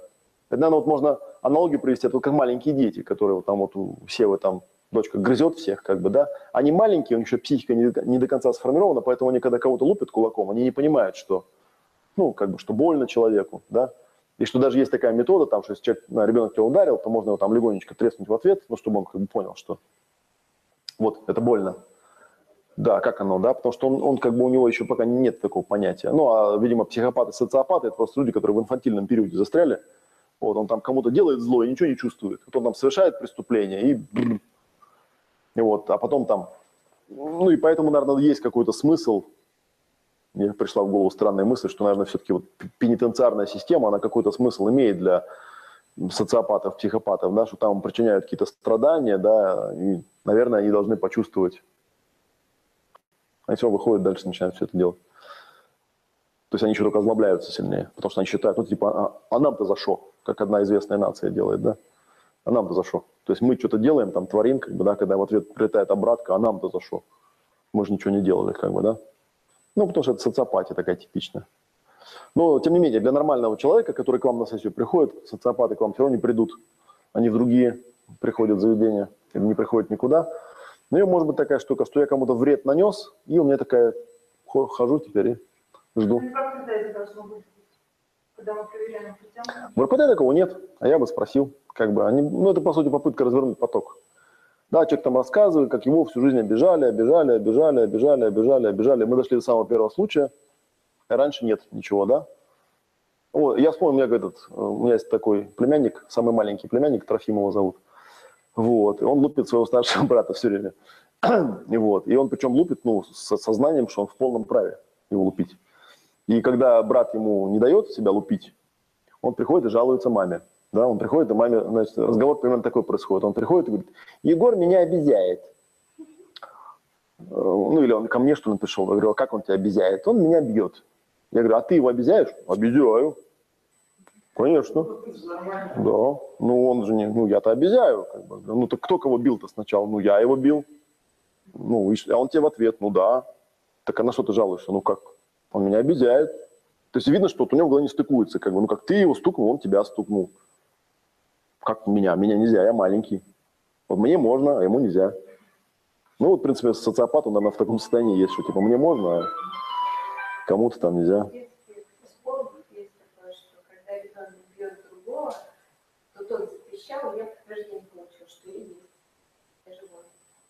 Ну, наверное. Эф- эффект, произ- эффект произвел. Ну, спросить его, э, ну, я- ну, типа, да, ты-то не обижал никого. Типа. А Да, может, ты кого-то грохнул там, да, попробуй найти эпизод, вот разверни на 180 градусов, попробуй найти эпизод, когда... Неважно, да, найди эпизод, потому что мы потом по травме можем придем по, по вот овертной стороне, по стороне исходящего потока. И, ну, опять же, это, кстати, вот это, по-моему, в стандартной диагностике появилось, потому что в первой диагностике такого не было. И они обнаружили, что вот есть такая штука, что прорабатываешь, прорабатываешь, а почему-то человека не попускает. А выясняется, что не попускает, потому что он сам это делал все время, да, и у него тоже есть цепочка заряда с этим связанная, там, где его совесть мучает и так далее. Вот как я там рассказывал про этот там праведник и торгаш, да, что типа я там праведник, я все время прорабатываю, как там торгаш меня обманывает. Он меня обманывает, обманывает, я нахожу прям первичную травму, как он меня обманывает. Все проговорил, что-то меня не попускает. А потом выясняется, так я сам был торгашом много раз и тоже обманывал других людей. Обманывал, обманывал, обманывал. И более того, случай, ну, как бы я стал этим праведником потом уже. А до этого я их обманывал, и тем самым я и притянул. То есть стал таким праведником. И, ну, кстати, тут отдельная тема, это можно, я потом, может, запишу. Это есть такой Деннис Стивенс, у него есть книжка такая The Resolution of Mind, анализ ума она называется по-русски. Там есть такие четыре опоры игровые. И он там это рассказывает, что когда человек что-то делает, делает, делает, да, и потом у него не получается, то он фрустрируется и становится на ту сторону, ну, которой он это делает, и отыгрывает как бы за ту сторону. Ну, это как бы нормальная такая конструкция психологическая вполне себе. То есть, если я кого-то бил, да, то потом у меня возникает предрасположенность к тому, чтобы били меня. Ну, отчасти, наверное, это объясняется тем, что сильно рептилии себя от других не отличают. Поэтому, если я кого-то бью, значит, и меня могут побить. И я хожу, как минимум, осознавая, что, в принципе, мне может прилететь. Вот, а это же создает такую определенную вибрацию. Раз мне может прилететь, так ну, прилетит когда-нибудь, рано или поздно, да? И потом было это притянуто? Было. Я вот там обманывал людей, обманывал, обманывал, обманывал, а потом обманули меня. И я такой, меня обезьяют. Я решил тогда, и тогда я решил э, всю историю о том, как я обманывал других, запихать в бессознательное, и наружу показывать только ту сторону, что меня обезьяют. Вот, а теперь я праведник, и меня вот обезьяют, и обезьяют, и обезьяют. Я вот такой тут сижу весь правильный, а меня все обижают. Вот, а я иду по линейке этих травм, нахожу самый первый случай, когда меня обидели, и почему-то легче мне не становится. Почему не становится? Ну, потому что больше, чем 50% заряда я на самом деле не, ну, не увидел и не... То есть я его не назвал, не как там, назвал, не обнаружил и не выбросил, потому что на самом деле это я сам такая тварь мерзкая. Вот такие дела. А? Да, ну да, я центр своей вселенной, поэтому в этой вселенной, даже если обижают, это все равно я как-то... Ну, то есть стоит посмотреть, как минимум. Но, по идее, там не притянуто, это опять же что-то типа того, что сижу, я никого не трогаю, там, подчиняю примус, как бы, да, и вдруг бах, и случается беда. Я ее никак не притягивал. Хотя с философской точки зрения, зачем ты тут сидел с этим примусом? Надо выяснить, надо, надо прояснить. Да, что такое я, почему я тут сидел, как я сюда попал и почему меня здесь прикрыло? Потому что Жильбер бы, наверное, не согласился. Он бы сказал, ну как, вот я же вам рисовал такую штуку, да, что если у человека случается какая-то беда, то есть какая-то программа. Да? Она, возможно, даже не его. Она, возможно, там у кого-то из предков. Это не я обижал. И это там казаки осваивали Казахстан, порубили там народ местный в капусту. Там посмотрели, подумали, «М, может, как погорячились мы тут с ними. И пошли себе. Вот, и как-то забыли. А потом, да, потомки там что-то стали это. Ну, это как, знаете, типа из серии, как вон там эти немцы теперь этих там сирийцев к себе принимают, да, они же там отчасти, знаете же, почему принимают? Потому что их же там всю поствоенную историю немцев чморят, что они нацисты, там, евреев жгли в печах, там, и так далее, и так далее. Поэтому они не могут сказать, не хотим мы черножопых тут видеть в нашей немецкой стране. Потом скажут, а, так вы нацисты, а раз не нацисты, значит, примите 2 миллиона беженцев. Не примете? Нацисты. Ну, то есть начинают там на эту тему продавливать. Там, причем это даже тоже такая, ну, это тоже вид способ манипуляции, как бы убедить человека в том, что он сделал что-то плохое, и потом под этим соусом заставить его, типа, это компенсировать. Ну, то есть, А, уже трех не, ну, на самом деле, да, это уже, мы уже переборщаем, перебарщиваем со временем, что ты уже полдвенадцатого. Но тем не менее, да, была же такая тема, может, вы знаете, что в 60-е годы, когда вот была эта, ну, типа, знаете, в, 60, в конце 60-х годов, когда там в Америке и э, в других странах было, ну, такие революции, бунты, там во Франции же вообще чуть не революция там происходила тогда, да, в 60-е годы. И в Германии было то же самое. И в Германии отчасти эта революция была вызвана тем, что выросло поствоенное поколение, то есть ну, дат рождения от 45-го и позже, да, вот когда им там 18-20 лет исполнилось, 65-й год, соответственно, их же все время учили, что вот была такая страница в нашей истории, там были некие нацисты, которые там пол Европы, короче говоря, сильно обидели и туда-сюда, но это всегда рассказывалось отстраненно, как бы, да, ну какие-то были нацисты, там какие-то там это, вот. А потом, когда, ну и детишки, они когда изучают, особо же не задумываются над этим, да, а потом, когда они стали взрослеть, они вдруг поняли, да это не какие-то нацисты. Это вот конкретно мой папа был. Конкретно моя мама. Это они и были нацисты. Куда они делись-то? Кто там были нацисты? Нацисты была Павлов, вот вся Германия была нацистская, как бы, да. И они все были нацисты. Они все махали этими флагами, говорили «Зиг Хайль» там и прочие всякие разные вещи. Это они и были. И начался конфликт поколений потому что их всю жизнь, ну, то есть их всю жизнь в школе учили гумани, гуманистическим идеалам и рассказывали, как это, да, и у них был жесткий разрыв, как бы, что нацисты-то это вот они, не какие-то там абстрактные, непонятные, что вот конкретно мой дедушка был начальником концлагеря, не какой-то там абстрактный нацист, а вот конкретно он. И началась буча, потому что это как бы, ну, ради, как это, национального примирения пытались замести под ковер, ну, а по законам родового дерева все, что скрывается, оно генерирует конфликт. И пошло там межпоколенческая там хрень, там эти бунты всякие э, молодежные, там, да, Погромилова и прочее, прочее, прочее. Там кое-как там это, в общем, кое-как замяли. Чуть не это самое. И это, в общем, да. Почему у нас и пытаются, на, на вот, ну, кстати, интересно, в России интересная история. Нам же, кстати, многие годы пытаются а, в нас инспирировать, что это мы виноваты в том, что коммунистический режим чего-то там. Я, правда, не знаю, что он там такого наделал, коммунистический режим. Ну да, конечно, Польшу он угнетал. Ну да, расстрелял там в Катыни миллион там поляков, как бы, да, ну и так далее, и так далее. И там очень сложная завязка, потому что на самом деле, опять же, там, если вспомнить тех же поляков, вот я, честно говоря, думаю, что это, я не знаю, там, сколько лет должно пройти, как бы, да, чтобы прекратилась эта фигня. Но там много вещей, там и у поляков много чего нехорошего они делали, и у русских в ту сторону. Там такая вендетта многовековая. Ну да. Да, это там, там многовековая вендетта, там, да, сейчас вон те же поляки никак не могут понять, что там с этими бандеровцами делать, потому что с одной стороны поляков резали, с другой стороны вроде как типа незалежная Украина, там, да, и вроде как это против русских. В общем, договорились до того, что опять русские во всем виноваты, как бы, да, что украинцы резали поляков, а виноваты русские. Вот. И на самом деле я просто, на самом деле, ну, просто есть достаточно такие ужасные вещи, про которые там стараются не писать там в истории, да, что, э, например, там в той же Литве или там на Западной Украине, там же эти лесные братья были чуть ли не до 60-х годов, и что вот эти истребительные батальоны, как бы НКВД, там, они в конце концов поняли, что, ну, то есть разговор, разговаривать не надо. Они делали очень просто.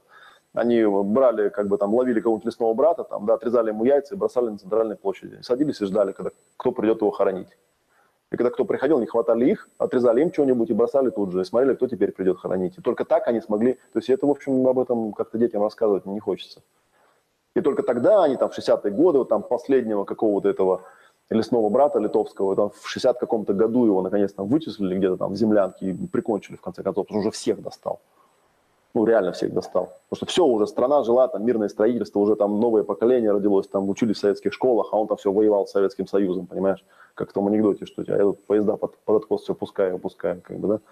Ну, бред же. И, и это как бы не хочется показывать, что на самом деле... Я даже помню, как-то документальный фильм смотрел на тему того, что, ну, как бы, когда случается война, то обе стороны, ну, делают очень нехорошие вещи. А, и когда одна из этих сторон эм, побеждает, то ну, стараются да, прикрыть вот эту темную сторону, да, там, прикрыть, например, тот факт, что там во время оккупации Европы там было, было, было такое понятие, может, вы слышали, славянское возмездие называлось. Ну, то есть всех немецких женщин насиловали, всех поголовно. Это называлось славянское возмездие, что потом из Германии там миллионами вывозили вот этих вот брошенных детей, которые родились от этого всего.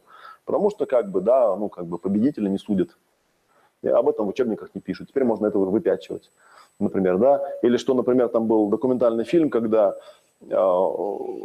ветераны британских экспедиционных войск рассказывали, что да, мы расстреливали детей, грудничков даже расстреливали, потому что они были, ну, нам некогда было с этим разбираться, и просто нам, вот мы стреляли, да, и вот, и потом, когда там нам рассказывают, мы смотрим там, как празднуют победу, как бы, да, я сижу, а мне-то кошмарики снятся, я же помню, как я там мальчишек убивал десятилетних, вот, потому что они там какие-то юнкера были, там, да, и нам нельзя было их оставлять за спиной, ну, нельзя, мы просто вывели весь там всю школу и расстреляли, чертовой матери, потому что что с ними делать?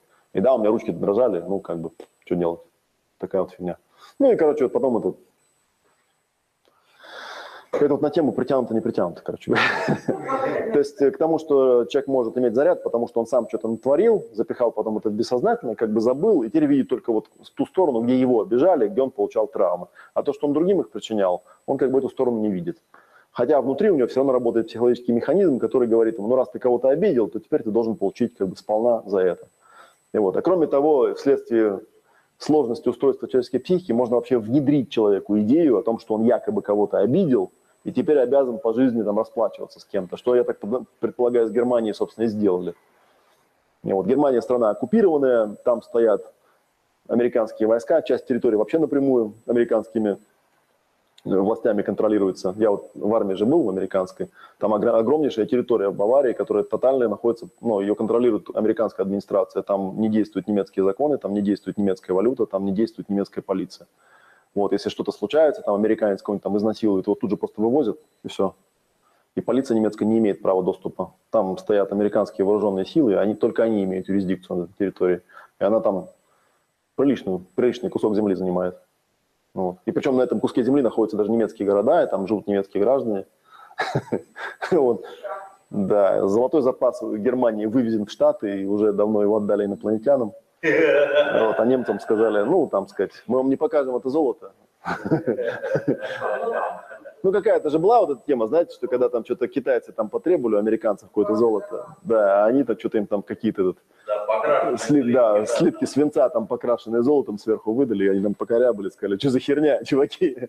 Они говорят, ну, блин, они же прилетели, сказали, отдавайте все золото. Пришлось все отдать. Да, так что, так что, извините, извиняйте, такая вот беда у нас.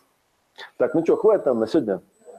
На завтра тогда отложим продолжение этой темы, да. Вот я вам, по крайней мере, сегодня то, что планировал проговорить, проговорил. Да, мы, кстати, интересные моменты обсудили. Так что, если вы хотите, ну, я скажу на всякий случай, да, что у меня вот тут вот, где тут мой ЖЖ э, висит? у меня тут висит вот баннерок, вот он. Вот, у нас это все будет. Давайте тоже им покажу. Чтобы, как сказать, было сегодня... Я же торгаш, должен же я поторговать. Поторговать хотя бы немного. 21-28, причем в этот раз мы удлинили. У нас в прошлый раз было 7 дней, в этот раз будет каждый уровень по 4 дня, и большая часть этого времени посвящена практике. Первый уровень, там изучается базовая техника, вот которую я показывал, и ну, прорабатывается просто вот то, что торчит, как бы, да, в качестве тренировки. Вот. А вторая часть, про которую я, наверное, завтра расскажу, называется перезачатие. Там тоже много интересных вещей, много чего можно добавить, дополнить и добавить к тому, что Андрей рассказывает. Это вот так называемые, то, что называется процессинг генетической сущности, то есть конкретные ключевые моменты, в которых человек может испытывать травмы. Вот как Макфетридж рассказывает, ну, я завтра расскажу лучше, да, подробно. Но суть заключается в том, что начиная от даже доклеточной фазы, биологическое наше существо, да, оно претерпевает качественные изменения. Да, там из одноклеточного становится многоклеточным, там, и так далее, и так далее. В каждый, в каждый этих моментов происходит качественное усложнение структуры, и в каждом из этих моментов может быть какая-нибудь травма, да, вот в этом скачке. Если все происходит хорошо, то у человека есть там определенные ресурсы, так называемые, да, он такой гениальный, просветленный, гармоничный и так далее. А если у него этого нету, то в этих эпизодах можно найти вот такие базовые заряды, которые когда убираются, то человека прям так, вау, классно ему становится. Ну вот, я по себе скажу, что да, это, это так. Так что если, если оно будет здесь проходить, кстати, вот, может даже мы уговорим, чтобы это снималось на камеру, а может не говорим, не знаю. Вот, так что тут оно будет. Все, это на сегодня все. Спасибо за внимание. Так, Сейчас я наших онлайнчиков тоже скажу им до свидания. Да, тех, кто дожил. Не, он 10 зрителей у нас есть тут, смотрят на нас. Ну да, или они, может, просто уже заснули перед компьютерами. Спасибо, что вы нас дослушали. Кто у нас, вот даже 11 зрителей.